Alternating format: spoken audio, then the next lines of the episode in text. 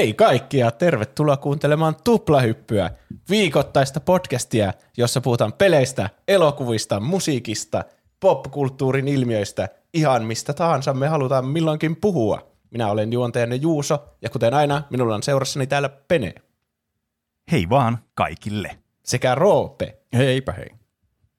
Tuplahyppy, kaksi aihetta joka viikko, mitäs muuta? Meitä voi nykyään tukea Patreonissakin. Kyllä. Mm. Mm, kyllä. Sinne on ilmestynyt yllättävän paljon tukijoita. Oho. Niin, viikko sitten tässä podcastissa ensimmäistä kertaa alettiin puhumaan, että nyt me ollaan tehty Patreon. Se oli siinä Mm, mm, kyllä. jaksossa hirveä yllätys siellä lopussa. Mm. Niin, kyllä. Jotkut ei välttämättä vieläkään kuulu sitä edes. Niin, Ai niin, totta. jos ei vaikka kiinnosta Horizon Zero Dawn Mm. tai niin. muut Ja siinä aiheet. pelossa tulee spoilereita, joita ei sitten koskaan tulekaan. Niin. Niin, se Nyt sen voi ainakin kertoa, että ei siinä ollut spoilereita juuri yhtään. niin, kyllä. Mm. Niin, mutta tosiaan meillä on Patreon, jossa voi tukea tuota eurosta alkaen. Varmaan, en tiedä voiko jopa pienemmällä summalla, en usko. En usko. Mutta siinä saa kaikkea lisää sisältöä, jos haluaa, mutta kannattaa ajatella se mieluummin semmoisena, että laittaa sen verran, kun on valmis Niin. menettämään meille Kyllä. rahaa. Niin, kyllä. Ja sitten siitä saa hiukan vastinetta siellä, jos haluaa vähän lisää tuplahyppysisältöä. Niin. Siis Ei aivan lainsäädäntö uskomaton vastaanotto. Meillä on valaitakin siellä enemmän kuin yksi. Siis oikeasti Best Value-tarjousta käytettiin hyödyksi. Se jotenkin te- tuntuu ihan käsittämättömältä. Niin. Tässä taas huomata, että miksi kaikissa niissä mobiilipeleissä on lukee se best value siinä kalleimman niin. asian kohdalla. selvästi se toimii. Kyllä. Niin, toimii. Me muututaan siksi, mitä me vihaataan. Niinpä. Kyllä. Näin se toimii. Olisi, olisi vain väärin, jos tässä ei kävisi juuri sillä tavalla. Se olisi tosi poeettista, että tässä käy juuri näin. Mm. Niin. Eli jos tässä on käynyt sillä, että joku, ei, joku meidän lahjoittajista ei tiedä, että se on niinku kuukausimaksullinen juttu, niin te vielä ehditte perääntyä sitten vaikka sen ensimmäisen maksun jälkeen, tai ihan miten vaan. Ei Äkkiä, tietenkään, äkkiä vaihtamaan tilausta niin, sitten. ei tietenkään haluta, että joku vahingossa laittaa meille rahaa, niin. mitä ei halua menettää. niin kyllä. Mutta oikein paljon kiitos kaikille, jotka siellä on tukenut meitä. No niin, aiheisiin. Tänään on aihe, Penen aiheena on tauon jälkeen Duke Nukem Kyllä. pelit. Vanha kunnon. Montako Vanha niitä on? Kaksi. Onko niitä Öö, vaikka kolme? Niitä on itse asiassa neljä Ai. pääsarjan pelejä. Mutta tota noin, niin kaikki varmastikin niin kuin, ti- tietää Duke Nukemin tästä sitä 3D first person shooterista eniten. Niin. Ja sitten tästä fiaskosta, mikä oli tämä Forever, mutta näihin päästään sitten tauon jälkeen pureskimaan oikein kunnolla, että mitä kaikkea siellä olikaan sitten taustoilla. Hmm. Mutta ennen taukoa puhutaan Spotifysta Joo. ja Joe Roganista ja tuota, Mm. mistä kaikesta Spotifyhin liittyvästä. Joku artisti veti kaikki musiikit sieltä pois ja tälleen. Niin, saa nähdä mihin kaikkeen me nyt ehditään tässä aiheessa. Spotify on kuitenkin hirveän laaja aihe, mä huomasin, kun mä tein niin. taustatyötä tässä. Mutta Kyllä. nyt kun on ollut Spotify pinnalla, ja muutenkinhan se on ollut, että et se on oikeastaan itsestään selvä osa elämää nykyään aika monella ihmisellä, Niin. ainakin minulla. Niin, aika moni kuuntelee tätäkin podcastia nyt Spotifysta. Niinpä. Niin, Spotify-ansiosta varmaan meillä on yhtään kuuntelijoita, koska me aloitettiin Niin, kyllä. tätä Niin. podcastia laittamaan sinne sille melkein ensimmäisen. Mm, Kyllä. Mutta nyt kun se alusta on ollut sillä niin pinnalla, tuon justiin Joe Rogan, Neil Young Jupakan takia, ja on siinä aiemminkin ollut jotain, että ne ei maksa artisteille tarpeeksi artistien mukaan ja semmoista. Mm. Mä haluaisin selvittää, että, on, että ku, mitä mieltä nyt kuuluu olla Spotifysta? Sillä Mm. mm. Onko Spotify hyvä vai huono asia? Niin. Tämä on mun mielestä erityisen kiinnostava aihe. Sen takia tietysti, koska me ollaan Spotifyssa tämä meidän podcasti. Ja on varmaan, niin kuin, kuten Juuso äsken sanoi, niin on sanomattakin selvää varmastikin, että sillä on ollut vaikutusta siihen, että miksi meitäkin vaikka kuunnellaan ylipäätänsä. Mm. Mutta mulla on sitten taas toinen henkilökohtainen mielipide tästä liittyen siihen, koska mä oon kuitenkin muusikko kanssa. Niin, Ja niin kyllä. mm. Mm. Tämä niin tarjoaa paljon niin kuin, monenlaisia mielipiteitä, mutta mä yritän pitää nämä mielipiteet kuitenkin semmoisena niin kuin, suhteellisen koherentteina ja semmoisena, että ne ei valtaa tätä mun argumentointia tämän jakson aikana. Joo, niihin varmasti päästään jossain vaiheessa. Kyllä. Sä, sä voit toimia semmoisena niinkö, asiantuntijana. Sä oot, Kyllä, mä voin olla semmoinen shame, shameless self-plugaaja kanssa tämän koko jakson ajan niin, kyllä. ovellaan. Kiitos Rob. Ei, ei mitään. Tota, myös, miksi mä halusin ottaa nyt juuri, juuri selvittää, että onko Spotify hyvä vai huono, niin se mä en, tiedä, mä en tiedä, onko se virallista vielä, mutta se vissiin alkaa sponsoroimaan FC Barcelona. Se, se Barcelona stadionin nimeksi tulee joku Spotify Camp Nou ja niillä tulee mainoksia niiden paitaan, niin nyt pitää selvittää, että että saako vielä kannustaa Barcelonaa tämän jälkeen. Kyllä mä Eli tämä oli sun todellinen motiivi tälle aiheelle. se oli vain yksi tekijä siinä. Mm. No Mutta, aika monta selvä. eri näkökulmaa Niinpä. tässä on. Kyllä. Mm. Tämän aiheen tarkoituksena ei ole mitenkään varmaan lynkata Spotifyta, että tavoite on saada kaikki vihaamaan Spotifyta ja äkkiä vaihtaa, vaihtaa niin.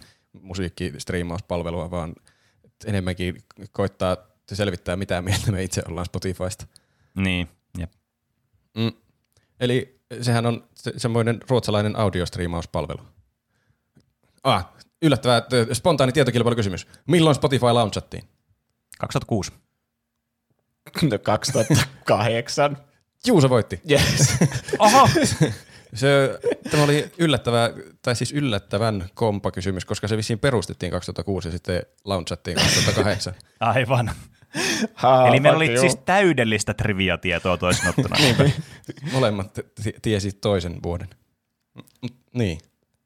En, mä en edes muista, en osaa kuvitella en, enää sitä aikaa ennen Spotifyta. Jostakin limevireistä niin. piti ladata kaikki biisit laittomasti. Toivoa, että ne ei ollut jotakin viruksia. Joo, Kyllä se, tää... me ollaan menty pitkälle siitä ajasta. Mm. Mm. Niin, siis kyllähän niin kuin tämä, siis ah, Mä en tiedä, miten tästä niin aloittaisi tässä aiheessa, mutta tuntuu, että tämä lähtee välittömästi tangentille heti mistä tahansa niin kuin lauseesta.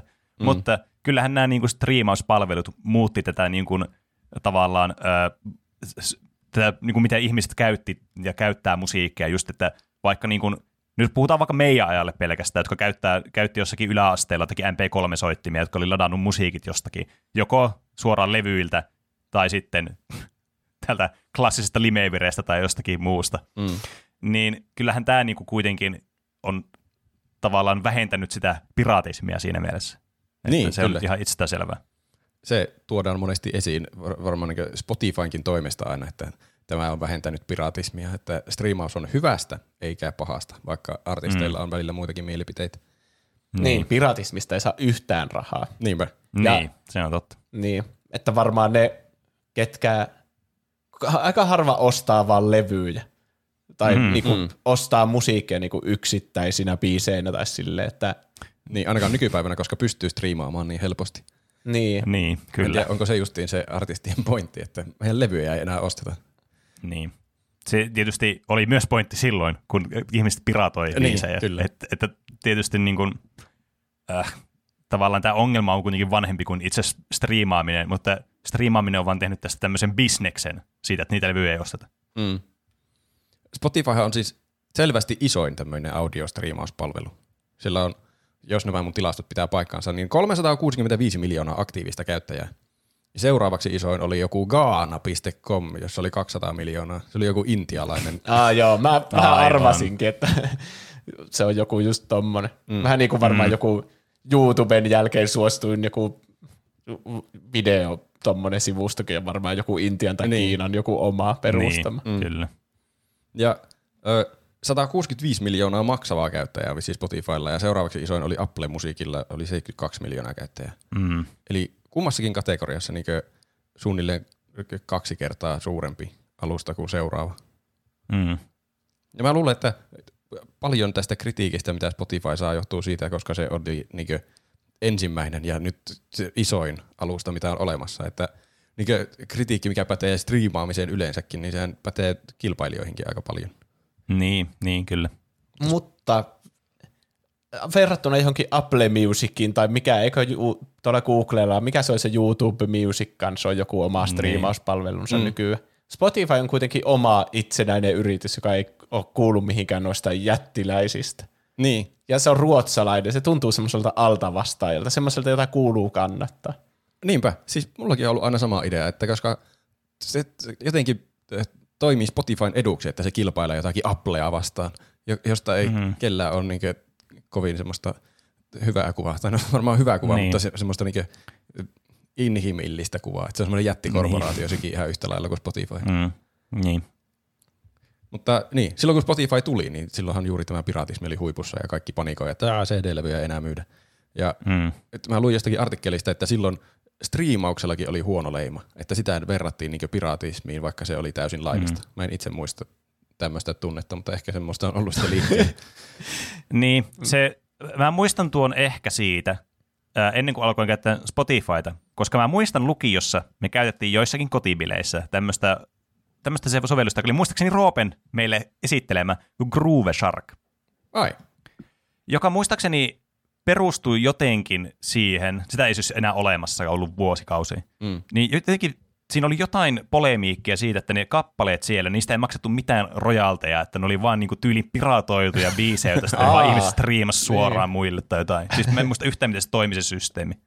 siis tuo kuulostaa Mutta se laittomalta. muistan, että se oli illalle, ei ilmanen, se oli se niinku pointti. Joo.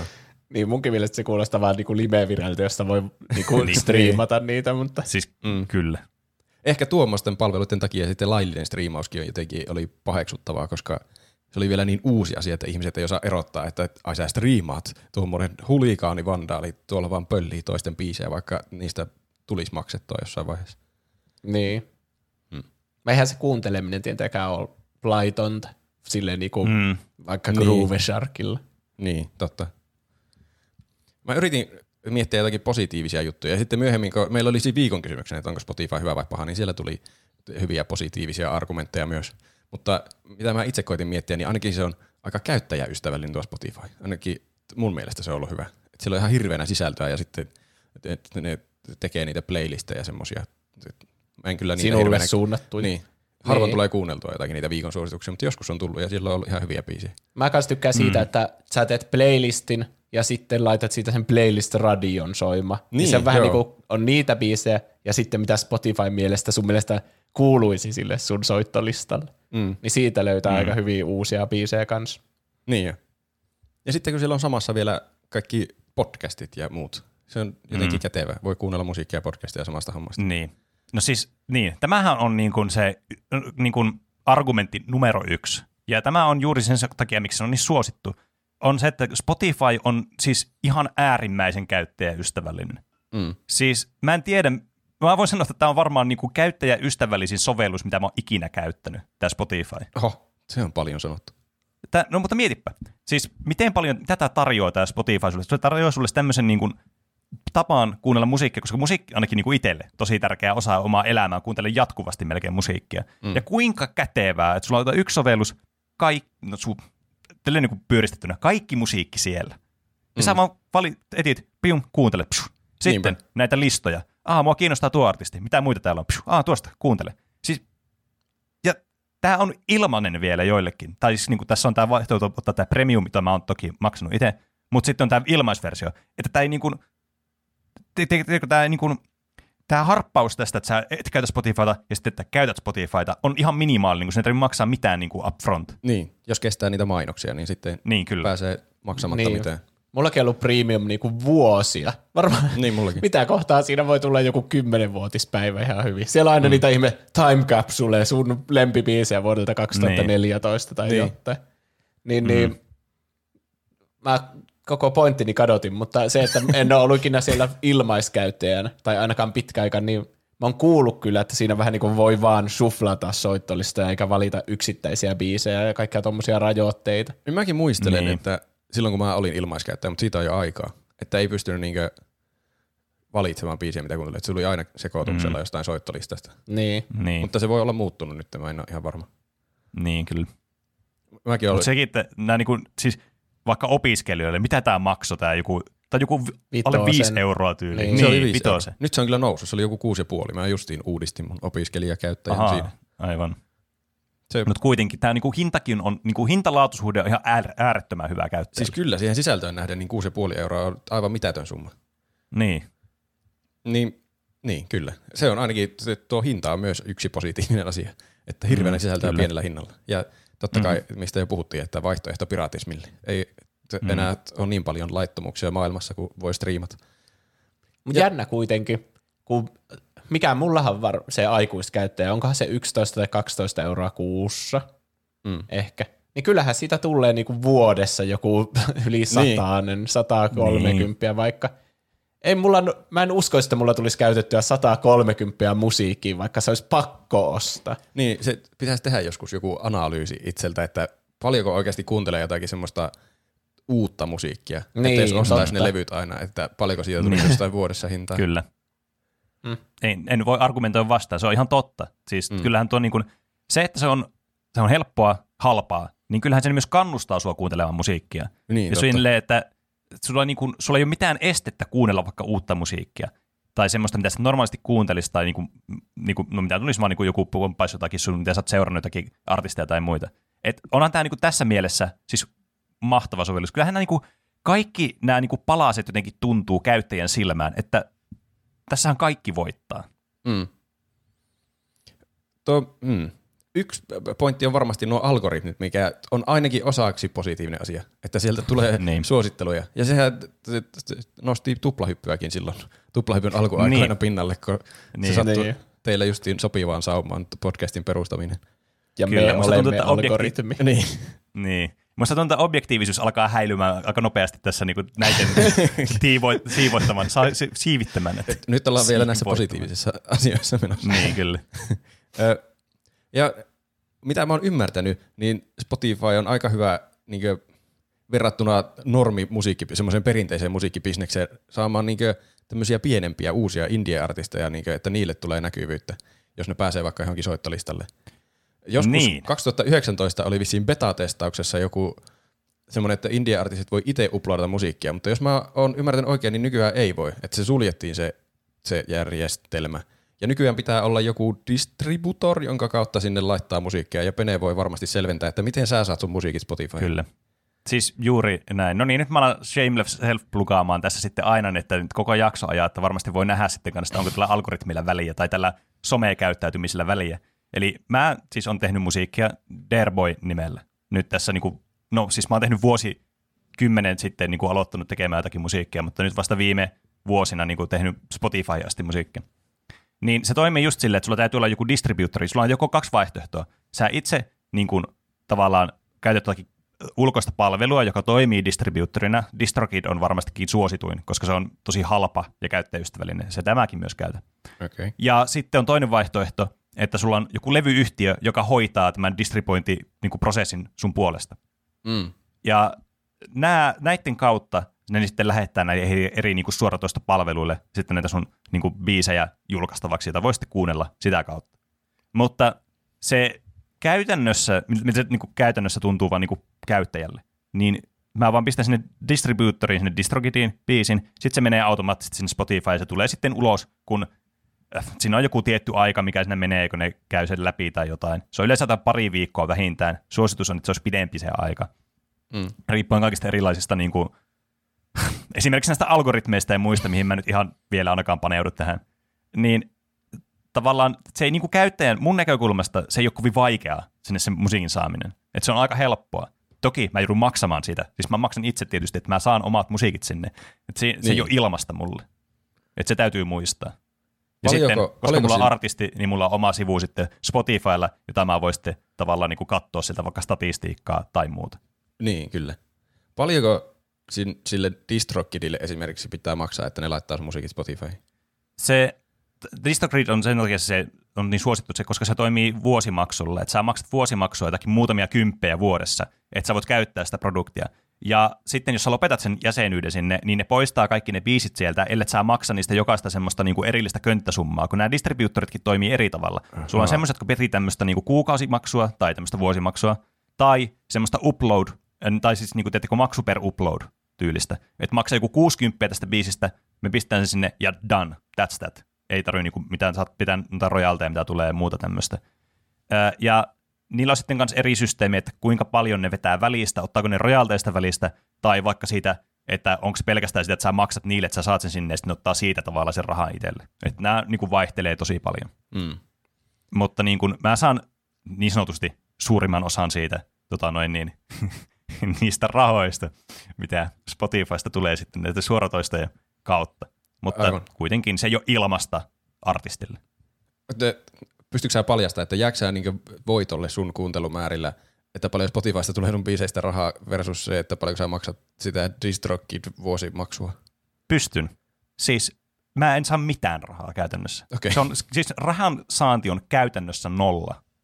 Ja tämä on niin kuin se mun suurin ja varmasti aika useiden artistien niin kuin gripe tässä Spotifyssa, että paljon artistit saa rahaa sieltä suoratoistosta, niin pienet artistit, siis mä voin sanoa, suo käytännössä ei saa yhtään rahaa. Se on aivan mitätöntä se rahan määrä, mitä mm. niistä saa, niistä suoratoistoista. Että se on niin kuin, se niin kuin ajatellaan, että okei, no mutta jos sulla tuo biisi vaikka menestys nyt tuolla, että sä oot niin indie-artisti, että yhtäkkiä ihmiset alkaisi kuuntelemaan sitä, ei edes mennä siihen, että miten ne alkaa kuuntelemaan sua siellä, koska tää, tässä pitää mie- muistaa se, että täällä, siis tää on niin saturoitunut tämä marketti, että sillä niin kuin on miljoonia ja miljoonia ja miljoonia, jotka ei saa niin kuin ikinä mitään kuunteluita. Mm. Et Se- siellä on joku, joku välillä tulee joku indie-artisti ja ne saa, niistä tulee suosittuja ja se on yksi jostakin sadasta miljoonasta. Niin. Et se on ihan älytöntä, se, että kuinka paljon siellä on, niin sitä on niin kuin vaikea arvioida. Mutta joka tapauksessa nämä määrät, mitä saa, niin on aivan siis surkeita. Mä en tiedä, onko sulla mitään siellä, että aiotko mennä siihen, että miten Spotify näitä maksaa näitä Joo. niiden tuotoksia. Okei, Joo, no ehkä mä en sitten vielä mene siihen tässä vaiheessa, että sä saat mennä omalla tahdilla tähän asiaan. Palataan siihen Mutta mä palaan myöhemmin. tähän asiaan sitten kyllä myöhemmin. Joo, kyllä. Tuo jännä, koska siinä on pakko olla siis joku tämmöinen välikäsi, nykyään tuommoinen jakelija, distributor, että sinne ei itse Mhm. mm-hmm. pysty laittamaan musiikkia, mikä mua yllätti, niin. koska mä olin aina ollut siinä uskossa, että sinne pystyy. Mä en ole varma, Niin. mikä, mikä siinä on niinkö perustelu, miksi se pitää olla. Pitääkö se olla, että joku metatiedot tulee kuntoon ja se on jo, jotenkin oikeanlaatuista musiikkia, mitä menee Spotify, mm. että niitä ei tarvitse itse tehdä jotain laadun tarkkailua sitten. Ja me, Se on yksi. meidän ei tätä, kun me laitettiin tämä podcasti, niin Spotifylle ei tarvi maksaa siitä ainakaan mitään. Niin, Ai niin, kyllä. miten se toimii, että laitetaan tätä podcastia sinne? No kun se on niinku RSS-feedi, jonka Spotify vaan niinku hyödyntää siellä, niin niitä ei tarvi hostata sitä itse niinku omalla palvelimella. Aa, Niin. Niin varmaan se on se ero. aivan. niin, ne saa vähän niin kuin ilmaiseksi vaan hijackkaa tämän lähetyksen. Niin. Niin, ja mitä, mä en tiedä, miten se ilmanen Spotify toimii. Tuleekohan tähänkin jotain lisää mainoksia jonnekin? Niin. Ai niinpä, en muuten tiedä. Törkeetä. Pahaa Spotify. Pahasta, no niin, se on loistava aasinsilta. Siirrytään Niin. negatiivisiin aspekteihin. No niin, sitten 20 Lukekaa minuuttia meitä meni ja nyt on loppu sitten. Varmasti siellä loppuvaiheessa, kun luetaan kuuntelijoiden kommentteja, niin tulee vielä ainakin reiteroitua noita mm. positiivisempia asioita, että voi Kyllä. jotenkin yrittää tehdä edes informoitua päätöstä. Niin, kyllä. on- Mutta se, se sanottakoon vielä ennen negatiivisia, että tämä on niin kuin siis täydellinen niin kuin tuote käyttäjälle, kuluttajalle. Kyllä. Mä oon ihan samoilla linjoilla. Mä, mä en tiedä, osaisinko mä elää ilman Spotifyta. Se, se pitäisi vaan kokeilla. Mäkin siis sorrun totta kai tähän, että Niin. niin. siis mä oon vaan tämän orja, tämän systeemiorja. Mutta mä oon, niin, no ei, ihan sama, mennään eteenpäin. Eli no ensimmäinen, mikä tuli mieleen negatiivisesta hommista, että, että tämähän on selkeästi business tämä Spotify. Mä en, Voi tiedä, ei. Mä, mä en tiedä, onko se negatiivinen sinänsä asia, mm. koska totta kai tämmöinen yritys haluaa tehdä rahaa ja sen, on, sen tavoite on luonnollisesti tehdä rahaa. Et, mutta niin. Ha, se on jännä, kun tämä niin ala on kuitenkin tuommoinen musiikki, joka on vähän niin kuin taidetta. Niin sit se, se tunnelma on jotenkin ristiriitainen, että taiteesta tulee paljon rahaa, vaikka toki, to, totta kai nykymaailmassa kaikesta pitää tehdä paljon rahaa. niin. Mutta on tämä vähän eri kuitenkin, kun Spotify ei itse tee musiikkia, niin. vaan se on vaan semmoinen niinku tarjoaja. Mm. Jos vertaa vaikka Niin. Netflixiin tai Disneyin, niin nehän on sekä jakelijoita että myös sitä, jotka tuottaa sitä. Niin, niin, kyllä. Ja sitten sen, semmoisen ilmiön takia tulee just niitä elokuvia, joka on vaikka joku Looney Tunes 2, ei kun mikä se on, Space Jam 2, joka on vähän niin kuin Niin, niin, mainos pelkästään sille uudelle striimauspalvelulle. Ja koko elokuva vaan kertoo siitä, että mennään tutustumaan tänne Warner Brosin vittu tuotantoyhtiöön ja katsokaa kuinka mitä kaikkea tuota saatavilla onkaan täällä HBO Niin, Maxilla. kyllä. Ja, niin, tämä on tää siinä mielessä parempi, että Niin, kyllä. mm, Nää, te, mä koitin tutkia asioita, niin nämä on vuosien varrella ostellut tosi paljon jotakin toisia yrityksiä itsensä sisälle. Jotain semmoisia, millä ne on kehittänyt esimerkiksi noita suosittelualgoritmeja ja mainosten mm. personointia, että tulee oikeanlaisia mainoksia oikeille kuuntelijoille ja Niin, datan kyllä. keruuta, jota voi sitten myydä eteenpäin suurille mm. korporaatioille. Kyllä. Monet ei varmaan tätä tiedäkään, mutta siis Spotify on ihan massiivinen yritys just tämmöisessä big datassa ja tämmöisessä, niin kuin, että tämmöisissä data-algoritmeissa. Ne, niin kuin, ne on aivan todella niin kuin Mm. up there. Kyllä. Ja niillä oli myös paljon tämmöisiä jotakin eksklusiiveja diilejä ja niin partnershippeja, mikä se on suomeksi, yhteistyösopimuksia. Ja Mm. Esimerkiksi että hauskin, mitä mä löysin, niin ne on tehnyt jonkun tämmöisen sopimuksen Tencentin musiikkijaoston kanssa, että ne niin omistaa toisistaan joku, te- jonkun muutama 5-10 prosenttia. Okei. Okay. Se kuulostaa Ei heti pahalta. niin. Niin, kyllä. Heti Tencent bad. Niinpä. Mm, not good. Mutta niin, kun alkaa vertailemaan tätä, eihän ennen ollut niin mitään muita vaihtoehtoja kuin silloin kun Spotify tuli, niin se oli ainut tämmöinen striimauspalvelu varmaan. Ainakin selkeästi suurin. Mm. Että ei oikein ollut vaihtoehtoja mm. edes valita, mutta nykyään on.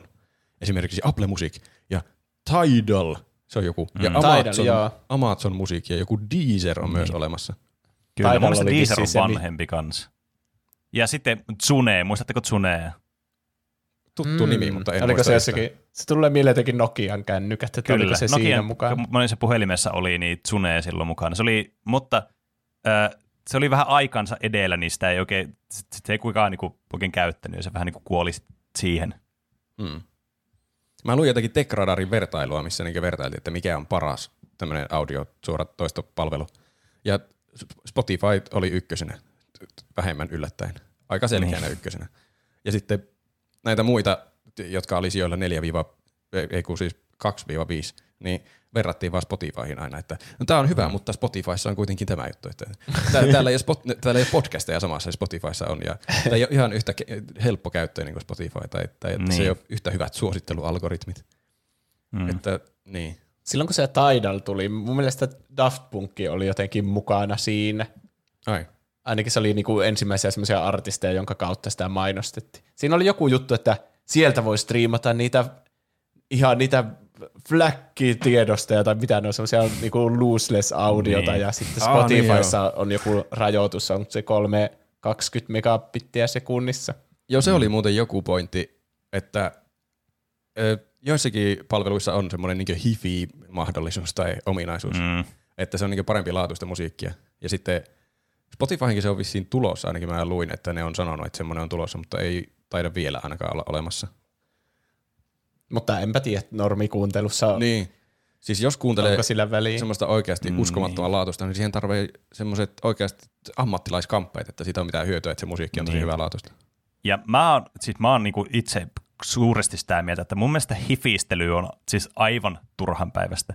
Et se on just semmoista, että musta tuntuu, että ne ihmiset, jotka harrastaa hifistelyä, sori nyt vaan, jos täällä on tämmöisiä ihmisiä, tälleen niin kuin itse muusikkona ja tälle niin kuin musiikin kuuntelijana, se tuntuu minun mielestä siis vaan just semmoiselta, että no mä nyt, siis mä kuuntelen tätä täydellisellä laululla, mulla on tämmöinen täydellinen huone, missä mä kuuntelen pelkästään flakkeina kaikki, minä en kuuntele mitään helvetin hirveitä lautusia, niin kuin laatuista kamaa, Vavi, hyi, vaikka Vavikin on, Vavikin on niinku lossless audiofile, että se ei niinku eroa mitenkään flagista. Mutta joka tapauksessa tämä on siis mun mielestä aivan niinku potaskaa, tämmöistä snake oilia, mitä nämä ihmiset harrastaa. Se on vähän sellaista gatekeepingia kyllä, että Niin jo. mitä? Sähkön mukaan tykkäät musiikista, mutta et kuuntele vain CD-levyiltä Niinpä. musiikkia tai Niin. vinyyliltä. Näistä mun kultaisilta CD-levyiltä. Niinpä. Ei hyväksytä siihen kuulien ihmisten kerhoon, jotka kuuntelee oikeaa musiikkia. Mm. Niin. Spotifyta varmasti, niin kuin tuli jo mainittua, niin auttaa, että nämä isoimmat kilpailijat on just joku Apple tai, no Apple on aika hyvä esimerkki, että tämmöinen mm. jättikorporaatio, ja niillä oli joku semmoinen selkkaus justiin Applen kanssa silloin joskus, että App Store vetää niin joku 30 prosenttia välistä, kun siellä ö, lataa tuotteita. Ja sitten Spotify mm. oli sanonut, että käykää jostakin meidän nettisivuilta lataamassa se Spotify-appi, että ei tarvitse maksaa Applelle siitä. Ja sitten siitä tuli hirveä joku oikeustaistelu, en tiedä menikö oikeuteen asti, mutta ainakin PR-taistelu. Aa, samanlainen oli Fortniteilla, Niin, mutta siinä joo. kävi sitten sille, että Fortnite otettiin kokonaan pois niiltä Applen kännyköiltä. Mm. Mutta toisaalta Fortnite myi sillä sisällä kuitenkin om, niinku, sitä omaa kauttaan niitä juttuja, toisin kuin Spotify ei niinku myy näitä biisejä tai Niin. biisin kuunteluita. Ottaako Apple silti välistä Spotify-tilauksista rahaa? Ei kai, se Ei olisi kyllä aika En usko, en usko, että ottaa. Mistä se sitten voi ottaa? Mä en tiedä. Eihän mitään, mitään ei kun kyllä ennen vanhaa pystyy ehkä Spotifystakin ostamaan levyjä. Vai niin, muistanko mä pystyy, ihan väärin? pystyy, pystyy joskus ostamaan varmasti. Niin. Ehkä se liittyy vaikka niihin esimerkiksi. Mm. Mä en siihen perehtynyt sen tarkemmin. Mutta semmoinen, niin. Semmoinen saaka on olemassa ollut. Ja siinäkin tulee semmoinen olo, että kun se on Spotify vastaan Apple, niin tulee jotenkin semmoinen automaattinen se kannustus Spotifyta kohtaan, että Mm. voitan nyt paha suuri korporaatio Apple, vaikka Niin. Spotify on niin tällä alalla paljon isompi tekijä. Kyllä. Mutta ainakaan ei hyödynnä lapsityövoimaa. Niin, ainakaan tietääksemme. Ei sitä tiedä, mitä vielä paljastuu joskus tulevaisuudessa. Niin, kyllä. Niin voi kai tuommoista softafirmakin voi kai sekin hyödyntää lapsityövoimaa. Niin, Jossakin Ruotsissa vaikka. on vaikea sanoa, kun perehtynyt. Ö, tä- tä- tä- löytyy yllättävän paljon kritiikkiä Spotifylle, kun alkaa etsimään, mutta se voi johtua siitä, mm. että alkaa etsimään kritiikkiä. Niin, että siellä on vaikka mitään jotakin privacy poliisi hämminkejä ja tietoturvallisuuskämmejä ja jotain semmoisia. Mutta mä en tiedä, onko Mm. sitten esimerkiksi Apple-musiikilla samanlaisia hommia ollut joskus, että ei tullut tutkittua, että onko tämä ihan biasen Niin. arvio. Niin, se on totta tietysti. Niin kuin voisin kuvitella, että jos pitäisi verrata tietoturvaa asteikolla, kumpi olisi luotettavampi, Apple vai Spotify, niin kyllä mä varmaan menisin Applen puoleen tässä niin kuin ihan mutuulla pelkästään. Mm. Vaikka Mut- en tiedä, onko nyt viime en- aikoina en- ollut nää Spotifyllakaan on- mitään niin hämminkeä siellä. Niin. Siis niin, mä, siis mä en osaa, mä oon ihan surkea tota noin, niin arvioimaan tietoturva-asioita, koska mä tiedän niistä juuri sen verran, että mä voin sanoa, että mä en tiedä niistä mitään. niin, kyllä. Niin mä en niin kuin uskalla ottaa minkälaista kantaa näihin asioihin. Mm. Mä voin datan perusteella kertoa, että Okei. Okay. jos googlaa Spotify bad, niin tulee 200 miljoonaa tulosta. Ja jos googlaa Apple bad, niin tulee 6 miljardia tulosta. Okei. Niin, Apple on mutta tämä on vähän biasoitu tämä sun haku nyt tässä kuitenkin. Mitä? Koska sun pitäisi googlata tämä iTunes Bad tai Apple Music Bad. Itse asiassa Apple Music, iTuneshan oli se, mistä ostettiin niitä levyjä mm. ja biisejä. Apple Music taitaa olla se suora kilpailija. Joo, Mutta kyllä. onhan se kuitenkin Applen alla. Mm. Niin. Minä Mutta en Apple tekee toista myös tätä muita. Se on vähän niin kuin jos Spotify tekisi jotakin puhelimia vaikka, niin sitten ehkä voisi olla mm. eri asia. Mutta siis tuommoisia kritiikkejä varmasti löytyy niinkö yrityksestä, yrityksestä jossakin historian varrella. Niin, kyllä. Mutta nämä isoimmat kritiikit tällä hetkellä on oikeastaan kahta laatua. Ja ensimmäinen on justiin tämä, mistä olikin jo juttua, eli artistien kompensaatio. Mm, kyllä. Jos mä tutkin internetistä oikein, niin Spotify maksaa artisteille tai niin sisällöntuottajille sillä lailla, että kun ne ottaa rahaa jonkun verran mm. aina, vaikka vuodessa, niin se Spotify ottaa itse 30 prosenttia siitä ja sitten antaa näille mm, tuotteiden omistajille 70 prosenttia niin rojalteja. Ja se mm. riippuu sitten jo esimerkiksi yksittäistä sopimuksesta, että paljonko joku yksittäinen artisti saa. Mutta Niin. semmoisen keskimääräisen luvun, mitä mä löysin netistä, niin oli, että Spotify maksaa 0,004 dollaria per striimaus, niin yhden kappaleen mm. striimaus. Eli niin Niin. 0,4 senttiä. Niin. Aika vähän kyllä. Niin. Ja Kyllä, monet artistit mut- on sanonut vielä tienaavansa vähemmän kuin tuo, että tuo on vain keskiarvo. Että se riippuu Kyllä, siis niinkö tuo- niistä sopimuksista varmaan sitten Spotifyn kanssa, että paljonko sieltä tulee Kyllä. oikeasti rahaa.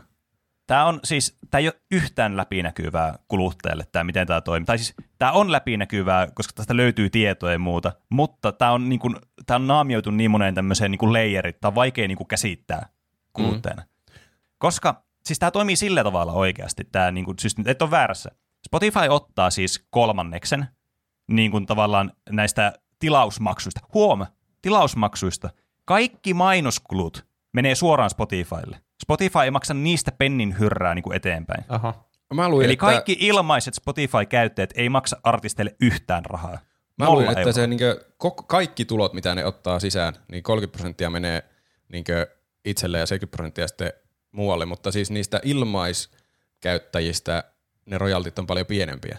Että niistä maksullisista rojaltit, rojaltimaksut on isompia, että ne jotenkin jakautuu sillain sen mukaan maksako sä siitä palvelusta vai et. Niin, Mul, siis sen tiedon mukaan, mitä mä olen löytänyt, mä katson, siis mä saanut tämän tiedon teostolta, niin Okei. mä näkisin, että jos mä en usko teostoa, niin mä en tiedä, mihin mä uskon enää tässä, koska se on mun ainut tämmöinen niin kulmakivi, mihin mä perustan tämän mun rahallisen saannin näistä rahoista, tai siis musiikista.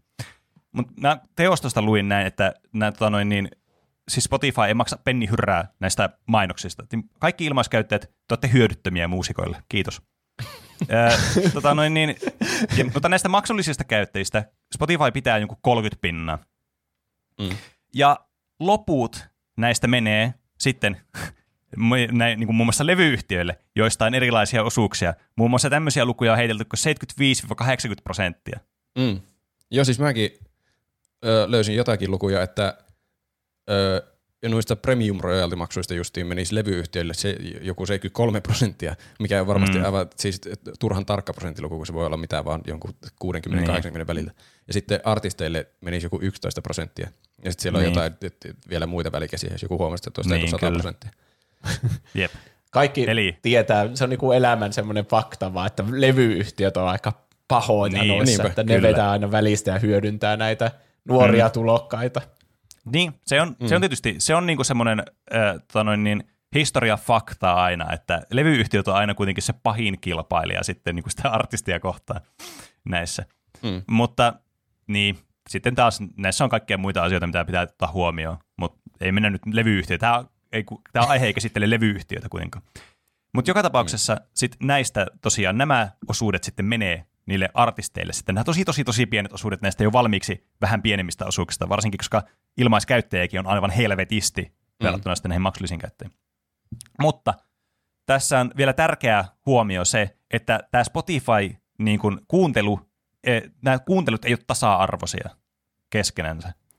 Koska ne toimii siis sillä tavalla nämä maksut, että se katsotaan niin kuin tavallaan äh, silleen niin kuin kokonaisuudessaan se tilanne, että sulla on niin kuin tavallaan, jos sä vaikka luukutat jotakin artistia, sanotaan, että sä kuuntelet vaikka Dearboyta sun koko vuoden tässä, luukutat sitä 10 000 kertaa.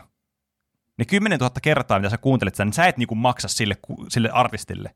Ei, vaan se tavallaan raha voi mennä jollekin toiselle artistille, johtuen siis siitä, koska nämä maksetaan sillä perusteella, että kuinka paljon suhteessa kuuntelukertoja eri artistit on saanut. Mm. Eli jos joku Lady Gaga on vetänyt sieltä 50 pinnaa kaikista kuunteluista, niin se vetää 50 pinnaa kaikista niistä rahoista, mitä tulee. Niin, kyllä. Niin, niin se menee. Se menee striimien perusteella tuollain prosentteilla. Niin, kyllä.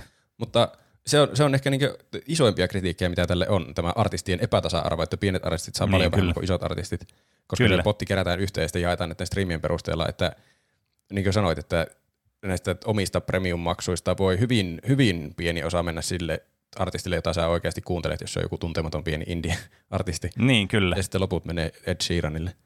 Mutta mm. ja, sit, mm. mä yritin tutkia, että esim. Tidal jotenkin jakaa ne sun kuuntelurahat jotenkin suoremmin niille artisteille, joita sä kuuntelet. Joo. Mutta sitten mä yritin, siis pääni puhki miettiä, että mi, onko siinä lopputuloksella merkitystä, että meneekö ne sun rahat sille artistille, mitä sä kuuntelet, vai se pieni prosentti kaikkien rahoista. Koska niin. samalla tavalla se, joka kuuntelee pelkästään Lady Gagaa, niin sen rahasta menee se hyvin pieni prosentti sille sun indie-artistille, mitä niin. sä kuuntelet, se, vaikka se ei kuuntele sitä. Kyllä. Että onko se siis lopputienausmäärä kuitenkin sama, vaikka ne kerätäänkin hetkellisesti niin. semmoiseen jättipottiin? Nä, tässä on kaksi eri termiä käytössä, miten tämä lasketaan tämä rahasto. Mä oon siis mä oon tehnyt tätä researchia tähän aita varten, koska mä koin, että mulla oli tarvetta tehdä tätä. Eli siis, miten Spotify lakaa näitä, niin se rataa tämmöisellä pro-rata-tyylisellä maksumeiningillä, mitä mä äsken selitin, että ne menee tavallaan niin kuin, ne jaetaan kaikille sun maksu, kaikkien maksut, ja sitten jaetaan silleen, niin kuin distribuutataan silleen psh, ympäri mm. niin kuin niille kuuntelukerroille. Ja sitten tämä user-centric tapa on sitten tämä, mitä sä varmaan äsken kuvailit. Eli jos mä maksan mun sitä Tidalista, oliko se Tidali? Mikä se, esimerkki Se kuulemma ainakin tekee niin niin jos mä maksan 11 euroa kuussa ja mä kuuntelen jotakin indie-artisteja, niin tavallaan se siitä mun maksamasta kuukausimaksusta, sen mukaan, miten mä oon kuunnellut eri artisteja, niin se jakautuu niin kuin sen mun kuuntelupreferenssien mukaan se raha sitten niille. Mm. Ja äh, näistä ei ole ihan hirveästi dataa. Näistä on jotakin tämmöisiä tutkimuksia, mitä mä löysin kanssa täältä teoston kautta, joissa olisi niin kuin, tämän, niin kuin väitetty, että sillä ei olisi kovin isoa merkitystä, että semmoiset indie niin kuin artistit sais hieman enemmän rahaa ja sitten ne kor- ihan korkeammalla olevat sais hieman vähemmän rahaa. Toki ne korkealla olevat saa niin paljon rahaa, että se prosenttiosuus tietysti tarkoittaa tosi paljon rahaa niin kuin normaali ihmisen näkövinkkelistä. Mutta kuitenkin se on vain pieni prosenttiosuus siitä, mitä ne saa rahaa. Mm. Niin tavallaan sillä on jonkinlainen merkitys, mutta tätä pitäisi jos tätä pitäisi testata semmoisella ihan massiivisella Spotify-mittakaavalla, että selviäisi oikeasti, onko tällä merkitystä. Koska jos ei ole merkitystä, niin sitten mä huudan tuulimyllyille tässä tällä hetkellä. Niin, koska mä yritin järjellä miettiä sitä, että vaikka se menisi suoraan sillä että kuvitellaan vaikka, että on olemassa sata tämmöistä suoratoistopalvelukäyttäjää, Mm. Ja 99 niistä kuuntelee Lady Gagaa ja yksi kuuntelee Derboita. niin, Tämmöisenä yksinkertaisena esimerkkinä. kyllä. Ja vaikka sovitaan vaikka, että kaikkien, niin kuin, kaikkien premium-maksu menee suoraan sille artistille, mitä ne kuuntelee, niin sittenhän se saisi niin yhden prosentin se Dareboy sillä jos se yhden kuuntelijan raha menee suoraan sille, Niin. ja Lady Gaga saa 99 prosenttia. Ja sitten jos ne kerätään kaikki yhteen pottiin, niin silti yksi prosentti striimeistä Mm. on Dareboylle, ja se menee se sama Kyllä. yksi prosentti sinne.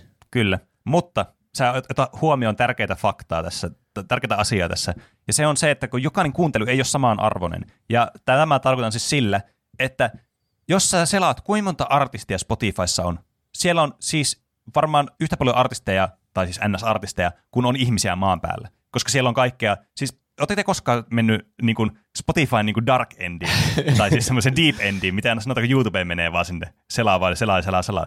Siellä löytyy ihan, siis vaikka jotakin white noise ar- artisteja, jotain, jotakin sataa tuhatta erilaista voit kuunnella, niitä semmoista pelkkää kohinaa, mitä sä kuuntelet taustalla. Mm. Tai jotakin pieruääniä voit kuunnella Spotifysta. Mä löysin kerran, tämmöistä. mä löysin kerran jonkun nettisivun, jossa se, se antoi sulle tulokseksi, mä en tiedä antoiko se jotenkin randomilla aina, se jotenkin oli semmoinen vähän niin kuin swipeausmekanismi, että joku Tinderi, että se antoi aina semmoisen jonkun kappaleen Spotifysta, mitä ei ollut kuultu kertaakaan. Joo, kyllä. Ja sitten kävi itse kuuntelemassa, se tuhoaa senkin tilaston siltä artistilta, Niin, että kyllä. nyt et ole enää spesiaali tälläkään osa-alueella. Niin, kyllä. Mutta sä varmaan tästä niin kun voit vähän tälle niin kun, y- kulmat vetty suoraksi, suoraksi ymmärtää, että se ei ole ihan sama asia kuitenkaan. Koska jos ne kohdistuu sille, että jos kuitenkin se yksi kuuntelisi tavallaan niin kuin sitä yhtä artistia, semmoista indie-artistia, ja muutamat kuuntelisi sitä, niin kuitenkin ne niin kuin, vähän niin kuin sitten suorasti tukee sitten sitä artistia versus, että se jakautuu kaikille näille white noise- ja pieruartisteille. Mm. Mikä siis, siis Niin. nämä, on, nämä on niin isoja lukuja, että näistä on niin kuin vaikea käsittää näitä, mutta ja nämä on niin tämmöisiä niin kuin prosenttipyörittelyjä ja tämmöistä, että mä en tiedä, että tuoko tämä mitään niin kuin iloa tähän, jos ei pitäisi olla semmoista niin kuin konkreettista niin kuin, tiedätkö, numero, numero, numero. Tätä on testattu nyt kaikilla Spotify-käyttäjillä, miten tämä toimii. Semmoinen mm. pitäisi olla, että voisi sanoa, että tämä on muuten vaan tämmöistä mutuilua. Niinpä. Miltä Juusosta kuulostaa? Kuulostaako nuo maksumetodit siltä, että niiden lopputulokset on eri jossain eh, sitten niin lopulta? Ainakin tolleen yksinkertaisesti vedettynä kuulostaa hyvin tuota samalta se lopputuloksen kannalta. Niin. Mutta en tosiaan tiedä. Niin, en mäkään tiedä. Tämä on Niin. tämmöistä päätöntä keskustelua. Jos joku tietää mm. oikeasti, millä tavalla käytännössä eroaa joku Tidalin ansaintamalli Spotify, tai siis artistien mm. ansaintamalli Spotifyn vastaavasta, niin. niin kertokaa ihmeessä. Niin, toki tässä kuitenkin tämä ehkä isoin kaviatti, mikä tästä voi kuitenkin ottaa, on se, että ne siellä korkealla huipulla olevat on niitä, jotka hyötyy, ja sitten mm. ne muut ei. Ehkä tämä on vähän niin kuin äänestyksissä tai vaaleissa, kun on vaikka jotkut eduskuntavaalit ja sitten sä äänestät jotain, ah, tuossa on nuori 27-vuotias kokoomuksen kannattaja, hän on juuri valmistunut diplomi-insinööriksi, kuulostaa hyvältä. Sitten sä äänestät sitä ja saat ainut, joka sitä äänesti, niin sä ei tietenkään pääse minnekään. Mm, ja sun ääni niin. vaan siirretään jollekin viisikymppiselle kokoomuslaiselle, sellaiselle ääniharavalle, kun aina siirretään ne niin kuin sille oman puolueen niille mm. niin kuin muille ehdokkaille, jotka on saanut enemmän ääniä, ne turhat äänet. Mm. Mm. Ehkä joku semmoinen periaate siinä on. Niin. Mutta niin. Mä yritin tutkia tätä, siis tuo on ihan selvää, että isommat artistit saa paljon enemmän kuin pienemmät artistit. Et, hmm, niin. Mutta onko, niin. Tämä on nyt jännittävää tilanne, koska siis ennen striimauksen olemassaoloa, niin oliko, siis musiikkibisneshän on vaan tosi raaka bisnes. Että jos Niin on, on. pieni artisti, niin sehän on hyvin todennäköistä, että et sä et, et tuota sille elantoa. Niin, niin. Että onko Niin tämä on. Spotify niin vaikeuttanut vai helpottanut sitä, niin se on täysin mahdotonta sanoa. Se, niin, tää, tässä on niin, no tietysti oikeassakin elämässä on massiivinen tuurielementti aina mukana, että sun lukstatti niin kuin vaikuttaa kaikkeen, mitä sä teet. Tämä mm. ei ole poikkeus. Ja toki tässä on se, että tavallaan tässä, jos sulla käy tuuri, niin tämä, nämä, tämä nykymaailma on sulle niin kuin paljon suotuisampi kuin ennen. Mm. Mutta tässäkin on se näkökulma-ongelma, koska musta tuntuu, että monilla on ajatus, että jos haluaa olla menestyvä artisti, niin täytyy olla siellä 0,01 prosenttia, joka tienaa miljoonia rahaa. Ei. Niin. Koska se, mulle henkilökohtaisesti, jos mä, saisin, jos mä tienaisin mun kuukausimäärän, kuukausipalkan verran rahaa kuussa musiikilla, niin mä olisin tyytyväinen sen kanssa, mun ei tarvitsisi olla siellä Spotify-käreessä. Se olisi Mm. mulle niinku se riittävä, että mä voisin tehdä sitä asiaa, mitä mä haluan tehdä rahaa vastaan. Et Kyllä. Se, niinku, se raha ei ole se motiivi muusikoille, vaan se musiikki. Tietysti, jos menee liian korkealle, niin sitten voi olla, että se muuttuu siksi rahan tekemiseksi, mutta se on toissijasta.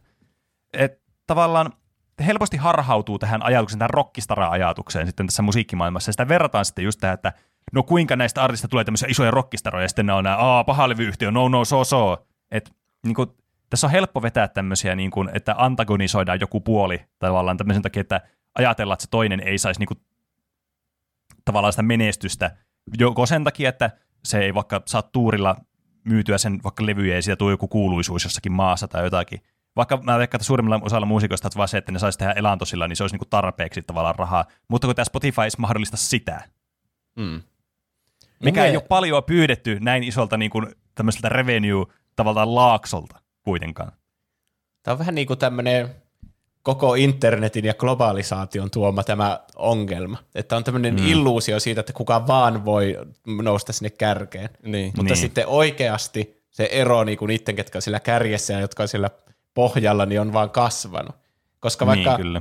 jos pitäisi vaan kuunnella artisteja, jotka on sun kotikaupungista, eikä olisi mitään nettiä, että ainut tapa olisi mennä keikalle, niin silloinhan Pene olisi varmaan menestyvämpi kuin mm. mm. tässä niinku, jos kaikki maailman artistit on niinku samalla Niin. niin. listalla. Mm. Niin, niin Niin. silloinhan siinä helposti jää, niinku, jos ei ole semmoista niinku, joku Avicii-taso, semmoinen Levels-biisi Niin. niin. tulee ja yhtäkkiä hyppää sinne kaikkien listojen kärkeen. Kyllä. Mm. Se on ihan totta. Mutta Siis sitten... mäkin monesti mietin. Niin, mutta sitten jos olisi niinku omassa kotikaupungissa suosituin, niin silloin olisi varmaan aika menestynyt artisti. Niin, Niin. niin. kyllä.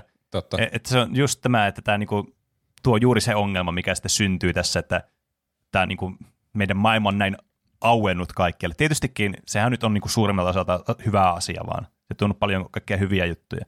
Ja nämäkin on tämmöisiä, niin kuin, että aina voi löytää kaikesta vaan ne cherrypikata ne negatiivisimmat asiat. Mutta näin se on, että on sillä todella iso vaikutus sillä niin kuin sen yksittäisen ihmisen elämään sitten. Että mm. Tavallaan miten niin kuin tämä toimii, tämä systeemi. Halu, mulla on numeroita itse asiassa. Mä voin kertoa teille, että paljon, mä, on, mä katsoin juuri äsken, tämä on niin kuin just in tieto, kuinka monta striimausta mulla on Spotifyssa yhteensä, kuinka Okei. paljon mä oon sitä rahaa versus tämmöinen vaihtoehtoinen tapa sitten tälle musiikille. Haluatteko kuulla? Haluan. No niin, eli mulla on Spotifyssa yhteensä tällä hetkellä kuunteluita 8839 kertaa, eli pyöristetään 90 9000, se on helppo numero. 9000 kuuntelukertaa Spotifyssa, okei? Okay? Se kuulostaa, siis se kuulostaa vähältä tässä meidän maailmassamme, koska me, kaikki me, me asiat on niin suuria Niin me nykyään. ollaan totuttu mm. johonkin 100 miljoonaa. YouTube-videot saa heti 100 000 Niin, katselukertaa. Mutta jos oikeasti jos, jostakin- miettii ihmis, ihmisjoukkoa, jossa on 9000, Niin. niin. niin se on ihan helvetisti. Mm. Niin, kyllä. Mutta sitten mä katson teostosta, koska nämä kautta tulee nämä Spotify-striimausta rahatkin mulle. Paljon mä sun rahaa tästä? Neljä euroa. Neljä euroa on tullut rahaa tosta. Mun biisi, vaikka se on radiossa, kaksi minuuttia, varmaan vähemmän kuin kaksi minuuttia, öö, ra- rahaa 13 euroa. Ai sieltäkin tulee rahaa, jos se sai. Niin, siis kyllä, jos maksaa radiossa soi, niin pitää maksaa niin, teostomaksuja. Niin. Mutta niin, täm, sitten vielä perspektiivi vielä. Ö, Bandcamp, jota mä muuten tässä vaiheessa vielä sanon. Kaikille pienille artisteille, joilla todennäköisesti on Bandcamp, se on se kaikista paras paikka tukea sitä artistia. Jossa ostetaan niinku suoraan se niiden musiikki, koska siinä ei ole välikäsinä muuta kuin meidän 15 pinnaa Bandcampille ja sitten PayPal-maksu. Kaikki muu menee sille artistille. Okay. joku ostaa mun biisin vaikka eurolla, helvetti eurolla, mä saan sitä käteen 73 senttiä, 73 pinnaa saan sitä yhdestä eurosta käteen rahaa, kaikkien näiden fiittejä ja muiden jälkeen. Mm. Eli jos viisi ihmistä ostaa mun biisin, niin se on enemmän kuin kaikki mun Spotify-kuuntelukerrat yhteensä rahaa. Niin, kyllä. Siinä on perspektiiviä teille, jotka ei tiedä, miten tämä toimii, tämä Spotify, Mm. niin kuin pienille artisteille. Ky- se on, kyllä. Se alkaa olla tosi asia, että pienet artistit on vaikea tehdä rahaa Spotifyssa. Niin, kyllä. Mutta silti on näitä Ja- jättiartisteja, jotka on ö, niinkö, vetänyt tuotantoa pois Spotifysta just tämän rahan takia, että ne ei tienaa tarpeeksi. Vaikka nekin niin. Tienaa kuitenkin miljoonia. Niin jotakin mm. siinäkin on tapahtunut, että ne, ei, ne ei omasta mielestään tienaa yhtä paljon kuin mitä, niin kuin jos ne myisi levyjä. Mm. Tö- Niin. Taylor Onko- Swift taitaa olla tunnetuin, joka on ainakin yksi tunnetuimmista, joka veti joskus tuotantonsa pois Spotifysta, kun se Eli ei tienannut tarpeeksi. onkohan tämä kestävä systeemi sitten? Niinpä. Että onkohan mm. tämä tämmöinen niinku fädi, johon kaikki lähtee mukaan, että totta kai mun biisien pitää olla Spotifyssa, kun muillakin on. Mutta sitten niin. ei ole vaan hahmotettu sitä, että ehkä nämä ei ole, ehkä ihmiset ei maksa tarpeeksi sitten, ehkä sen kuukausimaksun pitäisikin olla joku 20 euroa tai enemmän, niin. että niinku saa niille artisteille maksettua kohtuullisesti mm. niistä kuunteluista. Mä, Kyllä. Mä tein tutkimusta t- tähän liittyen. Tämä on teidän joku kilpailu. no itse asiassa mulla on vittu täällä numeroita, ei kun mulla on Tää- enemmän numeroita. Mutta ainakin tässä nyt tämä on mahtavaa, koska nyt me käsitellään tätä niin kuin todella tälleen niin kuin Niinpä. tätä asiaa. No joo, kyllä. kyllä. Tämä on mahtavaa. Ö, tämmöinen joku organisaatio on perustettu joskus kuin Union of Musicians, jossa on ainakin 30 000 muusikkoa on liittynyt siihen, ja ne vaatii ilmeisesti sentti per stream maksua. Ja nyt Spotify maksaa keskimäärin 0,4 senttiä. Ja sitten mä koitin tutkia, että no paljonko ne muut maksaa. Niin esimerkiksi nämä, mitä mä mainitsin tuossa aiemmin, niin jotkut maksaa kyllä huomattavasti enemmän, jos nämä numerot on niin luotettavia, Niin. koska näitä on tosi vaikea selvittää sillä. Mä en tiedä, kertooko Spotify itse tarkasti paljonko ne maksaa kellekin rahaa, vaan sieltä tulee justiin näitä tietoja, että 70 prosenttia menee artisteille, että Niin. kuulostaa antelijalta. Ja sitten jotain semmoisia välejä, että joltakin niin tältä senttiväliltä tulee niin per stream maksua. Mutta mm. näitä keskimääräisarvoja mä yritin selvittää, niin Spotifylla oli tämä 0,4 senttiä, ja sitten Tidal, Tidalilla oli niin suunnilleen yksi sentti. Eli se on justiin siinä, mitä ne vaatii, no, tuo, tuo Union of Musicians organisaatio. Mm. Ja Napsterilla oli melkein kaksi senttiä, mikä on paljon enemmän. Ja Apple Musiikillakin oli ö, noin 0,7 senttiä, joka on niinkö, suhteessa huomattavasti enemmän kuin Spotifylla. Mm. Mutta sitten jo, joillekin oli jopa vähemmän maksaa kuin Spotify. YouTubella oli 0,2 senttiä, mikä on vain puolet, mitä Spotify maksaa. Että sinne ei ainakaan Mm. mm. kannata laittaa musiikkia. Ei.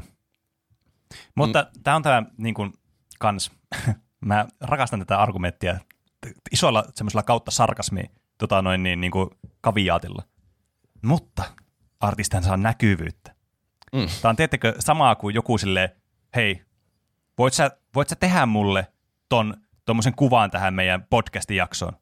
Me ei voi maksaa mitään, mutta saat näkyvyyttä.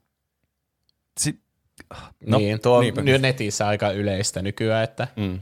mm, hyödynnetään. Kyllä varmasti ihmisiä on, jotka haluaa auttaa tolle, että niin kyllä. just sen takia, että saa sitä näkyvyyttä, että hei, mä tykkään tehdä näitä jotain podcastikuvakkeita, niin mm. Niin. tuota, autan mielelläni ja sitten Mm. vähän niin kuin tulee vain hyväksi käytetyksi.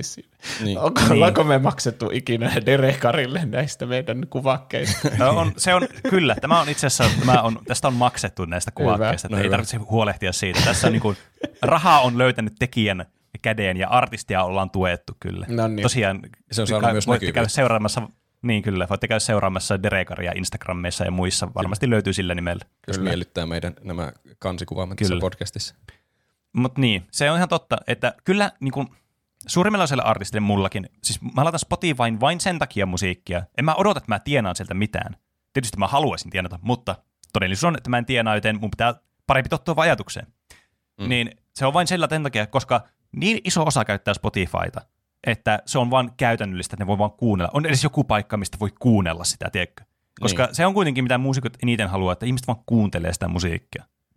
Mm. Mm. Että tietysti olisi kiva, että sitä maksetaan, jotta voisi tehdä enemmän sitä asiaa, mikä niin kuin on se, tiedätkö, se semmoinen intohimo ja semmoinen asia, mitä haluaa niin kuin tuoda muille ihmisille. Että sitä voi tulla enemmän ja tavallaan ne voi kuunnella enemmän ja tulla parempi. Tämä on tämmöinen, niin kuin, tämä syöttää niin kuin itseään tämä systeemi, Niinpä. jos ne sais, artistit sais niin kuin sitä elantoansa tällä.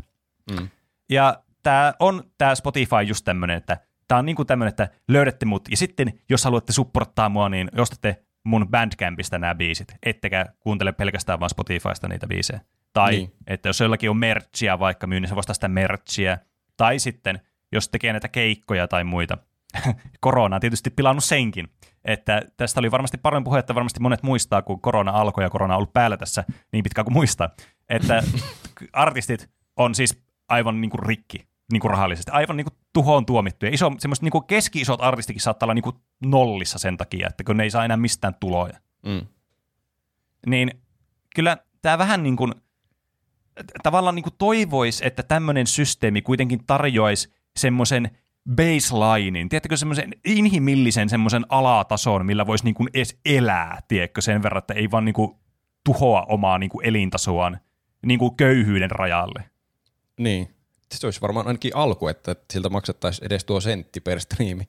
Että Niin. Mä yritin miettiä, että miksi Spotify on tuolla niin häntä päässä noissa maksuissa. Niin se taitaa johtua ainakin suurelta osin näistä ilmaisakkonteista. Että muissa Mm. mm. palveluissa ei ole oikeastaan tuommoista ilmaismahdollisuutta, että tulee vain mainostuloista sitten rahat. Ja sitten kun nämä ilmaisakkauntit tuottaa vähemmän näitä royaltimaksuja, j- jos ollenkaan, riippuu Niin. nyt, että oliko teosto, teosto, teosto on varmaan aika luotettava. Että Mm. mm. jos niistä ei mene niin artisteille ollenkaan rahaa, niin sitten sen kyllä ymmärtää, että se saturoi sen kuuntelijakunnan aivan hulluna, kun ilmaisakkonttejahan on siis varmasti paljon enemmän kuin premium käyttäjä. Niin, kyllä. Ja tästä toimii todisteena tämmöinen, että Etelä-Koreassa launchattiin Spotify vissiin pelkästään premiumina, että sitä ei pystynyt ilmaisena edes ostamaan, ostamaan ilmaisena, siis käyttämään ilmaiskäyttäjänä, että oli pelkästään premium-versio olemassa, niin sitten siellä maksettiin vissiin keskimäärin 1,7 senttiä niin per striimi. Hmm. Hmm. Että jos olisi olemassa pelkästään premium Spotify, niin se, sekin voisi olla tuolla Hmm. niin maksajien kärkipäässä ehkä. Miksi Tässä ei? täytyy, mitä, jos ne niin, ottaa, tässä täytyy, mitä jos ne ottaa vaan pois se free Spotify? Niin. niin, Mutta mä luulen, että se on niiden strategian niin pääpilareita, että niillä on tuommoinen ilmaismahdollisuus totta. olemassa, Niin. koska se käyttäjämäärä on justiin se myyvä tekijä siinä, että kaikki artistit haluaa niiden biisinsä Spotifyhin, Niin. koska siellä on niin paljon niitä kuuntelijoita ja sitten niin.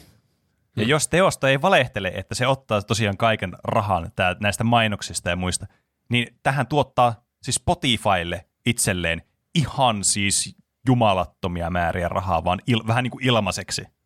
Mm. Mutta tuo, tuo on hyvä niin kuin testi tuo niin kuin Etelä-Korea, koska se ei ole mikään pieni musiikkimarkkina Etelä-Korea.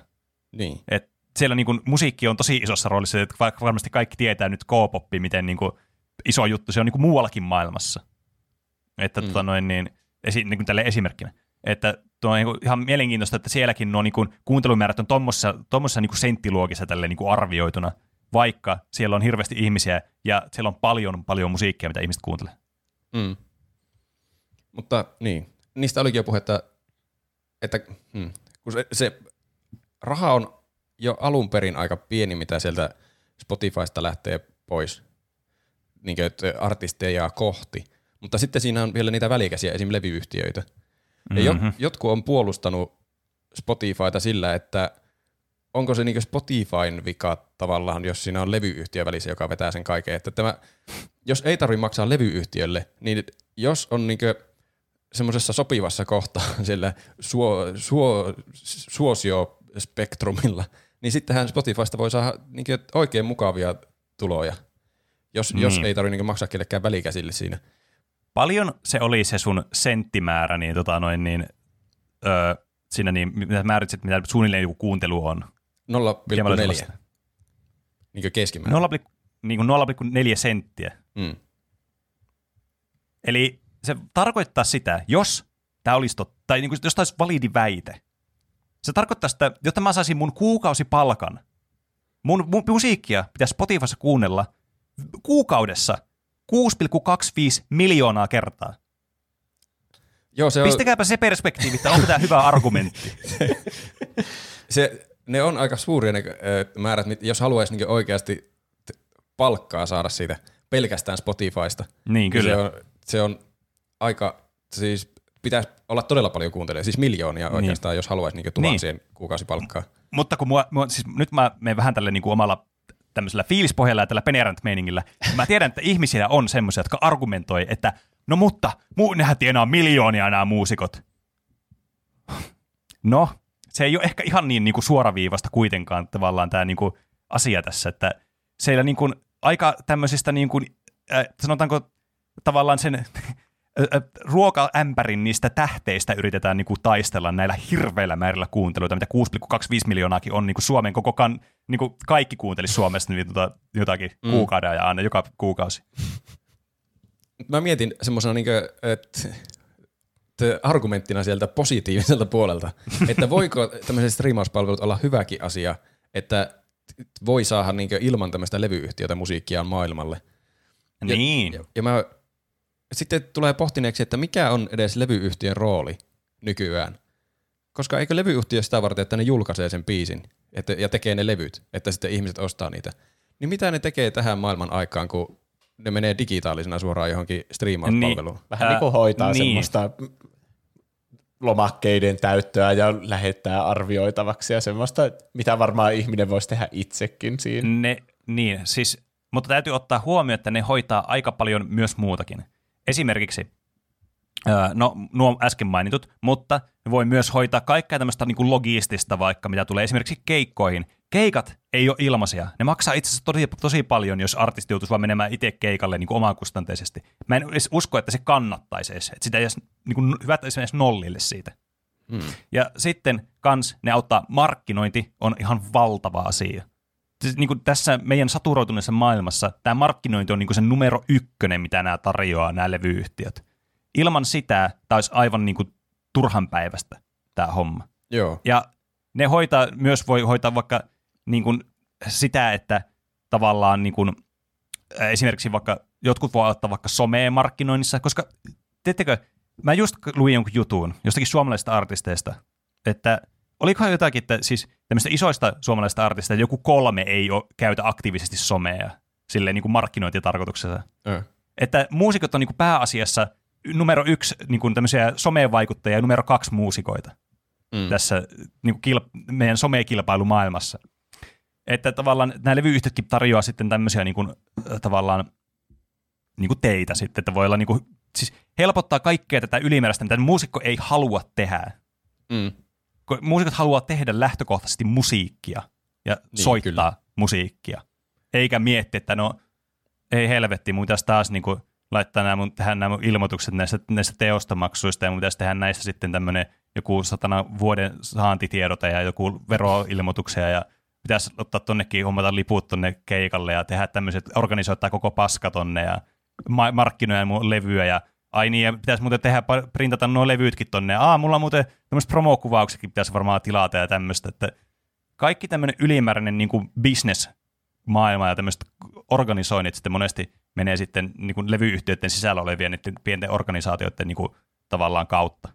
Hmm aika iso Ää. prosenttinen vetää välistä, jos, se, jos niin, nuo tilastot on oikeita, että 70 prosenttia menee levyyhtiöille, artisteille joku 10. Niin. Kyllähän aika monilla isoilla artisteilla on omat levyyhtiöt. Niin. Jopa niin, niin kuin Suomessa. Eikö joku Cheekillä ja tuolla Elastisellakin on jotkut omat mm. levyyhtiöt. Ja Kyllä. Sitten mm. he auttaa niillä myös semmoisia pienempiä artisteja ottaa sinne Jep. mukaan. Niin. Mm. Se, se on niin kuin, tota, tosi yleinen trendi niin kuin itsenäisillä muusikoilla. Ja mit, Taylor Swiftihän teki sille, että sen levyyhtiö omisti oikeudet niihin äänitteisiin, mitä se oli tehnyt niille. Mutta mm. sitten sillä oli vähän niin kuin oikeudet niihin biiseihin ja melodioihin ja sanoihin. Niin se Ai. äänitti uudestaan sen koko tuotannon. Ai. Että se saa niin kuin oikeudet niihin biiseihin takaisin. Niin. Okei. Okay. Niin. Siis kyllä, tämä musiikkimaailma on niin mieli... Niin kuin, siis, tämä on oikeasti ihan tämmöistä niin kuin, älytöntä. Että mm. niin kuin vaikka jos joku levyyhtiö omistaa johonkin mastereihin vaikka oikeudet, joihinkin tämmöisiin, koska usein nekin saattaa hoitaa myös ne levytyt, voi hoitaa sun puolesta, vaikka että jos sä oot musiikin tekijä, niin ne voi kans, että ne outsourcaa sitten tavallaan vaikka miksauksen ja masteroinnin. Ja nämä on tämmöisiä pakollisia välivaiheita, että sä niin kuin, saat mitään niin kuin, hyvää musiikkia ulos edes. Mm. Niin eh, tavallaan niin kuin, tässä on niin paljon tämmöisiä niin kuin osa-asia, mistä pitää niin kuin, ottaa kiinni ja mistä niin kuin, nämä levyyhtiöt haluaa ottaa sen palaan, että ne voi niin kuin, saada semmoisen kuristusotteen tavallaan. Että niin. ne, on niin kuin, ne vaan niin kuin ho- omistaa näitä niin kuin tuotteena näitä artisteja. Mm. Ja tietysti tämän takia myös ne haluaa vetää sitten isoimman osan sitten myös näistä suoratoistopalveluista tulemista maksuista. Ja koska ne omistaa niin monta eri tavallaan niin kuin näitä tuotetta niin sanotusti, niin totta kai ne pienetkin määrät, mitä tulee niistä kuunteluista, yhtäkkiä kun sulla onkin semmoinen kauhean katras erilaisia menestyneitä artisteja tässä levyyhtiöllä, mihin ne aina pyrkii, niin yhtäkkiä ne tulot ei olekaan kovin pieniä. Mm. Semmoisia on todistetusti ainakin julkisuudessa sanonut jotkut semmoiset indie-artistit, että, että ne on tyytyväisiä, että niillä ei ole levyyhtiöitä, että ne on tämmöisen striimauksen avulla niin saanut suosiota ja ne tulee mm. toimeen paremmin, koska niillä ei ole levyyhtiöitä vetämässä välistä siitä, mm. että se selvästi on jossakin tilanteessa ainakin mahdollista menestyä myös ilman levyyhtiötä. No ja toki, tii, on, jos onko se aina osuu niin? kohdalle, niin, niin kyllä niin, silloin niin on. Se on varmaan aika pieni osa ihmisistä, joilla se ehkä on mahdollista. Mutta niin. niin.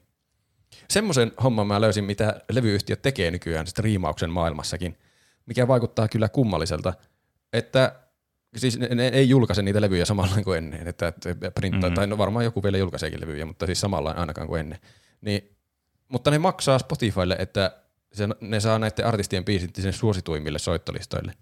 Mm. Et siellä on joku semmoinen hämärä practice taustalla, että jos on iso levyyhtiö alla, niin sitten sieltä menee joku, en tiedä, voiko sitä sanoa pimeäksi maksuksi, koska se on varmaan ihan julkisesti tiedossa, että semmoista tapahtuu, että, että johonkin se päivän parhaat biisit, niin sitten siellä mm. on se oma artisti mm. mukana. Ja sehän nyt ainakin sortaa pieniä artisteja, joilla ei ole levyyhtiötä niin. taustalla, että niiden biisit ei nyt pääse sitten sinne niin helposti sinne listoille, jos sen tilan vie kaikki nuo isot artistit. Niin, mm, eli ne uskottelee, niin. että tuo on tommonen niinku tasapuolinen järjestelmä, että se, kuka, ketä kuunnellaan eniten, niin menee sinne listan kärkeen, mm. mutta se, mm. se onkin niin. rahasta vain kiinni. Niin, siis tuo on kyllä niin kuin munkin mielestä, että niin kuin tuo on vähän kyseenalaista tuo noiden algoritmi, tai siis noiden listot, no listat, kun Spotify-artisteille aina sanoo, puhuu niistä listoista, listat, listat, lista sitä, lista tätä, lista itse työttömyys listaukseen tai jotakin. Mutta niin kuin, äh, nämä on just tämmöiset, että kun näihin oikein voi luottaa, että nämä on mitenkään silleen niin kuin puolueettomia. E, että nämä on, nämä niin kuin haiskahtaa niin tämmöistä, niin kuin, että näissä on tämmöistä hämäräbisnestä tällä takana, vaikka artisteille uskotellaan, että nämä on niin kuin, näitä, et, jos näet jossakin mainoksen, että voit tässä ostaa itsesi listan kärkeen. Se ei ole todellista. Älä usko näitä mainoksia. Näin ei voi tehdä. Tämä on täysin puolueetonta ja bla bla bla. Että niin kuin, niin kuin ainoa tapa oikeastaan, niin kuin, jos Spotifyssa haluaa menestyä, mikä on periaatteessa mahdollista, että susta tulee yhtäkkiä suositumpia tavallaan, saat kuuntelijoita, ehkä ne ostaa sitten niitä sun albumita sieltä Bandcampista, niin kuin mm. vaikka Dearboy-albumita tai jotain muuta semmoista. PS, ostakaa niin, Dearboy-albumita Bandcampista. Niin, kyllä. Niin siinä ehkä, joo, okei, okay, tavallaan mä näen sen. Ja se voi tapahtua silleen, että saa päästä johonkin viikon suosituslistaan vaikka tämmöiseen. Mm. Mutta kun nämä, nämä on niin tämmöisiä, niin kuin, näistä ei tiedä, miten nämä toimii, että onko nämä edes algoritmin tekemiä vai onko nämäkin niin kuitenkin manipuloitu nämä jutut. Että tavallaan, jos tämä menee algoritmien mukaan, oletetaan, että nämä algoritmit on oikeasti todellisia, ja ne menee vaikka sun kuuntelusuositusten tai kuuntelupreferenssien mukaan, niin tavallaan sekin sitten pakottaa artisteja tekemään tämmöisiä algoritmimäisiä kappaleita, mikä voisi sopia tämmöiseen algoritmiin. Niin, totta. Että voi pelata sitä systeemiä. Ja tämmöiset India-artistit, tietysti koska kaikki India-artistit sanoo niin kuin fuck you kaikille isoille jutuille ja ar- näille algoritmeille ja muille ja Spotifylle ja kaikille, niin, niin tavallaan niiden näkyvyys on hyvin haastavaa saada. Eikä sekään edes takaa sitä, että näitä artisteja sitten kuunneltaisiin. Koska mäkin on monesti, kun mulla tulee vastaan joku viikon suosituksia, joku artisti, mä en ikinä kuullut sen nimeä, mä kuuntelen biisi, onpa hyvä biisi, mä en kuuntele sen muita biisejä. Joo, nämä on ihan hyviä biisejä. Sitten mä katson, kuinka paljon niitä kuunneltu. Se yksi suositusbiisi on se aina, mitä se suositellaan, koska se on saanut joku 400 000 kuuntelukertaa, muut on joku tuhat kuuntelukertaa. Mm. Eli se on edes tämäkään Se voi olla vain joku sitä. sattuma, että se on ollut niin. algoritmien mielestä täydellinen ehdokas suositeltavaksi. Niin, mm. kyllä. Mutta tästäkin huomaa, että tämäkään ei takaa sitä menestystä sille artistille, tämä algoritmi. Niin, niin Koska niin, kuinka kyllä. moni teistä, te kuuntelette viikon suosituksia tai jotakin miksiä tai tämmöistä, ja kuulette hyvän biisi, kuinka moni teistä kuuntelijoista, tai no miettikää vaikka itse päässä, niin käy katsomassa sitten sen artistin ja kuuntelemassa sen muuta tuotantoa. Joskus, joo, kyllä, että, kyllä, jos oikein hyvä biisi niin. Mutta veikkaan, että aika niin kuin vähäksi jäävät nämä äänet. Mm. On aika valmis veikkaamaan näin. Joo, kyllä niin. Art, niin, en tiedä, ehkä se kääntyy kuitenkin negatiiviselle puolelle niin artistien näkökulmasta tämä Spotify. Mut mm. Vaikka siitä saakin ainakin näin näistä näkyvyyttä, onpa omituinen termi. Niin. Mutta siis että tuurilla on mahdollista päästä pinnalle Spotifyn kautta, mutta siinä Kyllä. pitää olla sitten suuremmoinen tuuri. Ja tässä on tämä tuplahyppyfaktori sitten mukana, koska mä näkin sitten meillä tuplahypyllä kävi tämä tuurifaktori sitten tässä. Niin. Ainakin jossain niin. määrin. Niin, luultavasti. Ainakin että, alussa se on hyvin tärkeä. Mm. Niinpä. Niin, kyllä, kyllä. Että siis just, että tavallaan pääsee siihen niin kuin flowhun siinä hommassa ja tavallaan se niin kuin lähtee liikenteeseen se. Ja tärkeintä tietysti on pitää niin kuin yllä sitä momentumia mm. siinä.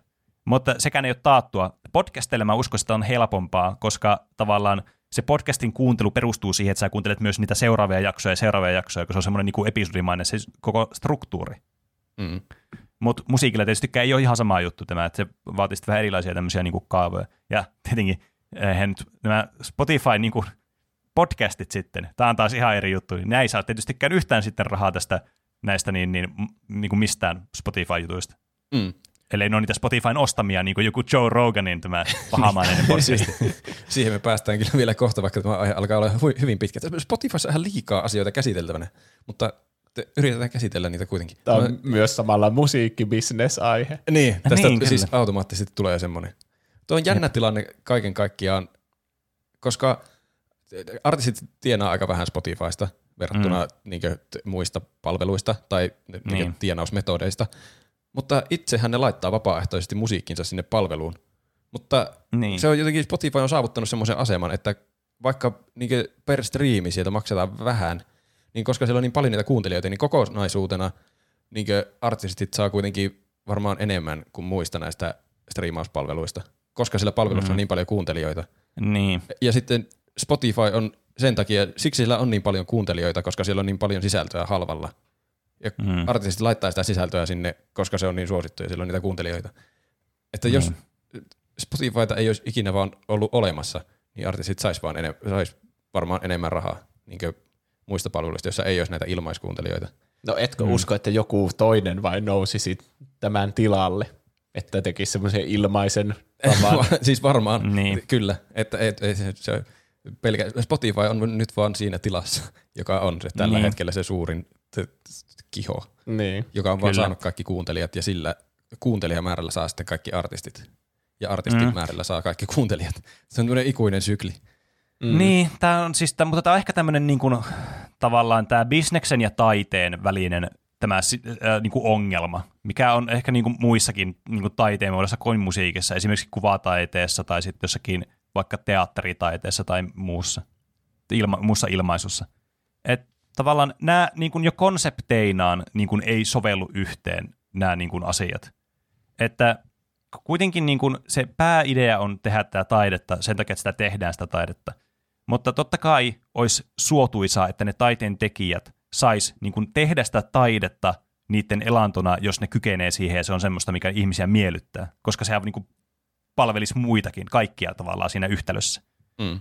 Mutta kun tämä bisnesmaailma ei, tämä ei toimi sillä tavalla, kun tämä bisnesmaailma kiinnostaa vain tämä bisnes tässä, niin se taiteen niin kuin se merkityksellisyys on aivan yhden tekevää tässä, jonka takia tämä sitten on vähän tämmöistä niin kuin, tämä muuttuu heti tämmöiseksi vähän niin kuin irvokuvaksi, irvikuvaksi itsestään sitten, tämä niin kuin, vaikka nyt tässä tapauksessa tämä niin kuin musiikkibisnes, että se aina jollakin tavalla kuitenkin kusee sitten sen niin kuin taiteen tuottajan niskaan sitten.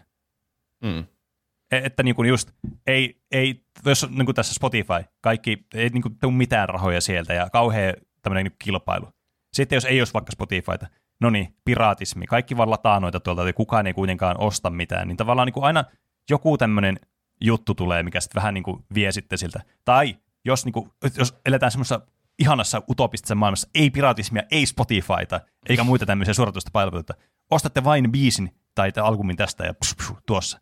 Niin sitten se, että miten sä sitten, niin kuin, missä niin kuin markkina tavalla raossa sä oot, että kuinka monta niin kuin, ihmistä sä vaikka sut tavoittaa ylipäätänsä täällä, että onko sä niin kuin tässä koko maailmanlaajuisessa niin kuin verkostossa, että yritätkö siellä kilpailla, vai tavallaan siinä pienessä sitten piirissä, jossain pikkukylässä tai kaupungissa sitten. E, että tavallaan tämä on aina vähän niin kuin tämmöinen ylähil, ylä, niin kuin ylähilliin. Helvetti nämä anglismit kyllä niin kuin yrittää iskeä päälle ja tuhattesta ylämäkeen taistelua. Tuhannesta ja sadasta puheen ollen Spotifyhan maksoi Joe Roganille tuhansia ja satoja, oikeastaan sata miljoonaa dollaria, että ne sai Joe Roganin yksin oikeudella omalle alustalle pitämään podcastia. Ja siitähän on nyt sitten tullut paljon hämminkiä viime aikoina. Mm. Mä en ole itse hirveänä kuunnellut sen podcastia, jotakin random jaksoja joskus. Esimerkiksi kun Brian Cox oli siellä vieraana, niin sitä mä kuuntelin, koska siellä, se kertoo jänniä tarinoita niin avaruudesta. Tai avaruuden toimintamekanismeja, mm. ne on mielenkiintoisia. Silloin kun siellä on oikeasti joku mielenkiintoinen vieras, niin se on ihan hauska podcasti, ja jos se antaa sen puhua, sen vieraan oikeasti puhua. Niin. Että se, siellä välillä on ollut jotakin, mutta mä en siis pitkään aikaa en ole kuunnellut yhtään jaksoa siltä. Oletteko te ikinä kuunnellut sitä? Ei. En mäkin vaan klippejä kattonut siitä. Joo. Siellä on ollut mun mielestä se It Software, onko se John Romero? Ai.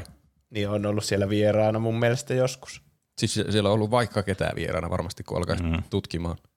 Elon niin. Musk, polttikohan ne silloin pilveä siellä? Joo, siitäkin Ai tuli niin, joku polemiikki, se. että Elon Musk polttelee pilveä podcastissa. Mm.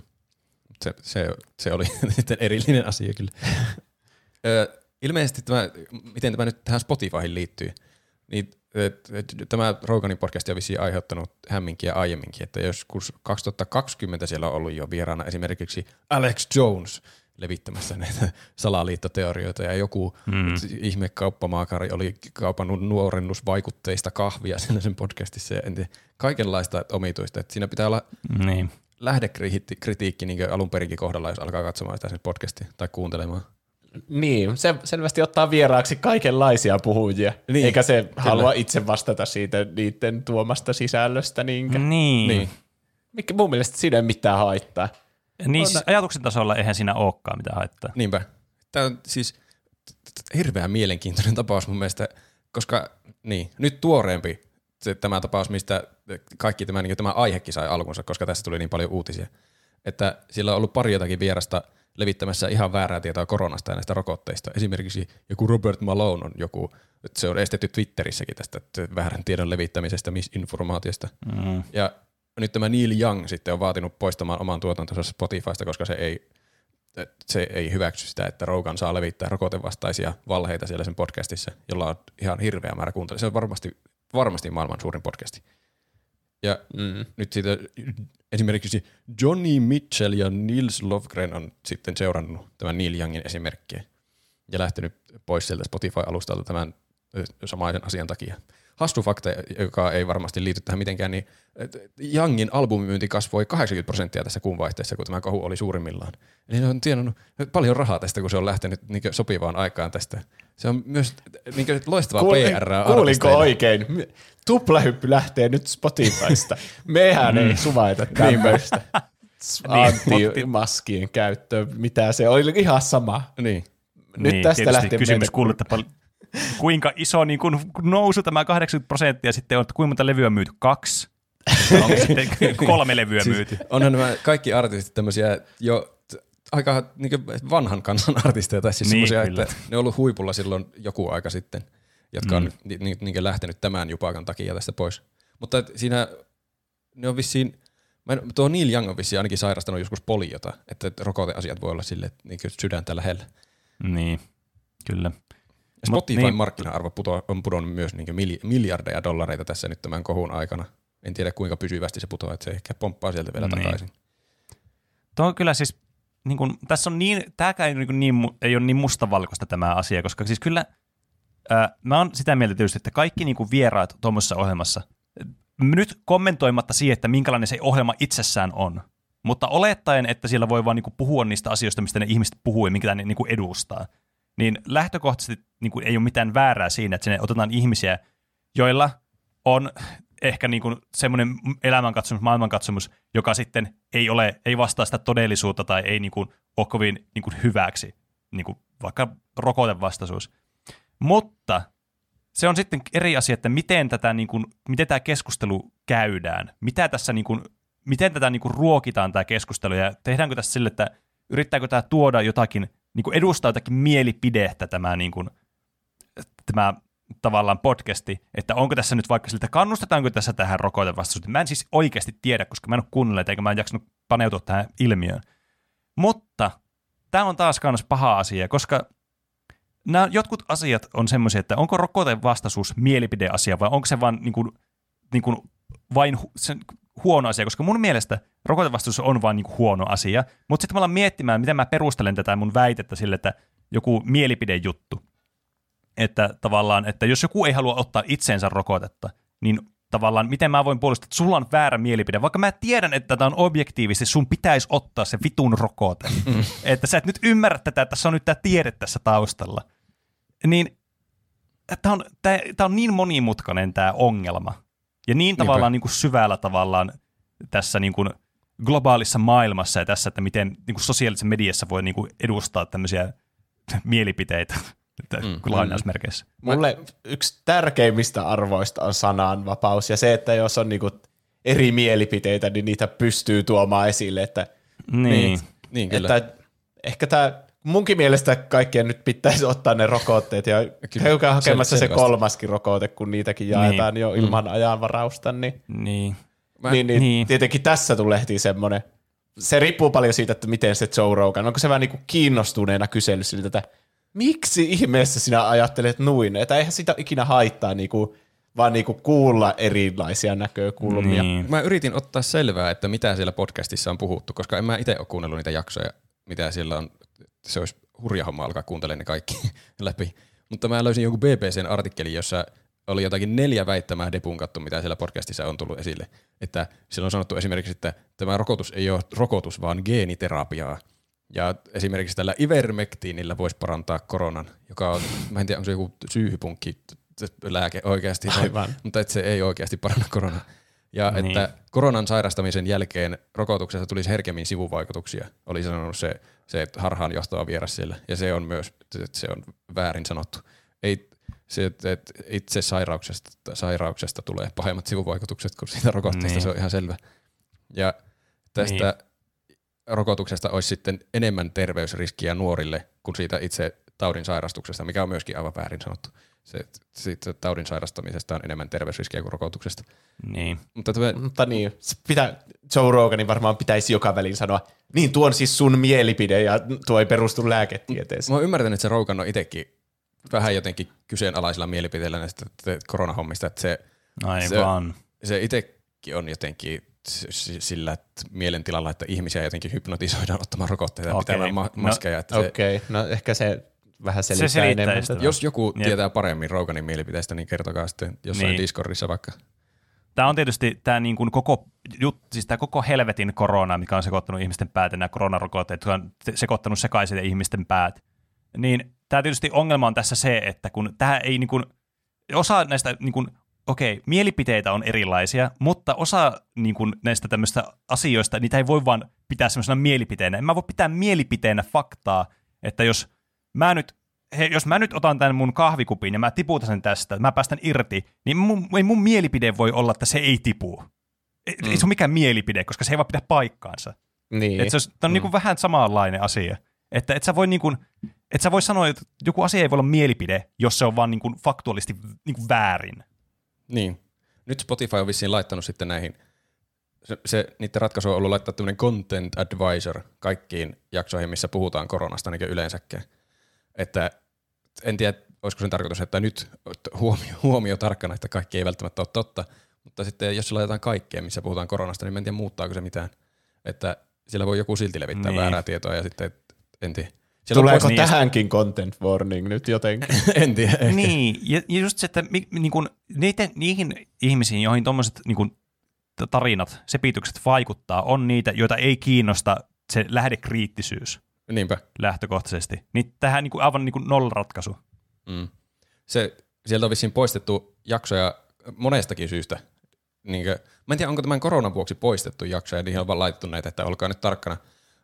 Mutta ainakin sieltä oli nyt joku toinen jupakka tuli heti perään, että Rogan on sanonut jotain N-sanoja siellä ja, ja siitä se on Aha. vissiin pyytänyt nyt anteeksikin, että siitä on levinnyt semmoisia videoita ja siis siellä on vaikka minkälaista ollut jossain vaiheessa siellä podcastissa. Eihän se ole siis semmoinen niin PC-podcasti niin alkuun mm. saakka ja Spotify varmasti tiesi sen, kun ne osti sen yksin oikeudella, että siellä tulee ristiriitaista materiaalia. Tämä mm. Daniel Ek toimitusjohtaja oli laittanut työntekijöille jonkun viestin, että se tuomitsee nämä Roganin sanomiset ja on, niin kuin, mä en tiedä, onko ne Spotifyn toimesta niin poistettu ne jaksot vai onko sitten Rogan itse päättänyt, että mä nyt poistan ne jaksot ja sitten tämä Ek on ollut sillä joo hyvä, kannattaa poistaa ne jaksot. Mutta se sanoo myös siinä viestissä, että Roganin hiljentäminen ei ole ratkaisu. Että se, eikä ne, en, ne ei varmaan hal- rahallis, rahallisesti ajateltuna halua poistaa Se ei ole rahallisesti podcastia. ratkaisu. Niin, mutta onko se myöskään niin sananvapaudellisesti ratkaisu poistaa jonkun podcastia, jos sillä tulee ristiriitaisia mielipiteitä. Ja tässä tulee aivan siis liian vaikea kysymys, että kenen vastuulla on tämmöisten podcastien sisältö. Että Niin. Jos siellä puhutaan jotakin aivan mitä sattuu rokotteista, niin onko se, niin kenen vastuulla se on pitää huolta, että siellä olisi joku tiedemies huutamassa väliin, että väärin. Tää- Mä, se, siis- mm. Mun mielestä se pitäisi olla ihmisten vastuulla, ettei podcasteihin usko niin sokeasti, että vaikka tuommoisen oman rokotekantansa tekee Joe Roganin haastattelun perusteella. Niin, Niin, mutta tässä meidän niin kuin, tämmöisessä tavallaan mediamaailmassa ja tässä just tässä meidän globalisoituneessa mediamaailmassa, missä kuka tahansa voi olla sisällön tuottaja, niin tämä vastuu on siirretty täysin sen sisällön tuottajalta sille sisällön vastaanottajalle. mm. Että nykyään tuntuu, mun mielestä mä oon vähän eri mieltä Juuson kanssa siinä mielessä, mun mielestä vastuu pitää olla kuitenkin sillä sisällön tuottajalla lähtökohtaisesti. Että mitä paskaa se suoltaa ulos sitten sieltä. Että jos se suoltaa vahingollista sisältöä ulos, niin et sä voi vaan sanoa, että no, tää on sun vikaa nyt, kun sä kuuntelit tän. Tai Ehkä mä haluan vaan turvata omaa selustani. niin, kyllä mä tiedän, mä tiedän kyllä. Sitten kuitenkin sananvapaus, jaada, jaada tämmöistä. Että, mutta sananvapaus ei tarkoita sitä, että sä voit vaan sanoa ja niin kuin, tehdä mitä sua huvittaa. Niin, totta. Ei mm. sananvapautta pidä käyttää silleen, että vähän niin kuin tekee, sanoo mitä tahansa, vaan silleen, niin. että niin, justiis. Mä yritin tutkia tätä, siis mä menin tutkimaan Spotifyn End User Agreementia tai niitä jotakin privacy policy sääntöjäkin. Niin siellä luki, että Spotify may but has no obligation to monitor or review user content. Eli ne niinku sen perusteella ainakin vapauttaa itsensä kaikesta vastuusta, mitä Niin, siellä alustalla on. Ja myös, että ne saa vaan poistaa sieltä varoittamatta tai ilman syytä mitä tahansa. Mm. Mutta näitä, näitä nyt varmasti pitää siellä niin pitkään kuin vaan pystyy, koska siis ne osti sadalla miljard, mil, miljard, miljoonalla dollarilla tämän Roganin itselleen. Mm. Ja mä luulen, että se on nyt se että, niinkö, crux, se, niinkö kes, Niin. keskiö tässä koko jupakassa, miksi tästä on suututtu niin paljon, koska se on niinkö yksin oikeudella Spotifylla, että sitten niillä pitäisi olla joku vastuu. Jos, jos, jos, mm. jos mä ostan, et, jos, jos mä omistan hevostallin sitten maksan jollekin, tästä tulee omituinen vertauskuva, ja sitten maksan jollekin parhaalle hevosomistajalle rahaa, että sen hevonen tulee pelkästään mun tallin järjestämiin raveihin. Ja sitten se kesken sen ravien se hevonen alkaa suoltaa jotakin rokotevastaista propagandaa. niin siis on kai mulla joku vastuu siinä, että mä en anna sen, että mä oon ostanut sen tavallaan niin omaan omistukseni, mutta onko se omistus? Niin. Mä Mutta se kuitenkin sanoisin- edustaa sua. Se Niin. edustaa sitä sun koko organisaatiota. Koska tuossa vaiheessa Roganissa tulee niin koko Spotifyn tommonen lippulaiva, kun ne maksaa siitä noin paljon, että se on Niin. niin. pelkästään niiden alustalla. Kyllä. Isoin kynnyskysymys tässä on vain se, että tämä maksaisi liikaa Spotifylle, että ne cancellaisi Joe Roganin. Niin, siis mä sanoisin, että se on vaan se, kun ne hyötyy siitä niin paljon rahallisesti. Mitä Niin, niin, järkeä kyllä. nyt olisi eka maksaa siitä, sitten poistaa kaikki sen jaksot. Että, Niin, niin, kyllä. että kai ne hyötyy niistä jopa niistä rokoteen. Ne saa varmaan miljardeja kuunteluita ne rokotevastaisetkin Ja jaksot. mm. mä oon aika varma, että näissä myös, mä mietin, että mikä niin kuin tämmöinen finansikaalinen idea on ostaa Joe Rogan podcastin noin kallilla, mutta se on varmaan se, että sitten semmoiset, jotka siirtyy kuuntelemaan tätä, niin voi varmaan kuulla sillä Free Spotifylla sitten tätä. Ja saa niitä mainostuloista, tulee vaan suoraan vaan mm. niin kuin Spotifylle vaan kaikki sieltä. Siis Mut, Roganin niin. kannaltahan se on aina ollut, sen brändi on semmoinen kontroversi, että se ottaa sinne välillä tuommoisia sekopäävieraitakin kertomaan jotakin aivan kummallisia tarinoita. Mutta mä en tiedä, onko sillä nyt sitten ollut enemmän sekopäätä vieraana viime aikoina näihin rokoteasioihin liittyen. Että sitten tästä on tullut tämmöinen iso koska se on nyt on Spotifyn mm. yksityisomistuksessa. Tai... Mut, niin. Mutta mä haluaisin tässäkin sanoa, että tässäkin, jos Joe Rogan haluaa tommosen tehdä, niin se täytyy sitten olla sen tekijän vastuulla. Sä voit ottaa ketä tahansa hulluja sun podcastiin, jutella niitä, haastella niitä, mutta se on sun vastuulla, että sä pidät sen kuitenkin objektiivisena ja semmoisena niin kuin, teetkö, sen sisällön semmoisena, että sä voit seisoa sen takana ja sanoa, että minä, tässä niin kuin vain tutkittiin tätä niin kuin keskusteluaihetta, eikä silleen Mm. niin kuin yritä propagandalla luoda mitään mielipiteitä ihmisiä. Niin. Ja, niin. Jos sehän on sananvapaudelle hyvä, että otetaan kaikenlaisia mielipiteitä huomioon. Mutta sitten jos on tuommoinen jättialusta, johon otetaan niin suhteessa enemmän aivan järjettömiä mielipiteitä, jotka haukkuu rokotteet, niin kai siellä pitäisi olla välillä sitten, en mä tiedä, onko siellä ollut sitten paljon jotakin järkeviä tiedemiehiä, jotka tuntuu, että pitäisi olla samassa jaksossa niin kaksi vastakkaista mielipidettä aina aiheesta, että ne voi niin antaa aina argumentti. Mitä jos joku kuuntelee niin. vaan tuommoisen järkyttävän potaska-jakson, niin sitten niin. siitä saat semmoisen kuvan, että rokotteet on paha. Niin. Mm. Mutta en mä tiedä, että siis Kai Roganin, sillä pitäisi olla vastuu, että siellä että se ei niinkö tuota ihmisten kuolemia koronan avulla. Mm. Mut, mutta kun sillä ei ole vastuuta. Se koko sen brändi on semmoinen, että se ottaa sinne tommosia niinkö todellisuuden kyseenalaistavia ihmisiä vieraaksi, jotka sitten selittää mm. kummallisia asioita. Se, se, tämä se vastuu ei ole tällä hetkellä kellään. Ja sitten Aika lapsellista, jos multa kysytään. Tämä vastuu on meillä. Niin, Me voimme tehdä mm. tuota, osuutemme. Se on kuuntelijalla tällä hetkellä se vastuu, eikä kaikki niin. kuuntelijat varmasti se, se, niin pysty, pysty käyttämään sitä vastuuta, sillä jos on jo valmiiksi sen propagandan puolella, että rokotteet on huono asia, niin sitten kaikki, mitä sinne tulee, vaan tukee sitä teoriaa. Mm. Miettikääpä, mm. sulla on niin, tota noin, niin, äh, äh, joku aivoaneurysma ja menet sairaalaan ja sitten se on sun, sun vastuulla eikä niiden lääkäreiden vastuulla, mitä sulle tapahtuu. Et vastuu täytyy kantaa niin kuin siinä asemassa, missä sä oot. Tietysti tämä oli ihan todella kärjistetty esimerkki. Mutta mun mielestä niin. vastuun pakoilu on siis aivan uskomattoman lapsellista. Kyllähän jos me kritisoidaan vaikka superselliä ja niiden epämoraalisia noita niin. rahastusmalleja, niin, niin ei me siinäkään sanota, että se on kuluttajan vika, jos ne maksaa, vaan siinäkin me sanotaan, että Supercell itse hyödyntää itse niitä. Niin, kyllä. Ja samalla lailla, niin, Joe Rogan sitten tuota, hyödyntää sen tosi massiivista yleisöä ja niin. sieltä niitä epäus- tai niitä helppouskoisia. Niin, jos mm. Joe Rogan ei voi ottaa vastuuta eikä Spotify voi ottaa vastuuta, niin mitä se kertoo näistä henkilöistä ja organisaatioista? Niin, Spotify on jotenkin asettanut itsensä semmoiseen täydelliseen asemaan, että ne on pelkästään alusta, että ne ei niinku tuota sitä, niillä ei ole mitään osuutta siinä sisällön tuottamisessa, että sinne vaan tulee sisältöä ja ne on vaan kädet pystyssä, että ei me voi vaikuttaa tähän, mitä tänne tulee, että miettikää itse, mitä kuuntelette. Niin, se on, en tiedä, niin. Mutta ei voi poistaakaan podcastia, koska sitten sieltä pitäisi poistaa varmaan vaikka ja mitä, että se, mm. se olisi niin konsistent, että en tiedä. Tämä, Saa nähdä, auttaa, aiheuttaako tämä jotakin suuria muutoksia. Tämä, jos kaikki artistit yhtäkkiä seurataan Neil Youngin esimerkkiä, niin ehkä vaan Spotify kohta katoaa, kun tarpeeksi moni artistit lähtee, lähtee ja siellä, siellä ei ole muita kuin Joe Rogan. niin, niin, kyllä. niin. Nyt on artisteille hyvä hetki ottaa musiikki pois tämmöisen eettisen syyn takia, että vaikka siellä olisi rahasyitä taustalla, että en tiedä tarpeeksi, niin voi tehdä tämmöisen ovelan mm. PR-manööverin ja lähteä pois Spotifysta. Herra Jumala, tämä aihe on kestänyt aivan liikaa. Käy vielä äkkiä viikon kysymyksen vastauksia.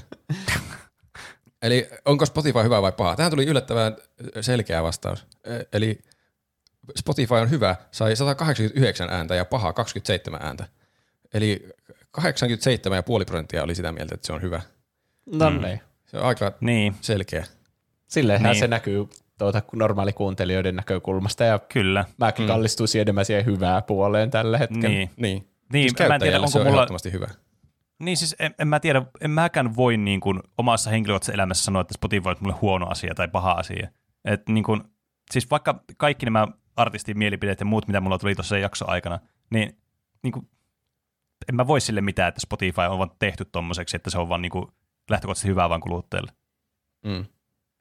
Mä luen näitä vielä muutaman tämmöisen kuuntelijakommentin, kun täällä oli ihan hyviä argumentteja. Pahoittelut niille, joiden kommentteja ei nyt lueta, koska meillä meni aivan liikaa aikaa tämä asia käsittelemisen niin omilla argumenteilla. niin. Ready to go on sanonut, kai se hyvän puolelle kallistuu. Ennen Spotify piti hankkia kaikki musiikit koneelle tai Walkmaniin tosi vaikeasti, joko yksittäiset biisit ostamalla tai hankkimalla mm. jotenkin muuten. Spotify on niin helppokäyttöinen, että tarve musiikin tai podcastien hankkimiselle mitään muuta kautta katosi. Jei, helppo ja laillinen tapa kuunnella musaa. Huonoa mm. toki on se, että artistit ei saa paljonkaan korvauksia kuunteluista ja Spotifyn kautta saa äänensä kuuluviin näköjään varsin helposti huuhaa sontaakin suoltavat tahot. Mitä? Puhuttiinko siinä meistä? Kyllä. Shots fired at tupla. niin. Mm. Niin. Siinä oli kaikki pointit oikeastaan, mitä me käsiteltiin. Olisi voinut lukea vain tuon kommentin, että aihe olisi ollut siinä. Niin. Sääst, oltaisiin säästy puolitoista tuntia tästä. Kaikkien aika. Mm. Ash and Dawn on sanonut, aika ehdottomasti hyvän puolelle menee. Kuunneltavan materiaalin määrä ja äänenlaatu on sellaisia, että niistä mielellään maksaa aina pienen kuukausihinnan. Paljon löytyy uusia artisteja musiikin puolella, joihin ei olisi ikinä törmännyt ilman Spotifyn satunnaisia listoja. Ja löytyyhän sitä aikanaan tämä podcastkin sattumalta ehdotuksena. Kuluttajan näkökulmasta aika vähän jää negatiiviset puolet itselläni. Mm. Mm. Kyllä. Ja sielläkin mainittiin tuplahyppy, joka ilmestyy listojen ja Niinpä. algoritmien kautta elämään. Kyllä. Mä aloin vielä yhden tämmöisen jättikommentin, joka voi päättää sitten tämän meidän aiheen. Murdoch oli laittanut, hyvä, Voi ei. hyvä asia. Striimaus vähentää huomattavasti musiikkiteollisuuden paisumista. Ennen levyyhtiöt ja artistit tienasivat miljoonia jollakin albumilla. Joidenkin mielestä niiden tiedesnit olivat hyvä asia, minusta huono. Onko oikein, että joku Eminem tienaa, tienaa musiikkialbumista 10 miljoonaa dollaria? Ja levyyhtiö luultavasti vieläkin enemmän. Vastaako tulot työtä? Vastaako voitot No niin, riskiä? hei, minä haluan pysäyttää tämän nyt tässä, koska siis mä luin tämän Murdockin kommentin ja nyt niin kun mä yleensä en yritä ottaa niin ketään, mun silmät tipuu, kun ketään kuuntelee, koska mä arvostan näitä kuuntelijoita, jotka kuuntelee tätä. Mutta nyt me, mulla oli niin er, eriävät mielipiteet tässä Murdockin kanssa, että mulla siis niin, mulla alkoi eilen sapeettaa. Mä kävelin tuolla kaupassa, niin mulla oikeasti mä vaan mietin sille, koska te ongelma tässä on, koska mulla tulee tästä mielikuva, että niin kuin, eikö muusikot tai artistit tai niin kuin taiteilijat ansaitse rahaa? Eikö tämä on niin kuin, onko niitä väärin tienata rahaa? Sitä mä mietin. Mil, mikä on se raja, missä saa tienata miljoonia rahaa? Onko se, että sä oot olla artisti? Ei, et saa olla artisti. Kuvataiteilija? Et todellakaan, sitä vittu. Ää, saatko olla niin kuin maanviljelijä? Et saa voi tienata niin paljon, et saa saa olla. Mi- Mikä tämä on tämä kriteeri tässä, että kuka saa tienata kuinka paljon? Et, niin, mm. Mun mielestä tämä on niinku aivan typerä tämmöinen niinku lähtökohta jonnekin. Mulla niinku alkoi niin paljon sapeettaa tämä, tämä vastaus. Anteeksi nyt vaan, että ei mitään henkilökohtaista, mutta mä vaan halusin vaan ottaa tämän niinku puheeksi tähän. Ja, Niin. ja just tavallaan, että, niinku, että tämä vast, tavallaan, niinku, mi- mikä vastaako työ sitä, niinku, t- mitä, mikä helvetti se oli sitä rahaa, vai mikä Vastaako voitot riskiä? Vastaako tulot työtä? vastaako tulot työtä, niin tämä on just tämmöinen, että niin kuin, no mikä tämä kriteeri on sulle, kuinka, millä, millä niin kuin saa tienata rahaa sitten? Tavo- Mm. Mun ei, mielestä... ei, siis niin, tämä on mun mielestä vaan niin kuin, tämä särähti mulla niin pahasti korvaan tämä argumentti tässä, sori. ne, joita kiinnostaa, käykää lukemassa Murden kommentti Discordista. Pene ei kestä enempää. Mun mielestä markkinat vaan määrittää, kuinka paljon kukainenkin ansaitsee. Ja tällä Niin, hetkellä kyllä. markkinat on niin Spotify-ansainnan kannalla. Niin, siis miksi juuri muusikot, kun kyllähän on paljon töitä. Jeff Bezos, kuka sanoo, että se ansaitsee tiedota niin paljon kuin se tiedata. Monista Niin. niin. niinku, tämmöisistä mm. ylemmän johtotason tehtävistä saa helvetisti rahaa ja sitten Niin, ne kyllä. työt on neljä tuntia viikossa vaikka tai niin. jotain. Että, ja sitten joku toinen on vaikka jossain tuota, fyysisissä töissä, niin kuka se sanoo, että Niin. ne on, sitten on huonompia kuin ne ylemmän johtotason työt. Ja Niin. se, Niin. se on vaan tämä Anteeksi. meidän systeemi, että ei ne rahat ja Mm. ne Niin. työt Kyllä, on mitenkään niinku korreloi toisiansa. niin on. Anteeksi, nyt voit jatkaa tätä kommenttia, koska mä en halua tätä kommenttia cancelataan sen takia, että mä olin vain eri mieltä tämän kommentin kanssa.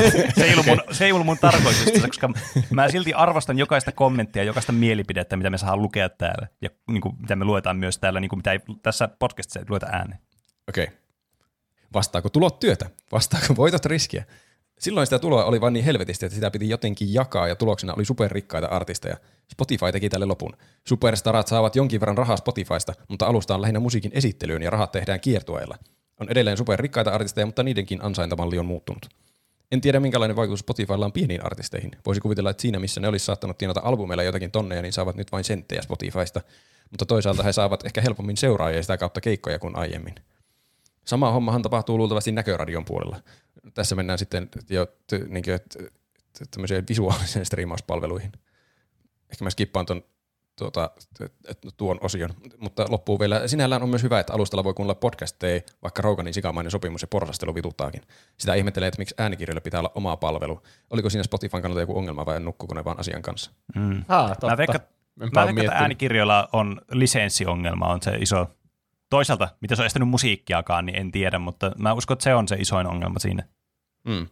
Mä, jossakin oli joku juttu, että Spotify, Spotifyssa olisi äänikirjoja, tai olisi ainakin tulossa, mutta mä en löydä mistään Spotifysta äänikirjoja. Sanokaa joku, jos siellä on oikeasti äänikirjoja. Mm. Kyllä. Herra jästäs.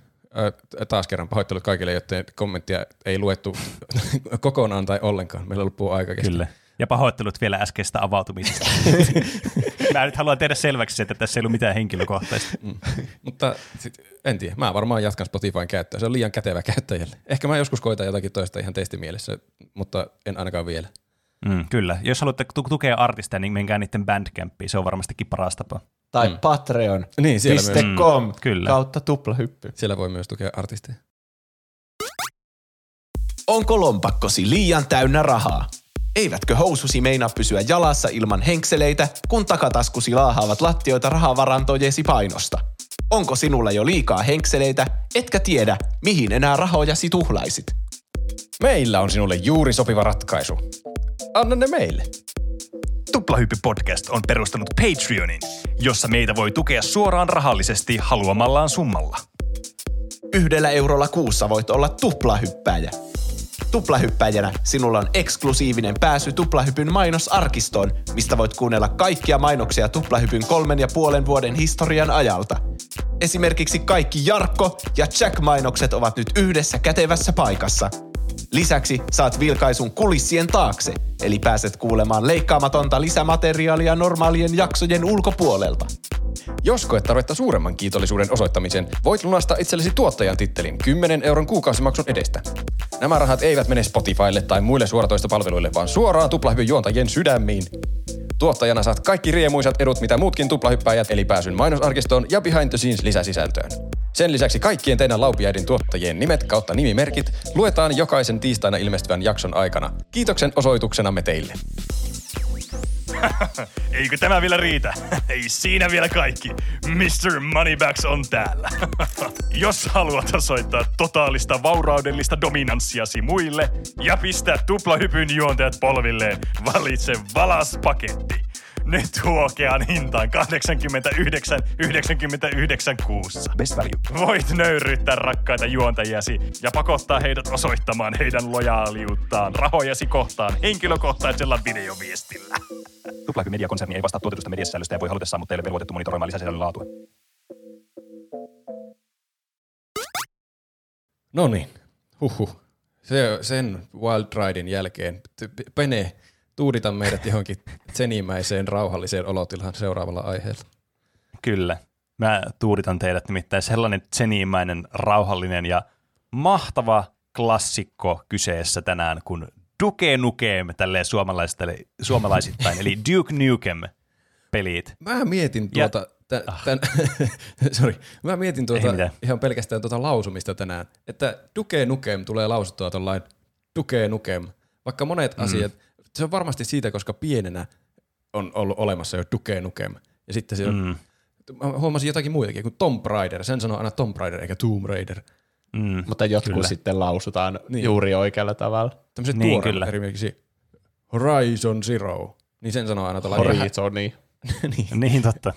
Mutta toisaalta Duke Nukem myös niinku sointuu su- suussa tosi kivasti. Se on Duke. Nukem. Se on, siis, se on täydelliset niinku, tavut siinä, semmoiset, niinku, jotka menee aivan mahtavasti niinku, yht, yksi yhteen. Tietysti ne menee myös englanniksi, mutta jotenkin suomalaisit, suomalaisittain ne niinku oikein sille, semmoiset kovat ja semmoiset kulmikkaat, semmoiset maskuliiniset Duke niin. Nukem. Se on jotenkin paljon semmoinen kuin Duke Nukem. Jotenkin kuulostaa semmoiselta nynnyltä. Niin. Duke Nukem kuulostaa semmoiselta kovalta maalaismieheltä, joka tulee jollakin mm. hiiliharkolla tuhoamaan sut. Kyllä, kyllä. Ja sellainen mies hän Duke Nukem todellakin oli. Sellainen niin kuin maskuliinisuuden multihuipentuma, että ei toista pelirintamalla. Hiiliharkko ei olla oikea sana, nyt mä rupean miettimään. Se, Hiilihanko. Joo, kiitos.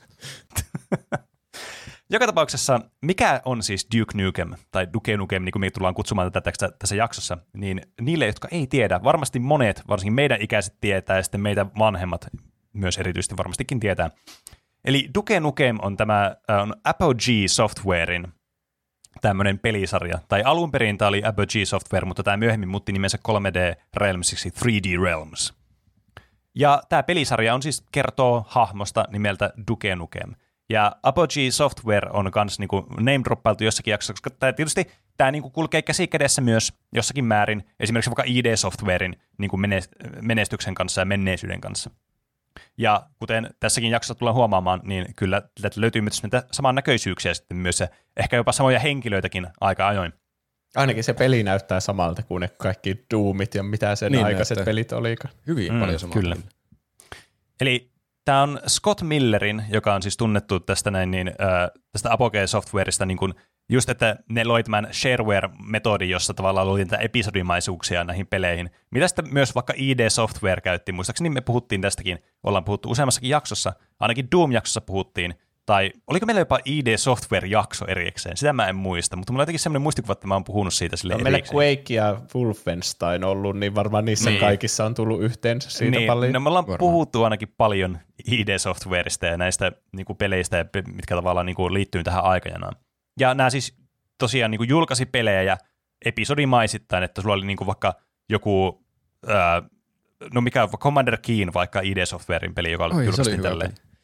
Niin julkaistiin sille, että oli niin sellainen episodi, sä pelata ilmaiseksi sitä, mutta jos olisit ne jat- jatkoepisodit, niin sun piti maksaa siitä. Mm. Eli tämä oli vähän niin kuin tämmöinen li- demo, joka oli osa tätä koko pelikokonaisuutta, silleen niin kuin lineaarisesti. Mikä oli aika fiksu ratkaisu, ja se tuotti paljon rahaa ja fyffeä sitten. Ja tämä sitten Duke Nukem sai sitten al- aikunsa, alkunsa äh, vuodelta 1991, joka julkaistiin myös tälleen samalla tavalla äh, MS-DOSille. Eli päästään vielä MS-DOS-maailmaankin tässä. Ja tämä koko pelisarja on oikeastaan niinku, tää, monella tavalla tämmöinen legendastatus, mutta tämä on myös hyvin pahamaineinen sitten niin kuin myöhemmillä vuosilla, kuten tässäkin jaksossa tulee käymään ilmi sitten niille, jotka ei tiedä. Niin, jotka tietää, niin varmasti jo tulee vilun väristyksiä, kun ne ajatteleekin, että mitä Duke Nukemille kävi. Ja tämä pelisarja on niin kuin erityisesti tunnettu nimenomaan tästä Duke Nukem 3Dstä, joka on sitten kolmas peli tätä pelisarjaa. Ja nimenomaan myö- juuri siitä, että tämä on niin tämmöistä, niin kuin, tässä on tämmöistä edgiä ja karskia tämmöistä huumoria, suoraan 90-luvulta ja kauheasti tämmöistä alapäähuumoria ja semmoista niin kuin seksistisiä juttuja, semmoisia naistrippareita ja tapetaan sikapoliiseja ja tämmöisiä niin kuin, sit, aivan siis täys, täydellinen ylilyönti tälleen niin kuin kaikissa mittakaavoissa. Tästä tulee mieleen vähän niin kuin Wolfenstein, kun sekin oli just semmoinen, että natseja ja robotteja ja konekiväärillä kyllä. niitä ammutaan turpaan, niin sitten Mm, mm, tämä on vähän niin kuin samaa sarjaa, mutta semmoinen toisenlainen miesfantasia, semmoinen, että Mm. äh, olen oman elämäni action man. Kyllä. Saan kaikki naiset. Selkeä teema Kyllä. peleissä tuohon aikaan. Tämä on just semmoinen testo-maskuliinisuus, semmoinen niinku alpha male, vittu mindset-meininki. Tämä on aivan, niinku, tää on aivan mahtava tämä kuitenkin. Tämä, kun tämä, siis tämä on niin, niin kuin legendaarinen omalla tavalla. Tämä on kuitenkin oman aikansa selkeä tuotos sitten, mutta ei kuitenkaan huono tuotos, mutta ei mennä ajassa kuitenkaan vielä eteenpäin, vaan pysytään vuodessa 1991, joka oli tämä ensimmäisen peli, eli Duke Nukemin julkaisuvuosi. Koska ö, kaikki ei välttämättä tiedä, että nämä siis tosiaan ei alun perin ollut tämmöisiä first person shootereita nämä pelit, vaan nämä oli itse asiassa 2D tämmöisiä platformer shootereita sitten. Vähän niin kuin kontra Mä- siinä tyylillä. Mä en tiennyt, ennen kuin mä tänään katsoin jotakin videota. Evolution of Mm. Duke Nukem, että mä tiesin, muistin, että miltä se näyttää se peli. Niin siellä tuli Mm. yllättäen 2D-peliä en, ensimmäisenä. Kyllä. Aika vähän tunnettu ehkä, no varsinkin Duke Nukem 3D on niin eri asia. Niin tavallaan nämä on vienyt sitten vähän vähemmän valolle. Toki ihan niin kuin menestyksekkäitä pelejä ja suosittuja pelejä nämäkin, että ei nämä nyt huonoja pelejä ollut. Ja tämä on just tämmöinen niin kuin peruspeli, missä sä niin kuin tapat vihollisia ja tuhot obstakkeleja ja kerät power niin kuin kontratyyliin, siis suoraan sanottuna. Vähän tulee kans, mulla tulee tästä viboja tähän näin, niin ää, nimenomaan just tähän, tähän, mikä mainitsinkin äsken, Commander Keeniin. Olipa vaikea löytää tuo nimi, piti keksiä tämmöisiä välisanoja tuohon väliin, että tästä tuli jotakin sisältöä.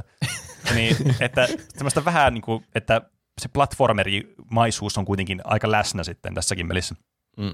Ja tavoitteena on päästä sitten niin kuin kentän loppuun, kerätä keycardeja, millä avata ovia ja sitten päästä exittiin ja sitten lopussa tulee sitten paha bossi vikakentässä ja tapetaan sitten se.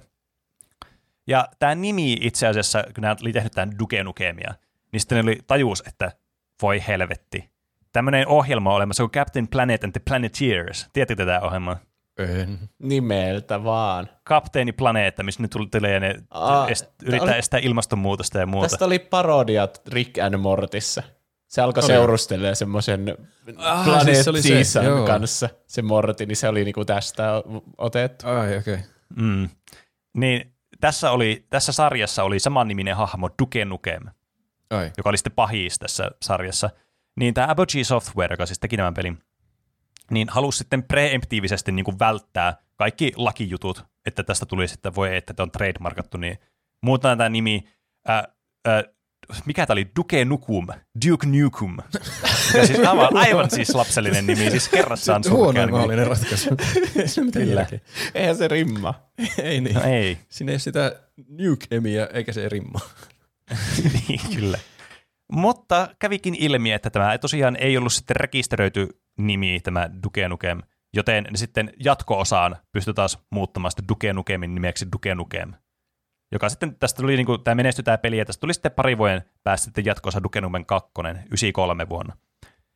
Ja tässä meni kuitenkin kaksi vuotta tässä tekemisessä, kun nämä yritti sitten kehittää tämmöistä tekniikkaa tässä, että tavallaan tulisi vähän hienomman näköinen tästä pelistä, ja se tavallaan niin kuin, vähän niin kuin eteenpäin tätä peliä jollakin tavalla. Tämä saattaa olla foreshadowingia ehkä, tai sitten ei, se jää nähtäväksi. Mutta tässä tosiaan niin ne kesti aikaan, ne teki tämmöisen dual parallax scrollingin, missä siis niin kuin taustat menee eri vauhtia siellä, että luo vähän semmoista niin kuin isompaa ja tavallaan, niin kuin, no en mä tiedä, 3D-maisempaa fiilistä siihen. Onko se oikea sana käyttää, mutta joka tapauksessa tekniikassa meni aikaa, niin tässä meni sen takia kaksi vuotta tässä jatko-osan tulemisessa. Ja tästä tuli sitten lopulta myös 99 vuonna itse asiassa Game Boy Colorillekin versio pelkällä Duke- Nukem nimellä sitten, tämä oli muokattu sitten niin kuin tämmöiselle niin kuin Nintendonkin alustalle asti, että siis tämä niin kuin foreshadowaa sitä, että kuinka niin kuin, kuitenkin suosittu ja menestynyt tämä oli niin kuin näin ollakseen tämmöinen niin kuin, vähän niin kuin ns. tuntematon peli ja semmoinen, että ei oikein niin kuin mitään semmoista, monet ei tiedä nykyään yhtään mitään näistä alkuperäisistä peleistä. On kyllä yllättävä. Sillä selvästi ollut jonkinlainen nimi tuolla 90-luvulla verrattuna nykyaikaan. Mm. Niin, kyllä. Mutta niin kun, sitten lopulta tulee tämä niin kun, se peli, minkä mekin tiedämme ja muistamme lapsuudesta. Ainakin osa meistä varmasti muistaa sen. Mä ainakin muistan kaverin kanssa pelasin, saman kaverin kanssa, jonka kanssa pelasin Doomia ja Quakea. Niin kyllähän me helvetti pelattiin myös Duke Nukemia, eli siis tätä Duke Nukem 3Dtä, joka ilmestyi vuonna 1996. Ja tämä tuli nytten nimellä tällä niin kuin, tämä Apogee muutti niin nimensä 3D Realmsista 3D Realmsiksi. Tota 3D Realmsia, sitä ei voi sanoa silleen niin kuin suomeksi, Ei sanoo voikaan. 3D Realms. Tuntuu ihan tyhmältä. Mm. Jossa sitten äh, tämän pelin tuotteena toimi George Broussard. Broussard. En mä tiedä, mitä tuolla pitäisi lausua. Broussard. Äh, tämä on tosiaan tämä 3D First Person Shooter-peli, jonka kaikki varmasti tuntee. Tämä muistuttaa hyvin paljon visuaalisesti jotain Doomia, vaikka esimerkiksi tämä alkuperäistä Doomia. Ja, eli tämmöinen niin 3D-ympäristö 2D-spriteilla, sitten sillä menee tyyppejä, sä meet nopeatempoisesti ja lahtaat niitä menemään, potkaset, ne räjähtää ne tyypit ja ammut haulikolla ja muulla raketiheittimillä ja tämmöisellä aivan mahtavaa mättömeininkiä. Mutta, ja sitten tässä on myös tämä ikoninen niin kuin, ääninäyttely kanssa mukana, että toisin kuin Doomissa ja Wolfensteinissa, missä tämä päähenkilö on tämmöinen vaan tämmöinen niin sanaton henkilö, tämmöinen, miksi sitä sanotaan, silent protagonist, millä pelataan. Niin tämä Duke Nukem erosi sitten näistä siinä, että täällä oli niinku persoonaa mukana. Että tämä oli kunnon semmoinen, tiedätkö, semmoinen niinku Rambo ja semmoinen joku Arska jossakin Terminaat. Sitä on, tää on niinku Niin. kaikki, kaikki mahdolliset tämmöiset niinku kunnon mm. semmoiset niinku, tiedätkö, lihaskimppu, semmoiset action manit, semmoinen aivan niinku ultra Alfojen niinku tiivistetty versio näistä kaikista. Eikä ne ole mitään ilman one-linereita aina joka Niin. niin. tapon jälkeen. Kyllä, ja siis tämä Duke Nu- Nukem, mä en tiedä, mä en ole vieläkään päättänyt sanomaan Duke Nukemiksi vai Duke Nukemiksi. Duke Nukem todellakin oli one-linereiden jäbää. Siis ei helvetti, sillä on varmaan satoja erilaisia one-linereita, mitä aina heitettiin, kun tappoi niin vihollisen tai niin kuin, potkasi niin tynnyri hajalle tai antoi stripparille rahaa tai jotakin. Siis nämä on aivan niin övereitä nämä pelit ja nämä on niin hyviä just sen takia. E- Että niin kuin, siis nämä monet näistä oli myös tämmöisiä niin suoria lainauksia jostakin popkulttuuriin niin muista referenssistä, niin kuin teekö, jostakin elokuvista, vaikka jostakin niin kuin Ghostbustersista tai jostain, äh, niin kuin, jostain Terminaattorista tai niin kuin Clint Eastwoodin elokuvista. Tai siis näitä, oli, näitä on ihan hirveästi näitä one-linereita, mitä tästä sanoo. Ja tämä, niin peli sitten on, sä meet, tä- siellä niin kuin maailmassa teet näitä tehtäviä ja taistelet alieneita vastaan, ja nämä alienit on sitten kans muuttanut muun muassa näitä poliiseja, ne on vallannut nämä poliisin var- ja tehnyt niistä tämmöisiä alienisikoja sitten, niin ne on tämmöisiä niin kuin, poliisit on sikoja, tiedätte varmasti tämän Aha, vertauksen, tehdään tämmöinen hauska, Aa, hauska Over. juttu sitten. Ja, ja Duke Nukem on viimeinen kaveri, joka voi pelastaa koko meidän maapallo, ja sehän jumalauta tekee sen, tulee vaan ja kuule potkaisee kaikkia kasseille ja niiden päät räjähtää siinä samalla. Semmoinen kuule niin kuin, siis aivan uskomaton kaveri. Ja tämä on siis niin kuin, pelinä, siis tämä on niin kuin, pidetään niin kuin, yhtä merkittävänä niin kuin, tämä first person shooter pelisarjan niin kuin, popularisoijana kuin Doomia ja Wolfenstein 3D, mistä me ollaan puhuttu täällä, jotka on niin kuin, näitä oikeasti tämmöisiä niin kuin, niin kuin niitä the things tässä koko Skaba-areenassa, niin tämä on niin kuin kuitenkin y, niin kuin up there niiden kanssa. Tätä on ihan siis uskomattoman niin kuin merkityksellinen ollut sitten. Varmasti myös tärkeä osa on ollut nimenomaan tämä persona, mikä tällä Duke Nukemilla on justiinsa. Että tämä ei ole vaan semmoinen lahtaa, haha, wah, funny, sinne menee tyyppi vaan ja pum, ammun vaan. Vaan tämä on just tämmöinen tyyppi, tämä on niin kuin tämmöinen tämä hahmo, tämä millä pelataan tässä first person shooterissa. Mm. Mikä siis tietysti, kun nämä pelit oli jo, nämä FPS-pelit oli muutenkin jo tavallaan niin kuin uusia ilmestyksiä, niin se, että tämä oli vielä tämmöinen niin kuin, tavallaan tämä sun hahmo, millä sä pelasit, oli tämmöinen persoonallinen, niin se oli vielä niin kuin, tavallaan heti tämä uusi konsepti on veti niin kuin uuteen konseptiin. Niin, Niin. niin. se on ihmekään, että tämä niin kuin menestyy tämä peli. Puhumattakaan vielä tästä niin kuin itse gameplaystä, koska monet pitää, että on parempaa tämä gameplay kuin vaikka Doomissa esimerkiksi. Äh, johtuen lähinnä siitä, että tämä niin kuin ympäristö oli siis tehty aivan loistavasti, ja tämä oli tosi semmoinen niin kuin interaktiivinen tämä ympäristö. Et mä muistan esimerkiksi lapsena, no totta kai me aina, me aina penikana mentiin aina sinne strippibaariin, mikä näissä nyt aina semmoinen, haha, tämä on nyt niinku Niin, tämmöiselle tietysti. niinku ihan pikkupojille, niin tämä on niinku aivan mahtava, tämmöinen jee, varsinkin tuohon aikaan. Niin, niin, mutta esimerkiksi täällä on myös niinku jotakin biljardiakin pysty pelaamaan sille, että ammuit pistollilla näitä biljardipalloja, ja sitten ne kimpoili sillä biljardipöydässä ja meni siellä eestä. Se oli siis tämmöisiä aivan typeriä yksityiskohtia, mitä näissä peleissä oli vaan täynnä kaikkea tämmöistä. Miehekkäin tekeminen menee strippiklubille pelaa biljardia ampumalla Niin. niitä palloja. niin, kyllä. Ja tässä niin kuin, tää oli, nämä oli täynnä kaikkia salaripaikkoja ja esi, collectible-esineitä ja tämmöisiä niin kuin referenssejä. Siis tää, niin kuin, tää on niin kuin turboahdettu kaikkea tämä peli, mitä tuohon aikaan olisi kuvitella tämmöistä shooterilta. Ja- niin kuin, jetpack oli, tai vitsi, tässä oli jetpackikin, millä pystyi vaan lentelemään, ja sitten mentiin ja lenneltiin ja lahdattiin kaikki ne poliisit sieltä. Ja tämä oli siis ihan kunnon niin kuin the shit, tämä peli, kun tätä pelattiin lapsena. Ja tässä pystyy tosiaan, miksi tämä myös vähän parempi niin kuin, tälleen, niin kuin, ehkä pelimekaanisesti kuin vaikka joku Doom, kun Doomihan oli semmoinen niin kuin feikki 3D siinä mielessä, että eihän nämä niin kuin alueet ollut suoranaisesti kolmeulotteisia, että et voinut vaikka edes tähdätä ylöspäin tai alaspäin tai hypätä tai muuta. Mm. Niin tässä kuitenkin tota noin, niin sä pystyt ihan oikeasti niin kuin tähtää niin kuin mihin vaan ja pystyt niin kuin hyppäämään ja lentämään vaikka sillä jetpackilla. Että oli kuitenkin niin kuin, tämä oli enemmän 3D kuin siinä mielessä vaikka mitä Doomi oli esimerkiksi. Eli nuo maailmat on niinku kolme, 3D tehty, mutta nuo pahikset on tommosia niinku 2D. Vai? Joo, kyllä. Että aika lailla kaikki semmoiset mm. niinku objektit, mitä siellä maailmassa on sitten niinku kaksiulotteisia. Että ne on vaan luotu tolleen niinku spriteilla, että se näyt, siihen tulee se, kun ne, niissä on, niitä on animoitu sille eri kulmista ja niinku, miten ne niinku liikkuu ja muuta, niin ne vaikuttaa 2D-maiselta, vaikka ne ei ole 3Dtä. Eikö siis, sorry, ne vaikuttaa 3D-maiselta, vaikka ne on 2Dtä. Niin. Niin, kyllä. Ja tämä totta kai, kuten varmaan voitte kuvitella, niin oli myös tämmöisen polemiikin aihe tämä peli ja bännätty kai joissakin maissa, kuten vaikka varmaan jossain Australiassa. Semmoinen niinku, aina tämmöisessä polemiikissa ja bännäyksissä, niin kaikista safeen betti on aina sanonut, että Australiassa bännätty, niin se todennäköisesti on ollut Australiassa bännätty se peli. niin. Niin, Paitsi jos siis siinä tästä, on jotain homoliittoja, niin silloin se on bännätty Venäjällä.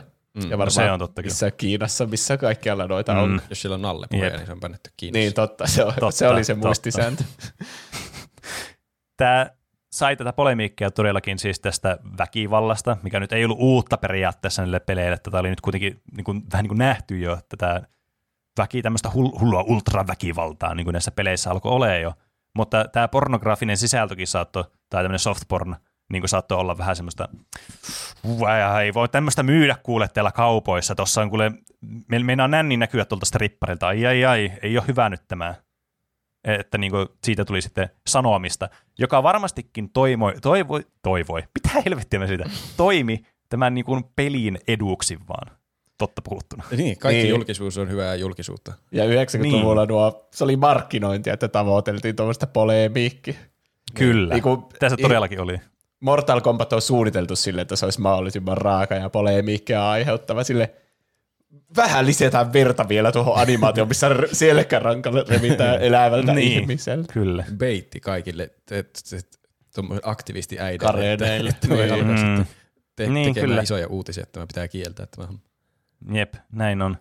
Et niinku, siis tää on niinku, mä en tiedä mitä kaikkea mä voin niinku lisätä tämän pelin niinku kerronnan kannalta ää, niinku, verrattuna siihen, mitä me ollaan puhuttu vaikka näistä ID-softwarein peleistä, Wolfenstein 3Dstä ja Doomista vaikka esimerkiksi, ja no Quakeistäkin jossakin määrin.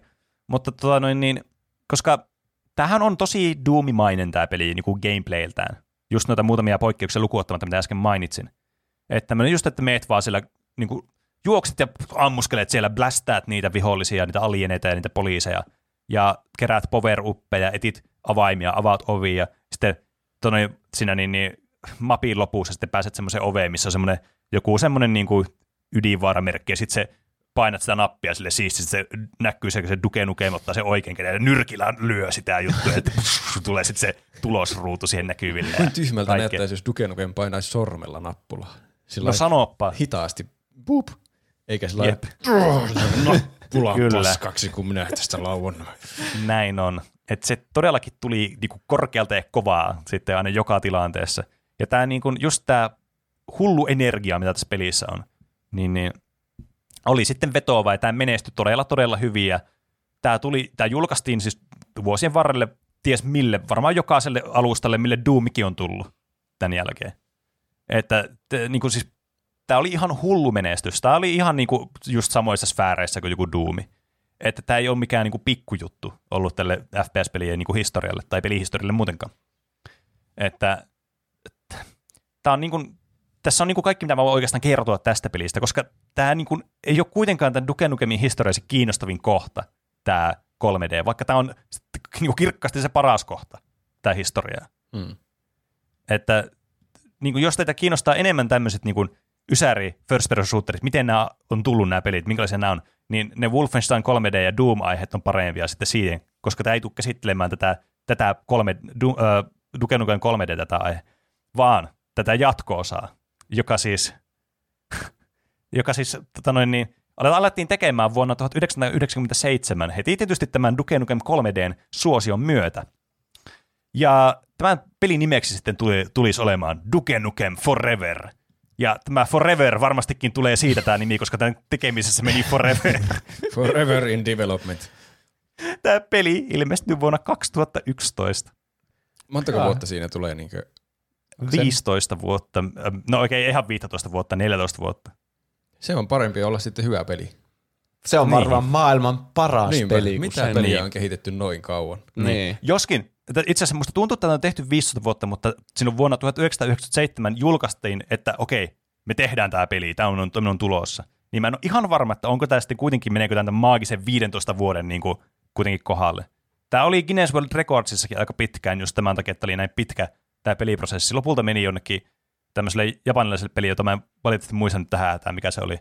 Mutta joka tapauksessa, niin siis tämä on ihan siis käsittämätöntä, miten tämä niinku, mikä show tästä tuli sitten. Ja miten tämä niinku epäonnistuneen totaalisesti tämä homma. No, tämä peli on tietysti, varmaan voi arvata tässä vaiheessa, jos ei tiedä, että jos tämä alettiin tekemään vuonna 1997 ja tämä tuli vuonna 2011, niin tämä on varmaan pahamainen sen takia, kun tässä kesti näin pitkään. Että viivästytettiin tätä tämän tulemista tosi paljon. Niin voisi kuvitella. Ja näinhän siinä sitten tietysti kävi, ja tässä on tietysti niin kuin pääasiassa ja semmoinen niin kuin se kimaltavin kakakimpale, mikä tämän varmastikin aiheutti, oli sitten tämä George Broussard, joka oli ollut myös niin kuin sitten, siis toi, tuotteena tässä aikaisemmassa pelissä, tässä 3 d joka oli ollut siis valtava menestys. Ja se toimi myös tuotteessa tässä seuraavassa pelissä sitten kanssa.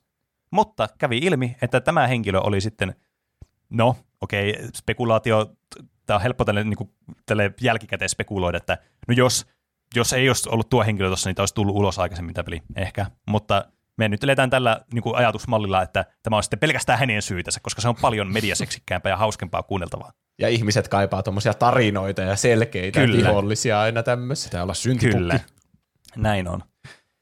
Joten tämä, siis tämä, tämä niinku, oikeastaan tämä oli niinku, tämä Duke Nukem Forever oli se, miksi mä halusin tämän aiheen niinku, tehdä alun perin. Totta kai 3D, se oli mahtava että, niinku, peli ja tarina tavallaan, niinku, tämä, kuinka iso osa se on pelihistoria ja näin, mutta se ei niinku, tämä on niin kiinnostavaa mun mielestä vaan tämä, että miten tässä kesti niin pitkään tässä Foreverissa ja minkälainen niinku, tuotos siltä lopulta tuli ja niin kuin, tämä on, tämä on myös vähän tämmöinen niin kuin harmillinen tämä tarina siinä mielessä, että tässä huomataan, että tässä olisi ollut ehkä potentiaalia aika ajoin tässä pelissä, mutta syystä tai toisesta näin ei sitten koskaan tullut käymään ja me eletään tässä universumissa, jos tuli bad ending tälle Duke. Hmm.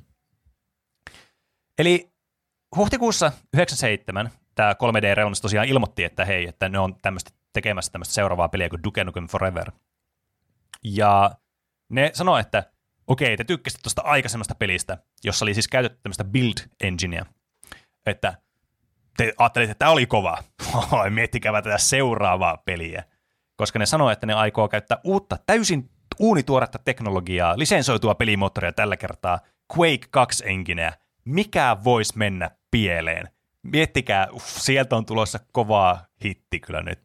Oliko tuo kertoja itse Duke Nukem, kun kuulosti niin miehekkäältä? En tiedä, se ei jäänyt tälle niin kuuntelijan niin kuin mietittäväksi.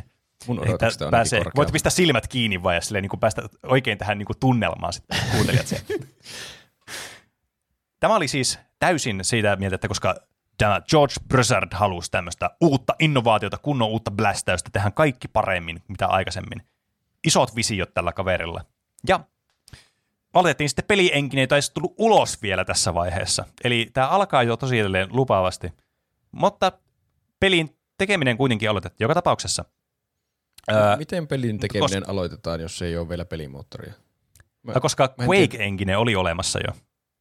okay. Että Quake 2 Engine ei ollut vielä ilmestynyt, mutta ne sitten aloitti tällä tota noin Quake Enginellä sitten tämän tekemisen, olettaen, niin, että kyllähän tästä nyt siirretään tähän Quake 2 sitten, heti kun se tulee. okay. Mutta tämä on jo aika iso red light jo tässä vaiheessa, että voitte varmaan kuvitella, että tämä ei jää ainoaksi tämmöiseksi niin kuin, tilanteeksi. Ja niitä olisi pitänyt ottaa joku Quake Engine 6 tai jotain, näistä, jos ne aikoo julkaista tämän pelin Pleikkari kolmoselle vasta. Niin, niin kyllä. Nämä joka tapauksessa teki tämmöisiä niin mock-up screenshotteja sitten samana vuonna syksyllä 97 tällä Quake Enginellä, koska tämä Quake 2 engine tosiaan ilmestyi vasta sen vuoden lopussa, niin kuin ennen joulua. E- Että nämä niin kuin, vähän niin kuin kiilas tässä nyt puoli vuotta tässä niin kuin niiden valinnassa tälle enginelle. Mutta okei, Quake, mahtava tämmöinen shooteripeli, first person shooteri. Mä voisin kuvitella ihan hyvin, että Duke Nukem 2 toimisi tällä Quake 2 enginellä saisi aivan loistavan pläjäyksen aikaiseksi. Ei niin kuin mitään epäilystä tästä ole. Ja näin oli myös siis niin kuin ihmisille, koska siis ei kolmosessa sama, äh, seuraavana vuonna 98 tätä peliä sitten esiteltiin juuri tällä Quake 2 enginellä, jossa tämä Duke sitten taisteli äh, niin kuin liikkuvassa rekassa tämmöisiä alieneja vastaan ja muuta. Ja kriitikot oli siis tosi niin kuin tyytyväiset, että okei, vitsit, no niin, ei malta odottaa tätä Duke Nukemia. ei kannata ainakaan pidättää hengitystä. Mutta niin kuin, että tästä tulee, oh joo joo, kyllä tämä on niin kuin, siis tästä tulee kyllä hittistä, kun tämä tulee. George Broussard oli vähän eri mieltä, että mitäkö, se oli sitä, että ei, ei, tämä on nyt, tämä on paska, ei hyvä, tästä ei hyvä seuraa. Nimittäin tämä henkilö oli siis sellainen, joka selvästikin alkoi osoittaa merkkejä siitä, että sillä ei oikein ollut mitään fokusia mihinkään, koska samana kesänä, kesällä 98 vuonna, tota noin, niin Epic Games alkoi houkuttelemaan kauheasti tätä noin, tota noin, niin Georgia, koska ne oli julkaissut Unreal-nimisen pelin. Ja varmasti kaikki tietää, että Unreal, ahaa, liittyisiköhän tämä jotenkin Unreal Engineen tämä peli? Hmm. No, vastaus on, kyllä se liittyy. Yes. Nimittäin tämä Unreal-peli oli siis tosiaan tämä Unreal Engine tämmöinen niin kuin ensi-esiintyminen sitten. Aivan uskomattomat grafiikat. Tämä on siis peligrafiikkaa? Mitä? sanoivat kaikki lehdet. Tämä näyttää ihan kerronta. uusimmalta elokuvalta Toy Storylta. Mm. Tässä aiheessa tulee paljon tämmöisiä lainauksia, mä tykkään tästä. Joo, tämä on siis suoraan niin radiokuunnelmasta. Ja tämän tietysti nähdessään, tämä George Brossard, Brussard, mä sanotaan koko ajan tätä nimeä eri tavalla. Mä ehkä yritän sanoa joka kerta nimeä tavalla, eri tavalla. George Broussard sitten sanoi, että mehän nyt kuule otetaan tämä Unreal Engine käyttöön. Vitut siitä, että me maksettiin puoli miljoonaa näistä lisensseistä tähän Quake 2 engineen. Tämä raha on millä mällätä, kun tämä Duke Nukem 3D oli niin menestynyt. No, devaajat sitten siellä äh, 3D Realmsilla oli, että tekö mitä? Joo, voidaan me, voidaan me ihan niin kuin tehdä, mennään vaan tekemään tuolla. Ne oli ihan yhteisymmärryksessä lähtenyt tekemään tuota, vaikka tämä niin kuin periaatteessa heitettiin roskiin tämä vuoden aikainen työ, mitä ne oli tehnyt tähän peliin. Eikö se fiksua julkaista se sillä enginellä ja sitten tehdä uusi peli sinne Unreal Enginelle? Helppoa Jos se on jälkeenpäin niinpä. sanoa. Niin, kyllä. Silleen niin kuin tälleen meidän tällä niin kuin jäl- jälkiviisaudella on tietysti helppoa sanoa, että tehkää vaan useampi peli eri engineillä. Niin. Mutta Broussard oli tämmöisen niin kuin täydellisyyden mies. Hän halusi tavoitella siis tämmöistä visiota maailman parhaasta first person shooter pelistä, maailman parhaasta pelistä ehkä jopa. Ken tietää, kukaan ei voi lukea hänen ai- aivoituksiaan, niin se jää sitten vähän mysteeriksi ja lukijan ja kuuntelijan varaan. Eikä sit, ei, ei semmoista voi tehdä kyllä vanhentuneella enginellä ollenkaan. Ei. Se on Pitää totta, olla että tässä nyt ainakin engine. Tässä kyllä tavoitellaan ainakin tätä korkeutta, että se on ainakin semmoinen positiivinen asia, ainakin sillä mittarilla. Mutta joka tapauksessa tämä Broussard sitten ilmoitti tästä muutoksesta ää, samana vuonna, kun tuo E3 oli ollut, missä esiteltiin tätä Quake 2-materiaalia, tai Quake 2 enkinen materiaalia tästä pelistä. Niin kesäkuussa sitten 98 ilmoitti, että hei, me siirrytään käyttämään tätä uutta ää, Epic Gamesin tätä Unreal Engineä sitten. Epic Gamesilla oli joku oma erillinen nimi vielä. Mikäköhän sen niiden nimi oli? Se oli joku tosi tyhmän kuulunen. Mun pitää tarkistaa tämä, koska mä nyt alkoi harmittaa, kun mä en ollut kirjoittanut sitä ylös. Mutta se oli joku siis ihan älytön se niiden nimi aluksi. Se oli joku Epic Mega Games, niin olikin. Ai. Mikä se tyhmä nimi? Epic Mega Games. Kuulostaa niin lapsen keksimältä nimeltä. Epic Gameskin on ka- aika samanlainen, mutta siihen on vaan Epic tottunut. Games. Niin, kyllä. niin. On kyllä Epic Mega Games on siitä vielä ehkä niin pari tasoa ylempänä. Kyllä, kuulostaa tältäkin Yu-Gi-Oh-kortin nimeltä. Mä- siis joka tapauksessa, niin ne nyt alkaa käyttää sitten niin uh, Unreal Engineä sitten. Ja Brosard väitti lehdistötiedotteissa ja muissa, että joo, että aikaisemmat työt ei olisi mennyt hukkaan, että tämä tapahtuisi helposti ja viiveettä tämä muutos, että me ollaan nyt samassa pisteessä kuuden viikon päästä, kun me oltiin tuossa E3 tässä Quake 2. Että kuusi viikkoa menee, niin ollaan ihan samalla pisteessä, kun ollaan kaksi vuotta, niin kuin vuosi tehty tämä peliä. Et ihan helposti. Että joo, joo, että hei, mitään sisältöä ei menetty. Otetaan vaan suoraan tätä Quake 2 enginestä tähän Epic Gamesiin, niin tähän Unreal Engineen, niin kaikki on ihan hyvin menneet. Niin, niin, kuten varmasti moni voi ehkä ymmärtää, että se ei ehkä ihan toimi sillä tavalla. Että sä vaan niinku joinkkaat vaan sieltä, että joo, ei tämä peli vaan suoraan niinku, otat, otat right-klikkaat vaan tossa on tuo meidän Duke Nukem, kopioit sen tonne Epic Gamesiin tuohon enkineen, niin joo, siitähän se toimii nyt tässä noin vaan. Ja sitten jotkut ne devaajat oli myöhemmin sanonut, että joo, että ne joutuu aloittaa siis ihan puhtalta pöydältä, mutta tämä Brossard vaan antoi semmoisen kuvan yleisölle, että mitään niin kuin ei olla menetetty tässä nyt tämän julkistuksen myötä. Mm. Ja tämä nyt vähän alkaa pikkuhiljaa niin kuin sitten valkenemaan, että tässä nyt vähän menee pikkuhiljaa näitä vuosia koko ajan eteenpäin tällä tavalla, että tota noin, niin tämä voi olla, että tämä ei aina ole tulee viimeinen kerta, kun näin käy. Niin, Voimme vain siirtää se katsaus näin. Niin. Oikea klikkaus. Kyllä. Oi, taas tuli uusi peli. No, ei kai se ole, kun laittaa sitten sinne tämä peli. Mm, kyllä. Että ilmeisesti tämä Browser oli elänyt jossakin aikakoneessa tulevaisuudessa, kun nämä asset flipit on niin helppoja nykypäivänä, niin se ehkä ajatteli kanssa, että niin kuitenkin, nämä jotenkin liittyy toisiinsa, että se voi vaan niin suoraan vaan ottaa tuosta noin vai alkaa sitten toimimaan.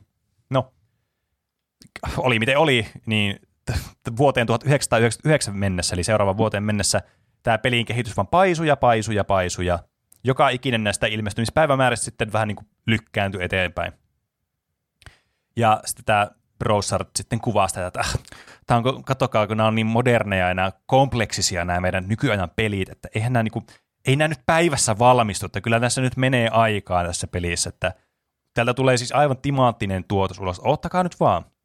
Ja tämä todennäköisesti johtuu siitä, ainakin mitä on uskominen, jos niin kuin tämmöisiä jotakin haastatteluja näistä tota noin, niin, työntekijöistä on uskominen, että ne niin kuin, vitsaili kaikkea, että ne tavallaan, että tämä Browser ei saisi nähdä yhtään mitään uutta peliä, mitä tulee uut, niin kuin aina seuraavana vuonna, että se aina keksii sieltä joku uuden elementin, mikä lisätään tähän, että vähän semmoinen vibe tulee, että tällä on ehkä semmoista megalomaaniset visiot, että mitä tämä peli sitten on. Että tässä, on, niin kuin, tässä pelissä on kaikki, että tässä voi varmaan koodata uuden tota, noin Duke Nukem peliin tämän pelin sisälläkin varmaan tai jotain. Mm, kätevää.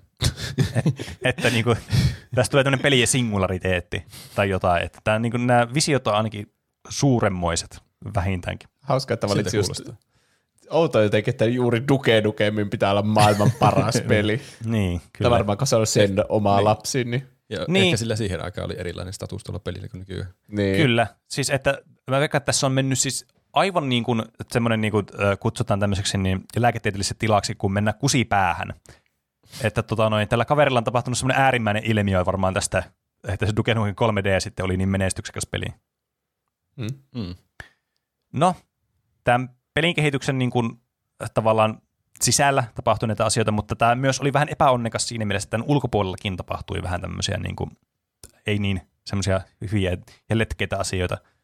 Koska tämä alkuperäinen julkaisija, tämä GT Interactive, äh, jonka oli tarkoitus julkaista tämä peli, niin, niin näillä oli ilmeisesti talousongelmia, josta syystä sitten tämä yritys lopulta sitten myytiin tämmöiseksi ää, tämmöiseen Infogramers, en, tai Infogamers Entertainment. Mä en ole ihan varma, että onko tuo Infogramers vai Gamers, mutta Gamers kuulostaa jotenkin loogisemmalta. niin kuulostaakin, mutta mä löysin niistä vain Infogramers, ja se ei kuulosta yhtään jotenkin oikealta. Mhm. No, nämä oikeudet joka tapauksessa sitten siirtyi sitten tämmöisten välikäsien kautta äh, tästä Duke Nukem Foreverista tämmöiselle Gathering of Developersille joulukuussa 2000, joka itse asiassa oli julkaisija myös Remedin pelille Max Payne. Oho. Oo, kaikki liittyy kaikkeen. Mm, kyllä. Ja. Brain kanssa julkaisi tämän alkuperäisen Brain, josta tuli sitten remake, joka oli todella menestynyt. Ja, tai rebootti. Mä en ole ihan varma, onko se remake vai rebootti. Kun se on parempi tapa ilmaista. tekemä Prey. Niin, Mm. mutta joka tapauksessa niin kun, nämä vähän niin kuin nämä oikeudet sitten alkoi siirtymään. Ja tämä, koska tässä nyt kesti tässä ja kesti ja kesti, että miten nyt helvetti, että ei tässä nyt voi kestää näin pitkään tässä pelissä. Vuosi jo 2001, että niin come on, että voisiko tämä peli tulla neljä vuotta sitten aloititte tekemään, vai viisi vuotta sitten, mä en muista ennen. Katso, kuinka pitkällä tulevaisuudessa me ollaan. Se on jo 2001. Haloo. Niin. Pakkohan sen kohtautua. Kyllä. Niin. Kyllä, Brosard oli sitten sitä mieltä, että ok- okei, okay, fine, no niin, tässäpä teille traileria sitten. Samaisena E3 sitten vuonna 2001 tuli pelivideo, missä tämä Duke sitten taistelee eri ympäristöissä. Ää, nimellisesti semmoinen isoin ympäristö, mikä tässä esiteltiin, oli tämmöinen Las Vegas-ympäristö. Ja sitten on eri NPC-hahmoja, missä ne on siinä, ne puhuu ja tekee juttuja. Ja tässä oli muun muassa myös sitten lopussa tämmöinen, esiteltiin myös, totta kai täytyy niitä strippareita olla, niin tämmöinen 3D-stripparikin oli siinä. Ja Oo, kyllä Muuta. kannatti Ja- odottaa. 3D-strippari. Kyllä. Oh. Ja tämä Duke sitten interaktoi erilaisten objektien kanssa, niin kuin, niin kuin ruoka-automaatin ja flipperkoneen kanssa. Tässä voi tehdä vaikka mitä tässä pelissä. Siis rehellisesti sanottuna, tämä näytti oikeasti tosi hyvältä tämä peli. Ja niin oli ihmisetkin sitä mieltä, että helvetti, tämä näyttää todella kiinnostavalta ja hyvältä. Just tuohon aikaan, tämä olisi ollut, siis jos tämä peli tulisi nyt tuohon aikaan ja t- tämmöisenä, niin tämä olisi varmasti ollut oikeasti todella tykätty tämä peli. Ainakin tämän trailerin perusteella, jos se oli sitä, mitä se peli oli Mm. koska tämä näytti just semmoiselta sen ajan semmoiselta, tiedätkö, niin kuin action-pelimeiningiltä. Just semmoista, niin oli kun semmoista Duke Nukem-energiaa ja kaikkea. Mutta miksei ne vaan tehnyt sitä? Oliko se, Niin, tässä tulee onko koko nämä trailerit vähän niin kuin fabrikoitu, vai että se ei ole mitenkään toimiva se peli oikeasti, vai mitähän tässä Niin. on sitten käynyt? Koko ajan Tämä on jatkuvaa niinku kysymystä. kysymys. Miksi ette vaan julkaiset tätä peliä? Niin. Mun mielestä, mä en ole varma, onko tälle mitään selvyyttä tälle asialle? Onko tämä niinku oikeasti ollut tämmöinen tämä peli vai ei? Siis niinku yleinen niinku ymmärrys kai tästä pelistä on se, että tämä on ehkä, tämä on niinku, väitetysti ainakin on tämän kaltainen ollut. Kyllähän nämä- nämä devaajat on kuitenkin olemassa, niin kyllä niiltä varmasti kysytty, että onko tämä peli ollut olemassa tämmöistä vai ei. ja jos se ei olisi ollut olemassa, niin mä veikkaan, että se olisi tullut ehkä ilmoille mahdollisesti. Mm. Niin mulla ei ainakaan syytä epäillä, että kun se ei olisi ollut olemassa se peli. Tätä on kuitenkin tehty monta vuotta, niin olisi tyhmät, tyhmät olisi tehnyt mitään siellä, ne devaajat. Niin. Mutta tuntuu järjettömältä jotenkin, jos se olisi niin edes lähes valmis peli, että sitten ne ei julkaisi sitä, Niin. vaan aloittaisi taas uudelta alustalta. Niin. Mutta ilmeisesti se voi, niin kuin, johtua siitä, että ehkä tämä niin kuin Brosardin tämä visio oli ehkä mysteeri sitten sille itsellekin. Että se oli, se oli päässään suunnitellut, että Duke Nukemin jatko-osasta, Duke Nukem Foreverista, tulee niin kuin ikuisuuksiksi asti aivan siis niin kuin merkityksellinen peli ja semmoinen niin kuin tajunnan räjäyttävä kokemus. Mutta se ei niin kuin oikein itse, itsekään osaa niin kuin suunnata sitä sen visiota sitten siihen suuntaan. Se ei oikein tiedä itsekään, että mikä se lopputulos sitten ehkä on. Ja Mm. ne, jos nämä niin kuin pätee edelleenkin nämä aikaisemmat asiat, se vaan lisää juttuja sinne ja muuta ja muuttelee sitä ja vaihdetaan pelienkinäkin tuosta noin vaan, vaan hui- huitasemalla vaan niin kuin meet baarissa sen kanssa juttelee ja sanoo, että sulla on tämmöinen pelienkinen kuin Paska Inc., niin se on varmaan seuraavana päivänä silleen, no niin, ja nyt Paska Inc. on meidän seuraava tämmöinen niin kuin pelienkinen tässä. Kuulostaa, Jos sanova pizza, I mean. Bronsar kuulostaa jotenkin, että se on ollut hyvin epätoivoinen tuolla, että se, on, "Oi, täältä tulee mullistava peli ja sitten sille kysytään, jaa, miten se räjäyttää tajun? Kyllä kattokaa vaan, kyllä se räjäyttää. Kyllä. Ei helvetti, mitä mä keksin tähän, mitä mä keksin tähän. Tuokaa mulle uusia pelimoottoreita. Niin. Tämä ainakin räjäyttää tajunnan tämä, niin kuin, tämä tarina, että miten tämä voi olla näin tämmöistä. Että niin kuin siis, se on ainakin ollut yksi asia, mikä tästä on jäänyt elämään, että ehkä tämä oli koko ajan sen tämä grand visio, että tästä vaan tulee tämmöinen niin kuin, pelikehityshelvetti vaan tästä Duke Nukemista, että tämä on niin kuin se legacy, minkä se haluaa jättää niin kuin pelimaailmalla. Mm. Se tuotos on vain tämä kaikki hämminkin tämän pelikehityksen niin. ympärillä. Ei itse peli. Kyllä. No, joka tapauksessa tämä jatkuu tämä pelin kehitys, ja koska Gathering of Developersin yksi niin kuin jäsenistä, Doug Myers, äh, menehtyi astmakohtaukseen, niin, niin tämä sitten kans siirtyi, tämä, niin kuin, tämä yritys, tai yritys niin kuin lakkautettiin, ja tämä kaikki niin kuin, niin kuin, tämä funktio sitten siirrettiin se emoyhtiön Take-Two, niin kuin, Take-Two Interactivein niin kuin, sitten alle huostaan jonka alle myös sitten tämä Duke Nukem Forever siirtyi. Ei myöskään, siis nämä niin kuin ympäröivät asiat tässä Duke Nukemissa, tai Duke Nukem Foreverissa ei myöskään varmastikaan edes auta sitä, että tämä peli ei koskaan tullut ulos. Tai tässä kesti ja kesti, tämä peli tuli ulos. Että eh, tavallaan niin kuin, kyllähän tuommoistakin varmasti vaikuttaa jollakin tavalla siihen niin kuin yrityksen toimintaan tai sen pelin kehityksen toimintaan.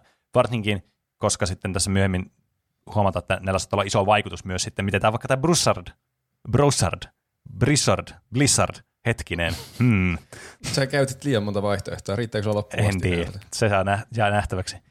Niin, niin miten hän sitten ehkä reagoi näin. Mutta joka tapauksessa tässä vaiheessa tämän pelin release date oli klassisesti Broussardin l- sanoja lainaten when it's done. Että tota noin, niin tässä voi alkaa huomata, että ehkä täällä myös ego alkaa iskemään ehkä päälle tässä. että Tämä nyt tää alkaa vähän ärsyttää tämä homma. Vuonna 2003 Tämän vuodet vain vierivät eteenpäin tässä. Ollaan, ollaan jo pitkällä. Kyllä. Niin, niin tämä, niin kun, tää oikeastaan niin tämä yrityksen, yritysmentaliteetti täällä 3D Realmsilla oli pysynyt vuosien varrella samalla. Tuntuu, että nämä eli jossakin tämmöisessä parabolisessa aikakammiossa, että nämä niin kuin mikään aika ei ollut oikeasti edennyt niille, mutta muualla maailmassa mennään vuosia eteenpäin.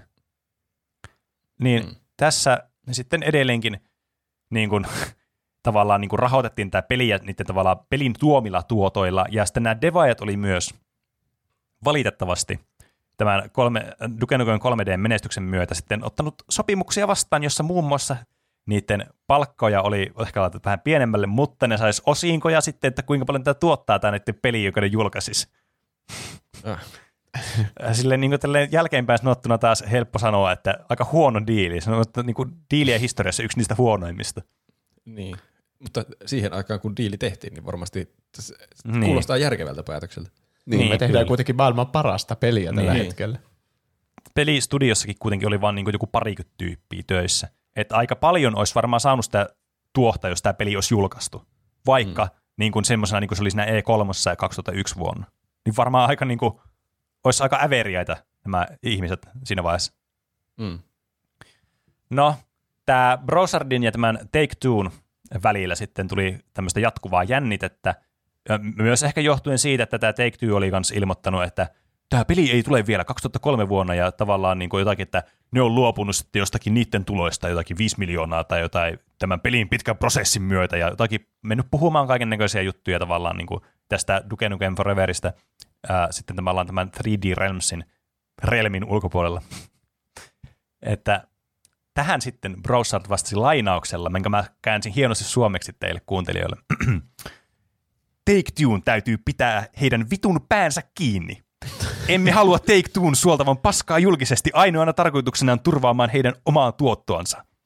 Tämä on meidän aikamme ja rahaamme, jota käytämme pelin tekemiseen. Joten joko olemme täysin idiootteja ja kykenemättömiä, tai me uskomme siihen, mitä me olemme tekemässä. Tämä on siis, tämä on niin kuin joku olisi käsikirjoittanut tämä. Tämä on vaan niin kuin, siis mua, chefskis. Tämä on niin kuin, tämä voisi kuvailla edes? Tämä on Chekhov's gun vielä kaikille lisäksi, tämä oma lainaus vielä tästä. Et, niin kuin, tämän, uh, tämä on ihan niin kuin, siis mahtavaa. Tämä niin asenne on aivan siis hirveä. Tämän, tämän, niin kuin, ihan varmasti kusinoosi päästä menestyksessä, mikä sitä tuli sitä Duke Nukem 3Dstä. Ja se sitten näkyy näissä sen niin kuin myös mielenilmauksista, mitä se niin kuin myös sanoo tästä Take Twosta, että tämmöisiä aika vokaaleja asioita ja semmoisia, että niillä oli selvästikin skismaa näiden välillä. Ja sitten tähänkin myöhemmin sitten Take-Two'n toimitusjohtaja Jeffrey Lapin oli sanonut, että tämä peli tulee ulos 2004 lopussa tai 2005 alussa. Että nämä niinku lupa, niinku, nämä tekee toisten niinku välillä tavallaan niinku ihan mitä niitä huvittaa. Niitä ei kiinnosta yhtään tämä koko juttu, vaan nämä niinku tekee tämmöisiä, haa sä teet tuommoista statementia, mä teen tämmöisen haasta vittu statementin teille ja pff, te teette tuon peli, tuo peli tulee tollon, haha, jos ei tuu, niin syöttäkää 3D Realmsia. Hmm. Et Mm. tavallaan tässä niinku helposti tulee myös huomattua, että nämä vähän niin kuin myös sabotoi itseään kanssa osalti tässä. Että tässä niin kuin kaikki nämä pikkuasiat sitten alkaa niin kuin kertymään tämän pelin niin kuin sitten tuomioksi. Ja tämä niin, niin ei pa- parantanut, tämä asia, tätä asiaa 2004 vuonna, koska äh, GameSpot oli tämmöisen huhun saanut jostakin kuulla, ja oli sitten ilmoittanut tästä jossakin niiden artikkelissa tai jossain muussa. Huhu oli seuraavanlainen, että Duke Nukemin, Duke Nukem Foreverin pelimoottori oli vaihdettu käyttämään Doom 3 engineen. Okei, okay. Ja taas uusi enkin. täm, niin, tämä oli huhu tässä vaiheessa, mutta koska tämä Mr. Blizzard ei sitten niin kuin, vahvistanut tai kumounut tätä huhua, niin tämä pidettiin niin kuin, validina, että okei, kai se nyt olisi sanonut, että tämä ei ole totta, jos tämä ei ole totta. Mutta toisaalta, jos tämä olisi totta, niin kai se nyt sanoisi, että tämä ei ole totta.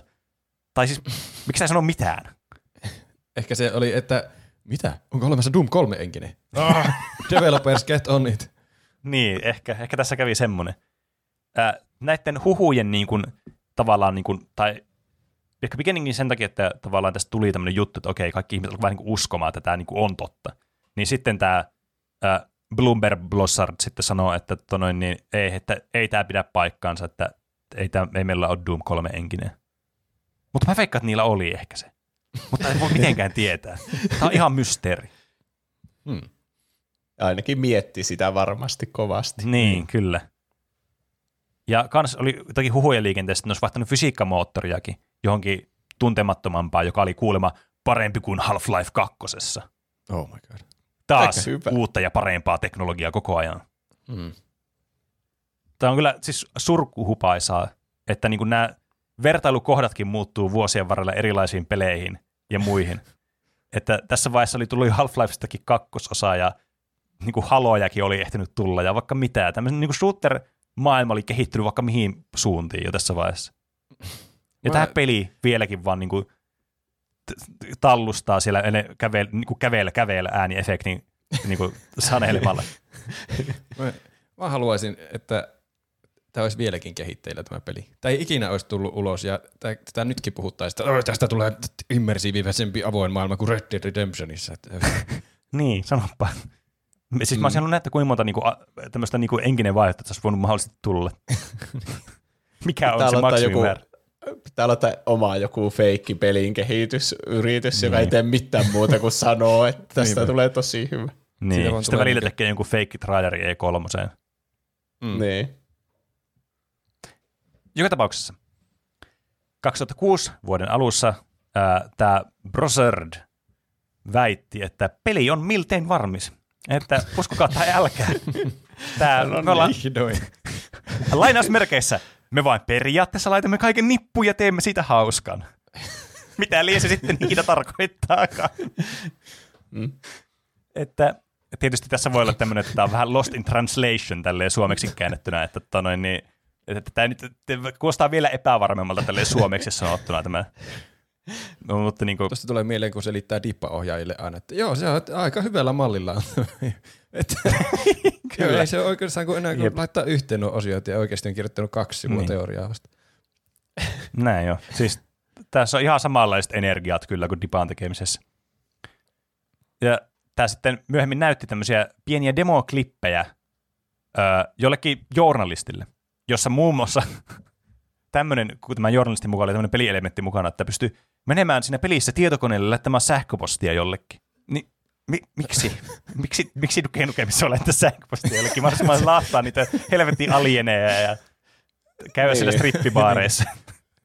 Silloin 97 se vielä paino nappejakin nyrkillä lyöden. Niin, Miten nyt se kyllä. kirjoittaa näppäimistöllä? Jep, Se lähettää ne sähköpostit jotenkin aseiden voimalla. Kyllä. Puhtaalla testosteronilla laittaa ne menemään. Kyllä. Ja ilmeisesti myös tälle niin kuin, tätä demoottiin, niin sille kans koko ajan tämä Brossard oli jotenkin pyydellyt anteeksi tai valitellut, että joku osa ei ollut vielä valmista jotakin.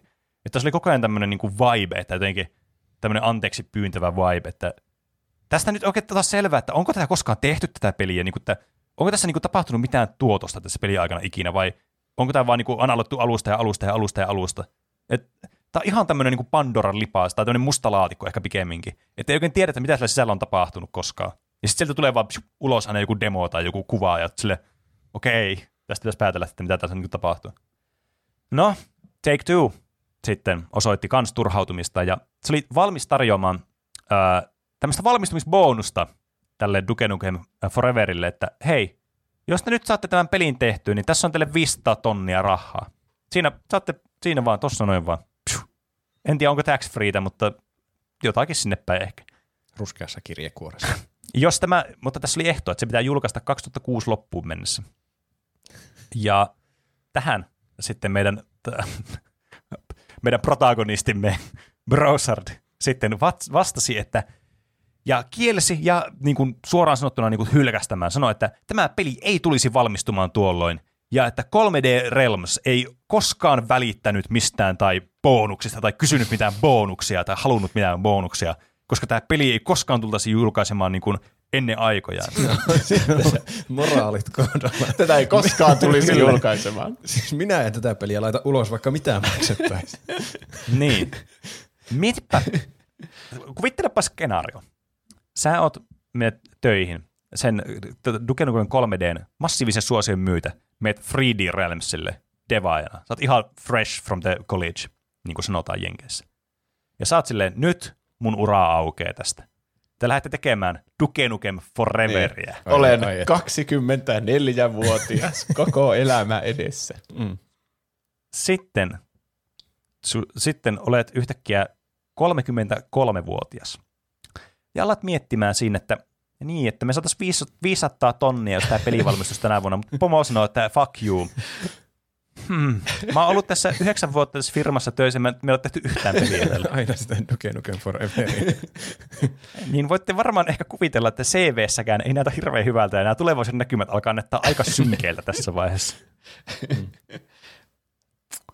Ja näinhän siinä totta kai kävi, että näin oli aika tämmöinen yleinen konsensus näiden tota noin, devaajien mielissä. Ja ne sitten sanoo, että teettekö mitä, tämä devaushelvetti nyt riittää, ja nämä pienet tulot, haistakaa paskaa, ja ne vaan lähti lätkimään sitten täältä. Iso osa näistä irtisanoutu sitten näistä devaajista, joku kymmenen about. Että oli aika pieni muutenkin tämä firma tässä vaiheessa, tämä niin kuin tiimi. Ja sieltä vaan psh, yli joku puolet vaan kaikkoa yhtäkkiä vaan sille moro. Mm. Niin, no varmaan sanomattakin selvää, että ei tämäkään kyllä auta tämän Duke Nukem Foreverin niin kuin, niin kuin ilmestymistä hirveästi. Ja tämä bonusasia varmastikin oli ehkä semmoinen yksi motivaattori. Mä voisin kuvitella ainakin näille tota noin, niin, työntekijöille. Että kyllä mulla ainakin sanotaan, että alkaisi vähän niin, kuin niin sanotusti vituuttamaan, jos pomo vaan sanoisi, että ette saa tämmöisiä rahoja. Mm. Että tämä on meidän kuule rahoilla, minun ja Millerin rahoilla tehty tämä, että kuule älkääpä valittako ja tehkääpä sitä työtä siellä. Vaihtakaa enkinä tai jotakin. Älä kysele noin paljon, vaan ihan enkinen. niin, kyllä. Ja sitten kanssa, niin kuin, no nämä tietysti värväs uusia ihmisiä tänne töihin, ja tämä Mr. Brupper oli sitä mieltä, että no kyllähän täältä nyt tämä peli tulee ihan ulos ihan näillä hetkillä hyvänsä ja tämä tuotantovaihe on ihan lopuillaan. Ja sitten tuli niin kuin pari vuotta, pari vuotta taas meni silleen hyvin vähäisten ilmoitusten parissa ja tuli tämmöinen lyhyt traileri. Tuli semmoinen teaser-traileri, missä tämä Duke Nukem 3D, todella 3D. Lihakset näkyy pursua kaverilta. Se vetää, pumppaa siinä rautaa pöy- semmoisella niinku, ö, penkillä ja pumppaa semmoista niinku hauista habavääntöä tekee siinä. Ja sitten tulee välillä semmoisia fläsäreitä, semmoisia alieneja, joita mäteetään siinä, ja sitten se vaan pumppaa siinä silleen, "Äh, sano jotain todella Duke Nukemaista Duke Nukem äänellä. Ja sitten se loppuu se t- teaseri siihen. Ee, ja siinä oli niinku kaikki, mitä tuon niinku parin vuoden aikana tästä sitten tuli tästä pelistä. Ja voitte varmaan myös kuvitella, että vaikka nämä nyt tienas, että näillä oli ihan hirveästi rahaa tästä Duke Nukem 3Dstä, niin jossakin vaiheessa rahaa niin kuin alkaa vaan loppua, kun tämä kestää niin kuin 10 vuotta tämä development-prosessi tästä. Mm. Niin näin myös alkoi käymään sitten tälle Duke Nukem Foreverille. 20 miljoonaa mennyt sinne jo, mutta ei vielä mitään ulossaantia. Johon tämä, tämä George Broussard ja sitten Scott Miller oli molemmat laittanut omia rahojaan sitten, mitä ne oli tiennyt tästä pelistä. Ja ne sitten pyysi, että voisiko Take Two nyt, hei, heitä vielä kuusi miltsiä heitä pöytää, että tehdään tämä loppuun tämä peli. Ja että tämä voitaisiin niin pistää tämä homma pakettiin, niin kuusi miltsiä vielä, niin se on siinä sitten. Kuulostaa niin jotakin satana huijauksen. Tämä on ihan Niin, melkein niin, Take valmis. Two oli Ei Tarvii enää 6 miljoonaa. niin, tämä on kuutta miljoonaa vaille valmistaja peli heitä. Mieti niin, niin, Take Two sitten tarjosi kaksi puoli miljoonaa val, niin kuin nyt ja kaksi puoli miljoonaa sitten, kun se valmistuu se peli, niin kuin vähän niin kuin takia semmoinen, niin kuin, että okei, että saat vähän niin kuin lainaa kaksi puoli miljoonaa sitten vielä lisää tuohon. Mutta yllättäen Brosard tuli sieltä ja sanoi, että ei. Ja pisti koko homman jäi sitten vuonna 2009. Oli vaan silleen, fuck you, ja sitten vaan niin kuin nyt, niin kuin, vähän niin kuin Duke Nukem, siinä Duke Nukem 3Dssä löi aina sitä loppunappua, niin tämä Brossard painoi sitä Terminate-nappua nyt tästä, että nyt tämä prosessi niin kuin jäädytettiin. Hauska tuommoinen ultimatum, että nyt tämä peli ei sitten ilmesty, joka ei ollut Niin. ilmestynyt niin kymmentä vuotta aiemmin. Joo, sitten Reedy Realms vielä irtisanoo se henkilöstö, vaan sille, men- panukaa helvettiin nyt tästä, mitä te täällä teette ennen. Ja vä- vähemmän yllättäen Take Two sitten haastoi tämän 3D Realmsin oikeuteen sopimusrikkomuksesta, että mitä helvettiä, että te voi vaan tolleen tehdä, että te olette se kymmenen vuotta ja sitten te vaan nyt olette sille, että haista paskaa, että lopetetaan vaan tämä. Mutta ilmeisesti nämä pääsi jonkinlaisen sopimukseen. Mä en ihan hirveän tarkasti alkanut tutkimaan näitä oikeusjuttuja, koska näitäkin on aika paljon tässä, kaikenlaisia oikeusjuttuja tässä historiassa, niin, niin ne ei ollut mun fortteen, niin ne nyt jäi tutkimatta sitten. Mutta kuitenkin tätä niin kuin, äh, samoihin aikoihin väitettiin kuitenkin, tai tämä Scott Miller sitten väitti, että ei tätä peliä oikeasti pistetty vielä, tämä on, va- tää on vähän paussilla vaan, että nämä on vaan lomautettu nämä henkilöstöt täältä, että ei, ei me ole pistetty pihalle niitä vielä. Että tämä on vielä täällä olemassa. Ja sitten ne ilmeisesti todellakin jatkoi tätä peliä, mutta niin kuin sille, että kotioloista, että ne oli jossakin kotona saatana mennyt sinne ja no niin, devatamme täällä tälleen näin, että me ollaan niin kuin alennettu tämmöiseen tasoon tässä hommassa, että siis tämä on aivan mun mielestä uskomatonta, että miten, niin kuin, miten tämä niin kuin auttaa nyt sitä, että ne saa tämän peliin tehtyä. Et, et, niin kuin sä heität tommosen ultimaattumin, että me ei tehdä tätä peliä. Sitten mennään tuonne kotitoimistolle vaan, niin kuin, että me ollaan niin tyypin kotona vaan tekemässä tätä peliä. Sekö on niin kuin parempi ratkaisu sitten tässä. Heitään niin kuin puolet tyypeistä vaan jäähylle ja sitten ollaan silleen, että joo joo, kyllä me puolella porukasta varmaan saa tämä peli tehtyä sitten. Okei, okei, jatkat. Nyt on semmoinen tilanne. Menkää kotia, kattokaa löytyisikö sieltä jotakin hyviä pelimoottoreita teille siellä kotia. Te olette tehnyt vapaa-ajalle, että saatte CVC jotakin täytettä. Ja nämä devaajat sitten, jotka teki tätä sillä kotioloissa, niin per- perusti tämmöisen Triptych Gamesin, tämmöisen stu- oman studion sitten, jonka toimistotilat sattuivat sitten olemaan Gearboxin kanssa samoissa toimistotiloissa. Ja voisi sanoa, että tässä alkaa ehkä semmoiset niin kuin rattaistot pyörimään niin sanotusti vähän eteenpäin, jos ymmärrätte tämmöisen hauskan viittauksen. Ja tämä 2010 sitten tämä Gearboxin CEO, Randy Pitchford, nimi aivan uskomattoman tuttu, en nyt saa selville, että mistä yhteyksestä, oli ollut työskentely, tai paljastui, että se oli ollut aikaisemmin niin kuin työskennellyt 3D Realmsin kanssa Duke Nukem 3Dn parissa ja ilmeisesti jonkun lisärin parissa. Ja se oli sitä mieltä, että ai perhana, Dukenu. Muistatteko Dukenu? Sille jossakin, olette tiedätkö, joku toimisto, semmoinen, no niin, meillä on tämä viikkopalaveri, sitten te pomo tulee sille, äijä, muistatko Duke Nukem, se oli aika kova juttu. Niin pitäisikö meidän antaa uusi chance hei Duke Nukemille? Tässä on tämä tyyppi, tämä nimi on joku Gomber Gumber, se tuolla on tehnyt tätä koko ajan tätä peli kymmenen vuotta, mutta hei, ei siinä väliin. niin nämä sitten päätti, että Gearboxin ja tämän sitten emoyhtiön, tämä 2K, Game, 2K Gamesin sitten niin kuin siivittämänä sitten julkaisis Duke Nukem Foreverin kesällä 2011. No niin, nyt, nyt hei jätkät, pistetään homma oikeasti pakettiin. 2011, nyt se tulee se peli. Uusi miltsi, oon Ja peli tuli! Oh my god. Mitä? Tämä peli oikeasti ilmestyi vuonna 2011. Tota ei osannut kyllä odottaa. Ei fanfaarien saattelemana, ei edes semmoisten niinku ihmetysten saattelemana, vaan vähinnä semmoinen niinku, mitä helvettiä. Eikö tämä ollut meidän tämmöinen vitsi, ettei tätä ikinä julkaista? Mitä te nyt menitte tekemään? Niin. Tämä on juuri semmoinen, mitä tapahtuisi, jos me tehtäisiin Lord of the Rings-jakso. Tässä on vähän semmoinen samanlainen energiaa kyllä. Ja lopulta, kun tämä peli tuli, niin tämä sai siis aivan tämmöiset niinku, aivan surkeat arvostelut. Aivan semmoiset niinku lässähtäneet pannukakkuarvostelut tämä peli. Ja paljon kritiikkiä. Sitten voitte varmaan kuvitella. Peliä on tehty 15 vuotta. Ja tässä on tämmöinen protagonisti, joka on tämmöinen seksistinen ja tämmöiset jutut, jotka on tämmöistä kunnon edgy-huumoria jostain 90-luvulta. Niin varmaan toimii tälle nykypäivänä, ja tämä pelimoottori on vaihtu 15 kertaa, ja tässä ei ole mitään niinku, fokusia tässä jutussa, ja tämä peligenre on siirtynyt niinku, generaatioita Kyllä se eteenpäin. lähettelee Niin ei ihme, että tämä peli ei vittu menesty, tai ole hyvä Meillä on tämä näitä peli. 3D-strippareita täällä. Mitä vittu? Kyllä. Eli Duke Nukem ei ehkä oikein, tämä peli ei oikein elänyt sitten omaan niin kuin manttelinsa ää, niin kuin rinnalla sitten kovin hyvin. Että tämä, niin kuin, tämä oli nähnyt jo oman aikansa. Siis mä olisin valmis väittämään, että Duke Nukem niin kuin konseptina voisi toimia nykypäivänäkin hyvin. Mutta tietysti, koska tämä oli tämmöinen niin kuin, tuotantohelvetti ollut niin pitkään, niin eihän tässä ollut, eihän tässä ollut mitään chanceja menestyä tällä. Tämä oli ihan niin kuin tuhoon tuomittu tämä projekti ihmisillä on hirveän pitkät odotukset. Tämä on niin niin pitkään tehty tämä peli, että ei mitään järkeä. Ja sitten tämä on vielä, niin kuin, ties missä vaiheessa muuteltu tätä juttua. Että mua harmittaa, että se versio siitä E E3 silloin 2001 vuonna, niin se ei ollut niin se peli. Se olisi voinut ihan hyvin olla se peli, ja sitten uuden peli sen jälkeen, mutta ei. Tämä itsekään paskalejan Brogrenbramberin takia sitten niin kuin, tätä peliä ei koskaan tullut, paitsi että tulikin ja se oli ihan hirveä. Onko niitä jäljellä niitä palasia, vaikka onko siellä Vegas-kenttää siinä lopullisessa versiossa? No, mä en ole pelannut tätä peliä, koska tämä on niin hirveätä kuralapaskan läjää, mitä mä oon nähnyt tätä peliä, että mä en ole halunnut niin kuin, syventyä tähän. Mä en ole ihan varma, onko tässä Vegasia nimenomaan. Saattaa olla, en osaa sanoa, en ole pelannut tätä peliä. Tämä on kiehtova tämä tarina itsessään kyllä. Mutta tämä ilmeisesti on kuitenkin aika semmoinen niin kuin että tästä voi havaita, että tässä on vähän niin kuin tämmöisiä erilaisia viboja eri niin kuin, tavallaan niin kuin vaiheessa. Tämä tuntuu jotenkin, että tämä ei ole semmoinen yhteen liimattu, ko- tai nimenomaan tämä on niin kuin yhteen liimattu kokonaisuus, mutta tämä ei ole niin kuin yhtenäinen kokonaisuus tämä peli.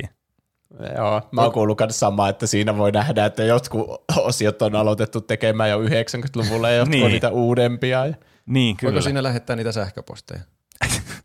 Jaa, en tiedä, koska jos ei voi, niin miksi tota, siis kauheasti mennyt aikaa hukkaan kyllä. Jos ei voi Duke Nukemille lähettää sähköpostia, niin mi- mitä järkeä pelata Duke Nukemia? Sano mm. vaan. Mutta niin, tämä siis oli, tämä tuli vähän niin kuin 20 vuotta myöhässä tämä peli, että niin kuin, tai kaksi vuosikymmentä myöhässä ehkä pikemminkin. Et, että tämä niin kuin, tämä oli siis aivan surkea peli tää, niin kuin arvioiden mielestä ja ihmisten mielestä ja tässä oli kuulemma ihan helvetin pitkät latausajat kanssa, että oli ihan surkeasti optimisoitu, mikä ei varmaan yllätys, jos tässä on niin, niin vähän porukkaa ollut, ne on aina vaihdellut tyyppejä ja tässä oli vaihdeltu enginejä ja kaikkea. Että tämähän on niin ihan vaan tämmöinen disaster, eihän tästä voi mitään muuta tulla. Mm. Mutta joka tapauksessa peli tuli ulos ja se oli aivan sontaa, mutta tarina ei ollut vielä siinä. Ko, siis, tämä vielä jatkuu sen verran tämä tarina, että tämä 3D Realmsissa, tämä ilmeisesti kans tämä Bromberebram. Mä, musta, mä, siis mä en muista edes mikä tämän nimi enää on, kun mä oon keksinyt tälle niin monta tämmöistä eri nimeä. Broussard. Sanotaan nyt vielä oikein tämä nimi. Niin George Broussard oli sille, että no niin, 3D Realms, mitä me seuraavaksi tehdään? Aletaanko tekee jatko-osa? No, Gearbox omistaa tämän tuon Duke Nukem IP. Ei vitsi jatkaa, nyt mä tiedän. Tehdään Duke Nukemille jatkoosa. Yes. Tää, Duke Nukem Eternal. siinä olisikin kyllä. Ää, ei, jatkoosan nimi oli tarkoitus olla Duke Nukem Mass Destruction. Mutta tämä kaviaatti tässä on se, että Gearbox omisti nämä oikeudet, että 3D, Realm, 3D, 3D Realms ei. Joten ne oli tekemässä niin kuin toisen IP-llä vain omaa peliä, vaan sille, haha, mepä tehdään Duke Nukemille jatkossa. Sitten Gearbox oli sille, mitä helvettiä te teette? Ja sitten niin kuin Duke Nukem lyö sitä loppunappia sille nyrkillä, niin nämä lyö sitä haista oikeuteen nappia, shoo. Ja tästähän tuli tietysti oikea juttu välittömästi, aivan instanttina. Sitten 3D Realms oli silleen, että ai ai, sori, sori, sori, sori, sori, niin kuin joku koira, joka oli jätetty jonnekin roskikseen vahingossa tai jotain. Mä keksinyt parempaa analogiaa tähän niin, niin, sitten poisti tästä pelistä kaikki referenssit Duke Nukemiin ja loi tämän pohjalta peli, jonka nimi on Bombshell, joka niin kuin, oikeastaan nimi niin kuin elä, eli nimensä mukaan ja bombas aivan täydellisesti tämä peli. Siinä on tutun kuulonen pelin nimi. Tämä oli mm. se, tä, tästä on siis tehty prequeli-peli toisen studion toimesta, jonka nimi oli, mikä Ion, se oli Iron Maiden oli se alkuperäinen nimi, mutta se vaihdettiin lakijuttujen takia, koska se kuulosti liikaa Iron Maideniltä. Niin joku Ion, joku Fury tai joku tämmöinen. Mm. Niin joka tapauksessa tämä on niinku se peli, josta oli tehty erikseen vielä prequeli, mutta tämä Bombshell oli niinku se peli, joka nämä julkaisi. Ja tämä oli vielä hirveämpi arvostelujen perusteella kuin tuo itse Duke Nukem, in, mikä Infinity. Et, siis, tää, niin kun, tämä on kyllä siis semmoinen, niin kuin, tämä on opettavainen tarina teille kuuntelijoille. Tämä oli siis tämmöinen selvästikin tehty tämmöiseksi niin kuin, suorastaan niin kuin että tässä on joku opetus tässä lopussa. Jos perustatte peliyhtiön. Niin, eli jos teette jonkun produktin, ja sitten joku ihmiset vielä sanoo teille, että esitätte sitä produktia, että tämä olisi hyvä, ai vitsit, sun täytyy tehdä tämä tämmöisenä nyt. Tämä on, siis, me tykättäisiin tästä. Niin tehkää mieluummin se silleen, että te teette sen semmoisena se produktin, ja teette vaikka uuden produktin sen jälkeen, kun että alatte satana miettimään sitä päässä, että tämä täytyy olla täydellinen, koska mikään ei ole täydellistä. Ja, ja sitten teille käy niin kuin ikarukselle, joka lensi liian lähellä aurinkoa ja tippui suoraan vaan maahan ja kuoli. Niin, että tekin samalla tavalla kuin sitten 3D Realms, niin yritätte saavuttaa sitä aurinkoa ja menee nyt sitten sinne samalla, kun teidän täydellisyys koituu teidän kohtaloksenne. Olipa, Olipa poettinen loppu tämä. Mm. Ja se, ladies and gentlemen, oli tarina Duke Nukem Foreverista. Ja surullisen kuuluista tarinasta siitä, että miten Duke Nukemista, tämmöistä first person shooterista, niin kuin, yhdestä niin kuin, kulttihahmosta ja ikonista, niin sitten tuli tämmöinen niin kuin, pettymys. Mm. Kukaan Se ei halua olla pettymys. Jännittävä tarina kyllä. Oli. Mm. Se tulee mieleen joku Cyberpunkin kehitys, kun siitäkin vaan Niin. sanottiin aina, että tästä tulee maailman paras peli ja voi Niin. tehdä ihan mitä tahansa ja siinä kesti Kyllä. ikuisuus ja se ei vastannut yhtään niitä Mm. odotuksia. Kyllä, sitä jaksoa odotellessa sitten, kun tästä tätä tarinoita aukeaa enemmän ja enemmän, niin mua kyllä kiinnostaa ja sitten mäkin tästä sitten tulee tämmöinen tämän päivän versioista tästä. Ei ehkä ihan niin floppi kuitenkaan sitten, koska kuitenkin on tässä tämmöinen, on tässä pelattava ja tämmöinen ihan kompetentti peli kuitenkin olemassa mm. tässä taustalla.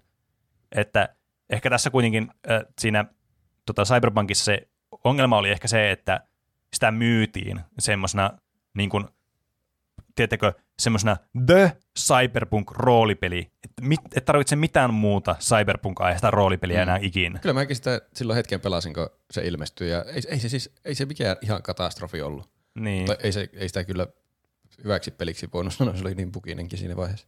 niin. mutta se on just, että se on aika, se ilmeisesti niin kuin aika tota, niin vähän tarjoaa kuitenkin sitä roolipelaamista sitten itsessään, mikä oli ehkä se myyntivaltti, mikä täällä alun perin oli ja mitä ihmiset odotti. En mä usko, että ne pelin tekijätkään halusi sitä pelistä sellaista kuin mikä se on. Kyllä mä uskon, että ne mm. halusi sitä semmoisen, mikä niiden visiossa oli.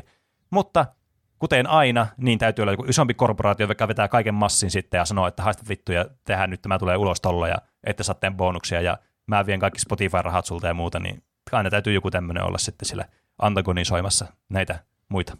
Kyllä. Niin. Mitäs teidän viikko äh, aloitetaan vaikka tällä kertaa Juusosta. No, mä katsoin sen jahdin loppuun Ah. ja mä pohdin vielä tämän äskeisen aiheenkin aikana, että onko se paprika miksi arvoinen vai ei, koska mulla tuli niin ahistunut fiilis siitä kaiken puolin. Niin, kyllä. Mä sanotaan, että mä mietin sitä vielä, mutta en ainakaan vielä anna sille paprika miksi suositusta. Joo. Okei. Onko sillä siis paprika miksi suositus? Niin, en tiedä. Senhän selviää aina osoitteesta tuplahyppy.fi niin. kautta paprika mix. Kyllä. Meinaatko, että sä antoit sille mahdollisesti paprika mix suosituksen? Kyllä sä antoit. Kun mä, mä en muista, oliko se semmoisessa jaksossa, missä suositeltiin vaan jotakin kesän suositukset, että se oli yksi niistä. Mutta en mä muista, onko mä antanut Niin. sille sitten paprika mix suosituksen joskus. Hmm. Kyllä mä luulisin, että Niin. se ansaitsee paprika mix suosituksenkin. Se oli, se, et- et- ei, ei kyllä semmoinen hyvä mielen elokuva, vaan se mm. todella ahdistaa. Niin, mä oon kyllä miettinyt sitä koko viikon sille, aina tulee välillä mieleen se mm. elokuva, niin eihän kaikkien elokuvien tarvi aiheuttaa sulle hyvää fiilistä, vaan niinku herättää niin. ajatuksia, jotka, jota sulle ei välttämättä ole. Niin. Niin, kyllä. Hmm. Sitten mä oon pelannut Returnalia. Mä tuota, pääsin tokan pääbossin läpi ja kolmanteen biomiin. Se oli, mä olin niin kauan jumissa siinä kuin vaan voi olla. Mä niin välillä mietin, että onko mä, mä oon varmaan ihan paska vaan pelaamaan. Mä en enää osaa näitä. Mä oon Demon Soulsissakin jumissa yhdessä bossissa. Mä itse asiassa vaihtoin siinä Returnalissa Returnalista, kun mulla meni hermot siihen bossiin, niin vaihtoin Demon Soulsiin ja sitten vaan oli uudestaan jumissa sekin eri peli eri bossissa. Vaihdanpa johonkin tähän rentouttavaan pelin välillä, niin sitten se on Demon's Souls. Niin. Niin. Joo. Mä en tiedä. Sanoisin, että mä, mä, mä olisin valmis väittämään, että niin kuin, noissa niin kuin Souls-peleissä, niin kuin mitä From Software on tehnyt, niistä se vähiten rentouttavia on nimenomaan Demon's Souls. Niin. Niin, hyvä valinta. Sä, teit, sä yrität parantaa sun karakteria, semmoista kestävyyttä noille frustraatioille. Niin. Mä varmaan. Siis Mulla on jotenkin nyt, mä, niin. Varmaan se on nyt pelien vika eikä minun. Kyllä mä oikeasti on varmasti ihan hyvä pelaamaan. Mulla on vaan tosi vaikeat pelit tällä hetkellä menossa. Niin. Sitten kompensoin pelaamalla vähän Mario Karttia. Se on aina semmoista mukavan rauhallista. Vaikka siinäkin menee satana hermot, että mä olisin voittanut ja tullut ykköseksi ilman tuota sinistä kilpeä viime hetkellä. Mm. Jes, me ollaan saatu tota noin, niin, Juusosta niin frustroivien pelien ystävä. Paras genre.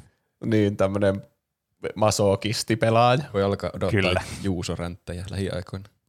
Jes. Niin sitten kun mä teen jostakin Demon Soulsista aiheen, niin se on kyllä yhtä ränttiä varmaan. no ei, mä nautin kyllä aina onnistumisen hetkistä noissa peleissä. Ja Niin. nautin kyllä Niin. Returnalissakin, kun pääsin kolmannelle biomille. Jep. Se kai niin se on vähän Joo, se on kyllä. Se on kyllä haastava peli, että ei, niin kuin, ei kannata tuntea huonoa omaa tuntoa siitä, että jos joku peli on haastava. Se on oma niin kuin, tapansa niin kuin, tavallaan sillä pelillä tuoda jotakin erilaista tunnetta sulle, vähän niin kuin niillä elokuvillakin. Niin, Mm. totta. Mitäs Roope on tehnyt? Öö, mä oon katsonut kaksi asiaa. Mä ka- kat- katsottiin eilen, eilen, me katsottiin, eilen katsottiin semmoinen elokuva kuin Encanto. Se, semmoinen eh. Disney-elokuva, se, semmoinen animaatio. Se oli kyllä oikein mukava. Se, jos se jahti oli ahistava, niin tämä oli oikein semmoinen se, positiivinen, iloinen, ei ollenkaan ahistava. No, se, se oli hurjan värikäs ja oli hyviä biisejä, mutta ehkä mä en ihan paprika suosisi, paprika miksi suositussa kuitenkaan anna, vaikka se olikin hauska elokuva. Se, se tunnelma oli hauska ja se maailma oli hauska, mutta sitten se tarina oli vähän semmoinen, että se, no, se, opi opetus tästä, niin sitten kaikki ratkeaa.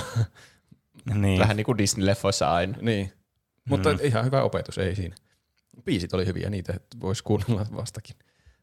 Toinen asia, mitä mä katsoin, niin nyt on katsottu loppuun asti The Book of Boba Fett. No niin. Nonni. Oliko se kaikkien näiden odotusten arvoinen? Se oli vähän outo. Mä en tiedä, mitä mieltä mä oon. Siinä se oli vähän semmoinen me, mutta sitten loppupuolella pari jaksoa oli yhtäkkiä hyviä. Ja se on Mm. mm. kummallista siksi, koska Boba Fett itse on hyvin vähän läsnä niissä jaksoissa. Eli Se- kuten se oli siinä alkuperäisessäkin trilogiassa. Niin. Siis, mä en tiedä, halua, lasketaanko se niinku spoileriksi, mit, mi- mitä niissä jaksoissa tapahtuu. Ehkä mä en sen enempää mene niihin, jos joku haluaa yllättyä, mitä sieltä tulee. Mutta ne jaksot oli hyviä. Ja sitten taas tuo finaali oli jotenkin pettymys, vaikka kaksi sitä edeltävää jaksoa oli sillä että oh, tästähän voi tulla hyvä päätös vielä, mutta sitten se oli jotenkin semmoinen vähän jotenkin kämäinen. Siinä oli jopa huvittavia kohtauksia tai kohtia välillä, että eihän tässä ole mitään järkeä, miten tuo taistelu voi edetä tuolla tavalla tai semmoisia vastaavia. En tiedä. E, mä sanon, että Juusonkin kannattaa katsoa ehkä se sarja. Se on aika lyhyt, seitsemän jaksoa oli vaan. Okei. Ihan pelkästään vaan niiden parin jakson takia. Onko se Mandalorianin verrattavissa? Öö, on, on, on, on, kai, on se. Yhtä hyvä. No ne pari jaksoa ainakin on. Okei, mä katson ne pari jaksoa sitten, saatana. Ehkä se, en tiedä, onko, on niissä järkeä kyllä varmaan yksistäänkin, mutta eikä siinä kauan kun katsoo koko sarja. Ei se ihan huono sarja siis ollut, mutta jotenkin mä odotin enemmän. Okei. Okay. Mm. Siinä oli ehkä kaikki, mitä mä oon tehnyt. No kysy Peneeltä. Mä, mitä- mä, otan, anteeksi. niin, mä otan drop promptia tässä. Mm. Ö, ö, ö, hetkinen, Pene, mitä Pene on tehnyt? Tuo on vähän niin kuin, teettekö antaisitte high five jollekin ja sitten se jättäisi vaan teitä roikkumaan. Mm. Mutta äh, jatkan kuitenkin. Äh, mä oon pelannut paria peliä tässä ja sen lisäksi myös katsoin elokuvan. Äh, aloitetaan sitä elokuvasta. Me katsottiin niin Shang-Chi and the Legend of Ten Rings. Aa, Ja mulla ei ollut mitään odotuksia tähän elokuvaan. Me vaan päätettiin, että katsotaan elokuvaa, kun oli vähän niin, tonne, niin huono olo yksi päivä johtuen jostakin pilaantuneesta ruuasta. Niin sitten istui vaan sohvalle ja katsoi sitten vain telkkaria. Niin, niin tämä oli yksi asia, mitä tuli katsottua. Ja ei ollut sit todellakaan mitään odotuksia tähän, mutta tämä oli, tämä ei todellakaan ollut niin kuin mikään paras elokuva, paras Marvel-elokuvakaan, mutta mä tykkäsin tässä elokuvassa erityisesti tästä niin kuin, vähän niin kuin tästä näiden hahmojen asetelmastaan toisiaan kohtaan. Tämä oli jotenkin, tämä asetelma oli mun mielestä kiinnostavaa tässä, ja tämän elokuvan niin kuin paras pointti. Että tämä muutenhan oli tietysti tämmöinen loppua kohdassa tämmöinen ihan perus Marvel-elokuva, mitä voisi vaan kuvitella, mutta tässä oli kyllä omat semmoiset niin merittinsä, mitkä sitten ehkä on erottanut näistä aikaisemmista Marvel-elokuvista, nyt varsinkin viime aikoina. Tosi nyt en viime aikoina nyt ihan älyttömästi ole tullutkaan. En ole sitä uutta Spider-Mania nähnyt, että se olisi tietysti toinen, mutta joka tapauksessa tämä tuli katsottua ja se oli ihan hyvä elokuva. mm, niin mäkin muistan, kun mä katsoin, että se, se oli ihan hyvä elokuva. Mm. Sitten paria, paria peliä on pelannut. Paria, paria peliä on pelannut. Kauhean, kun tuo hirveän pitkä monologi tuossa takana tuosta Dukeen lukemista ja sanat menee sekaisin muutenkin. Mutta The Forest on edelleen peli, mitä on jatkettu ja jotenkin semmoinen peli, mikä koukuttaa enemmän, mitä enemmän sitä pelaa, kun sitä ehkä ymmärtää enemmän sitä peliä. Mm. Tämä alkoi kiinnostaa nyt niin kuin ihan, mun mielestä ainakin ihan uudella tasolla tämä peli, että mitä kaikkea tässä on. Ja varmastikin tässä kiinnostaa nimenomaan tämmöinen mysteerielementti, että mikä tässä on niin kuin tämmöinen jännittävä mm. faktori sitten. Se oli kyllä, siitä tulee kiinnostavaa, mutta pakko mainita, kun te viime kerralla pelattiin, niin vähän haittasi kiinnostuksen nousua tämä niin se lopun hämmennys, kun alkoi kaikilla kaatuilemaan se peli, kun me käytiin Niin, luolist- luolastossa. Joo, ei ole ehkä stabiilein peli, mitä niin kuin markkinat sisältää, mutta toisaalta 6 euroa maksettiin tästä pelistä, että siinä mielessä hintalaatuisuhde on ihan tyydyttävä tällä hetkellä. No joo. Mutta toinen peli, mitä pelasin kans kooppina, erittäin hyvä peli. E, semmoinen, en tiedä onko koko ajan kuullut tästä, mutta For the King-niminen tämmöinen roguelike. Joo. Ää, vähän tämmöinen niin vuoropohjainen RPG-peli siinä, missä joku, niin kuin, josta me mietit vaikka Heroes of Might and Magic 3, semmoinen tosi yksinkertaistettu versio, pelkistetty versio, ja sitten semmoinen roguelike, ele, roguelike-elementtejä sitten sinne laitettu, niin tämä on niin semmoinen peli, tosi viehättävillä grafiikoilla, tosi helppo mennä mukaan, sopivan yksinkertainen, mutta sille sopivasti niin jaksaa sille, että jes, mitä sitten, kaikkea unlockeja, uusia juttuja ja muuta vastaavaa. Tosi hauskaa ollut kyllä pelata semmoista, ja se on mukava vaihtelu kanssa tämmöiseen niin kuin roguelikeen ja tämmöiseen co-op-peliin, että se on tämmöinen niin kuin vähän hitaastempoisempi, tämmöinen vuoropohjainen. Vähän niin kuin tulee mieleen lautapeli. Semmoinen fiilis sitä tulee sitä pelistä. Mm. Mäkin olen pelannut sitä, en tiedä onko jopa maininnut joskus jaksossakin, että mä oon pelannut sitä yhden kaverin kanssa. Se lähinnä sen takia, koska sillä on niin peruna kone, että se, se ei voi pelata mitään kovin vaativia pelejä, niin tämä on kyllä täydellinen Niin. semmoisen, että se on vuoropohjainen ja Mm. aika semmoinen yksinkertaisen näköinen, niin se ei vaadi hirveänä, mutta Kyllä. silti hauska peli. Mm, kyllä. Sitten on aika siirtyä eteenpäin segmenteissä. Mitä, pitäisikö Kyllä. ottaa tähän väliseen Ai bassistit niin. vastaan Aivan. vapaa kahvin juojat? Joo. Eli Klassinen segmentti. viimeksihän meillä, viimeksihän meillä oli siis, äh, te, te, Pene ja Juuso taistelivat kult, kulte, kulttien välityksellä. Ja sitten annettiin kuuntelijoille mahdollisuus äänestää, että kumman kulttiin haluaisi liittyä. Ju, Juuson basismiin vai Penen vapaakahvin juojiin. Ja mä nyt yritin ottaa näitä tuloksia ylös. Tässä kävi joku pieni kommellus, koska Instagram on tehnyt jotakin erikoista selvästi, koska enää ei näe, että mon, montako ihmistä on vastannut tuommoiseen vanhaan kyselyyn. Ja mä en tiedä, mistä sen näkee. Taas noita Mark Zuckerbergin juonia. Mm. Niin. Niinpä. Siis tässä meidän uudemmassa postauksessa, missä oli, että Spotify hyvä vai huono, niin siitä näki ihan selkeästi, että kuinka, kuinka moni vast- oli vastannut hyvä ja kuinka moni huono.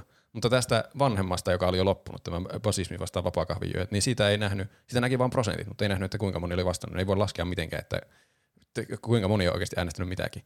Mutta mä tein tämmöisen analyysin, että Discordin ja Twitterin puolella, jos ne laskee yhteen, niin basismille tuli 20 jäsentä ja vapaakahvijoille 24 jäsentä.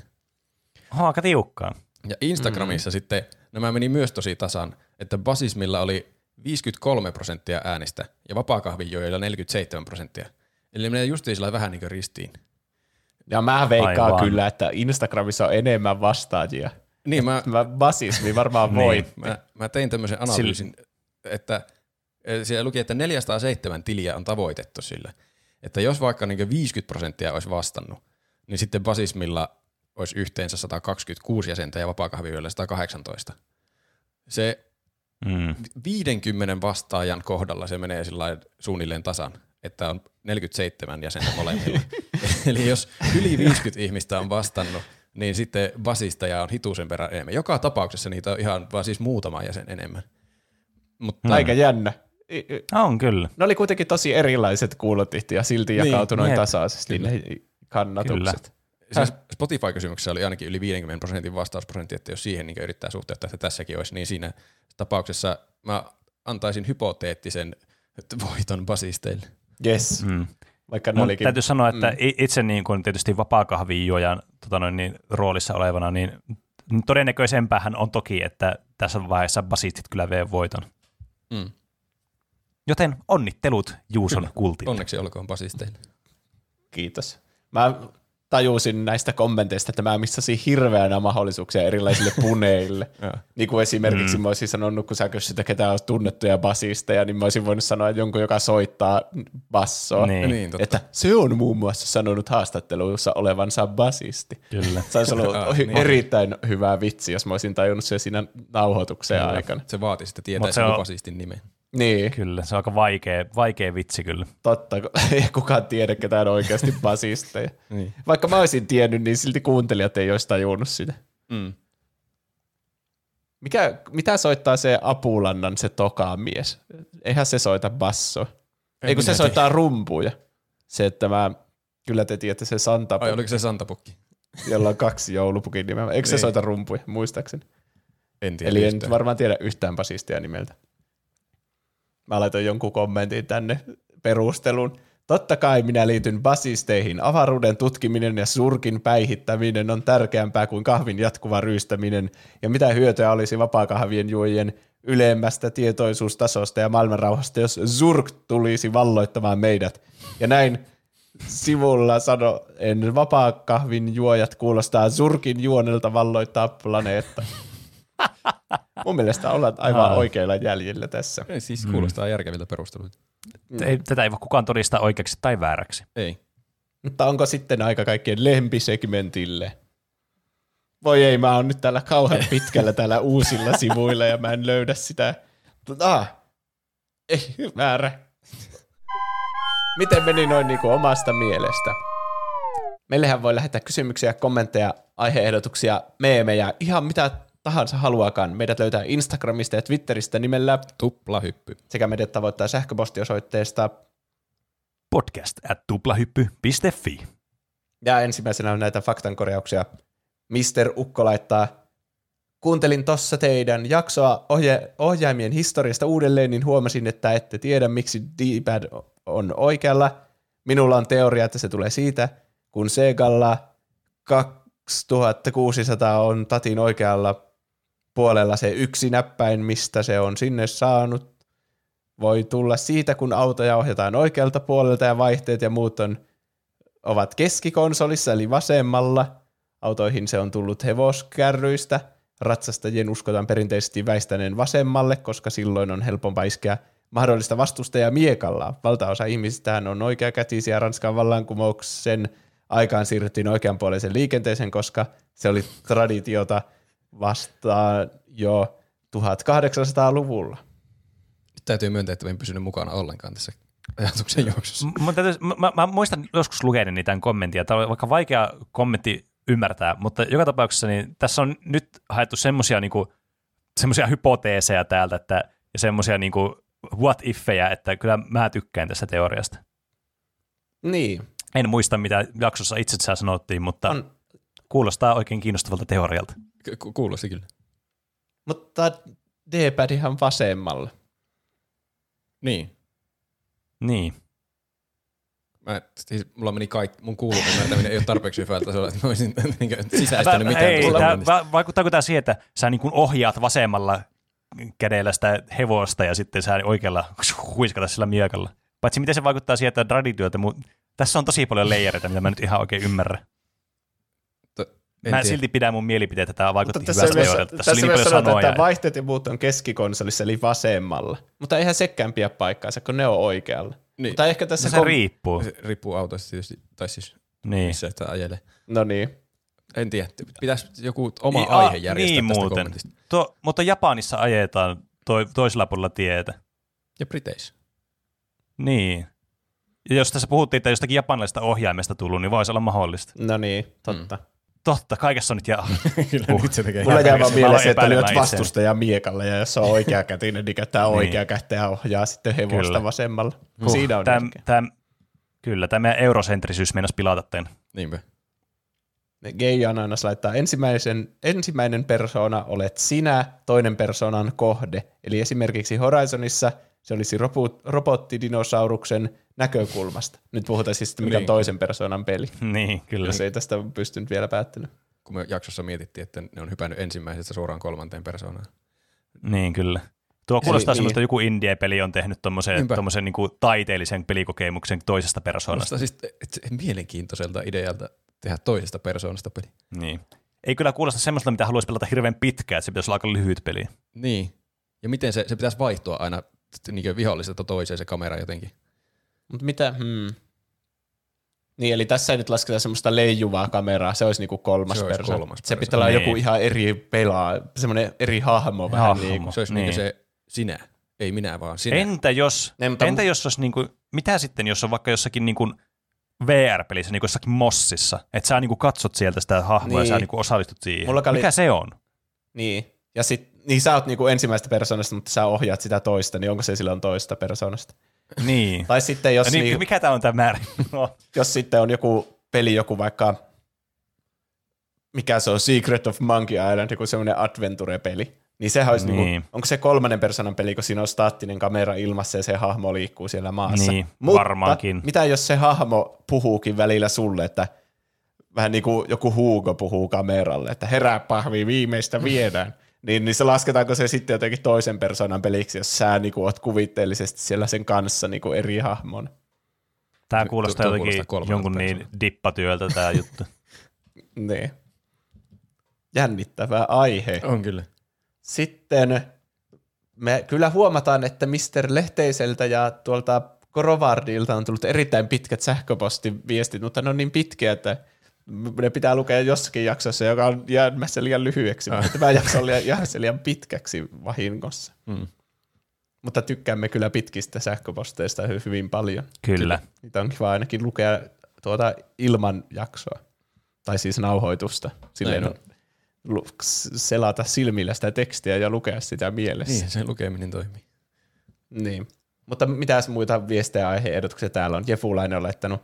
Seuraava isompi milestone-jakso voisi olla joku megamuistelujakso, joka keskittyisi tuplahyppytrion lapsuuteen, lapsuuden leikkeihin, herkkuihin, ilmiöihin, jne, vaikkapa ko- koosteina aiemmista kokonaisvaltaisista nostalgiajaksoista. Jestas. Mm. Siinä Se oli olisi- kyllä paljon asioita, mutta Paljon siinä oli varmasti paljon valideja pointteja, mitkä voisi olla asioita, mistä voi puhua tuommoisessa koostejaksossa. Mm. Niin, joku lapsuuden villitykset, mikä se oli, missä me puhuttiin niistä korteista ja tämmöisistä. Mm. Mm. Tai sitten, onko, onko meillä erikseen ollut vielä korttipelit ja sitten muut villitykset? Niin, että noista riittää kaikista puuttava ihan helvetisti. Että Niin. Mm. Taisi se ihan hauska joku sellainen, kerro, ja kaikki kertoo tunnin omasta lapsuudesta ja mitä tulee mieleen. Se on niin kuin joku terapiaistunto. niin jo. Tuplahypy terapia tuokio. Terapia miksi? Tuplahyppy terapia miksi? Ja, Kuulostaa hyvältä aiheelta. niin. ja sitten muitakin aiheita, niin kuin nakkimakkara 89 laittoi algoritmien hyödyt ja haitat.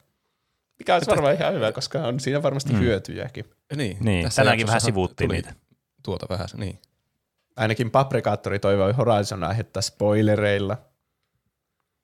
Ja Piipari mainitsi Kanan lentoelokuvan, joka olisi erittäin nostalginen. Siitä on kyllä pitkä aika, kun näen. Mm. Meille voi laittaa arvosteluja iTunesissa ja Spotifyssa viisi tähteä on se hyvä arvostelu Joo, lukumäärä. se kannattaa laittaa. Ja jos niin, Kyllä, ainoa arvostus. Miettii, Tuota- että montako tähteä pitäisi laittaa, niin viisi on aika hyvä betti. niin. Ja Kyllä. Patreonissa meitä voi nykyään tukea siis osoitteessa patreon.com kautta tuplahyppy. Kyllä. Kyllä. Siellä on eurosta alkaen tuota, paljon sisältöä, kun euron kuukausimaksulla plus arvonlisävero tulee sitten päälle myös. Kyllä. Siitä voi laittaa kyllä. niin paljon rahaa kuin vaan haluaa laittaa meille. Mutta eurolla saa Kyllä. jo paljon. Ne oli ihan superhyviä ne klipit, mitä sinne nyt jo laitettiin. Ne yritetään laittaa sinne aina joka viikko lisääkin tuota, mm, semmoisia meidän testinauhoituksia ja muita behind the scenes klippejä. Kyllä. Kyllä, eli sieltä saa behind the scenes lisäkontenttia yhdellä eurolla alkaen, mutta saa lahjoittaa enemmänkin, jos tuntuu, että on varaa lahjoittaa enempää, mutta ei ole pakko vaan lahjoittaa enempää, jos ei tunnu Niin, siltä. joku Ja laittoi- Ei ole pakko lahjoittaa yhtään. Niin, laittakaa vaan silloin, jos on oikeasti varaa laittaa. Ei oteta mitään tärkeitä rahoja vastaan teiltä. Niin. Ja joku laittoi esimerkiksi kolme euroa. Eli sinne voi laittaa myös semmoisen summan, mikä ei ole tierien mukainen. Niin, kyllä. Kyllä. Jos vaikka tuota, 10 euroa tuntuu niin kuin aika paljolta kyllä kuussa. Mm. Niin. Mutta kiitos kaikille, jotka on laittanut 10 niin, euroa tai kiitos. enemmän. Niitä tuli Kyllä. siis aivan Kiitos. todellakin yllättävän paljon. Niin. Mä en odottanut tämmöistä yleisöryntäystä. Ja mehän luvattiin lukea niiden nimet tai nimimerkit täällä jaksossa kiitoksena. Kyllä. Niin nyt niitä tulee. Eli kiitoksia Whisky, Sumuli, Styrre, Piipari, Peruna Kiisseli, mutta se K on C. Oliver Koivisto, Nude 22, Jafar, Sandels ja Nipa Noiman. Eli siinä on aika monta. Siinä on huikea Siinä on kyllä. Kiitoksia teille kaikille. kiitoksia. Voin kertoa, että yli yksi henkilö, no kaksi henkilöä noista on valaita. Niin, Siis, siis mikä on aivan crazy. uskomattominta koko jutussa, että joku oikeasti otti best valuen. Niin. niin, kyllä. Häh. Mutta onko vielä muuta? Onko teillä paprika miksi suosituksia sitten tähän jaksoon? Ei ole Ei tänään. tullut tällä viikolla kyllä mitään ihmeellistä. No, sitten me voidaan laittaa tämä pitkä jakso pakettiin vihdoin. No niin. Tätä loppua Kyllä. on odotettu niin kuin Duke Nukem Forever. niin voisi väittää. niin. Kiitos kaikille, jotka kuuntelitte ja kiitos kaikille, jotka laitatte viestejä ja vastaatte viikon kysymyksiä, mm. seuraatte Instagramissa ja tuota, käytte siellä Patreon-sivulla ja Kyllä. patreon.com ei kun, niin patreon.com kautta tuplahyppy. Se ei ole vielä jotenkin sisäistynyt mulle se osoite. Niin. Ja Meidän sit, pitää hokea vasta patreon.com kautta tuplahyppy. Patreon.com kautta tuplahyppy. Patreon.com kautta tuplahyppy. ja sitten on myös meidän mertsikauppa, joka on tuplahyppy.fi kautta kauppa, Mm, kyllä. josta voi sitten ostaa niitä paitoja, kuppeja, Kasvomaskeja. kasvomaskeja. se on aina Niin, niin, essu, kyllä. mitä mm. tahansa semmoisia tarroja. Joo, jota, kasvomaskit ei ole menossa pois muodista. Varmaan Ei. enää ikinä. ei, se on aina tuota hyvä. Tuota, no niin, nyt, nyt sitten palataanko no, aiheeseen ensi viikolla. No niin. Palataan vaan. Nähdään ensi viikolla. Näin. Nähdään ensi Eipä viikolla. ei. Moi moi.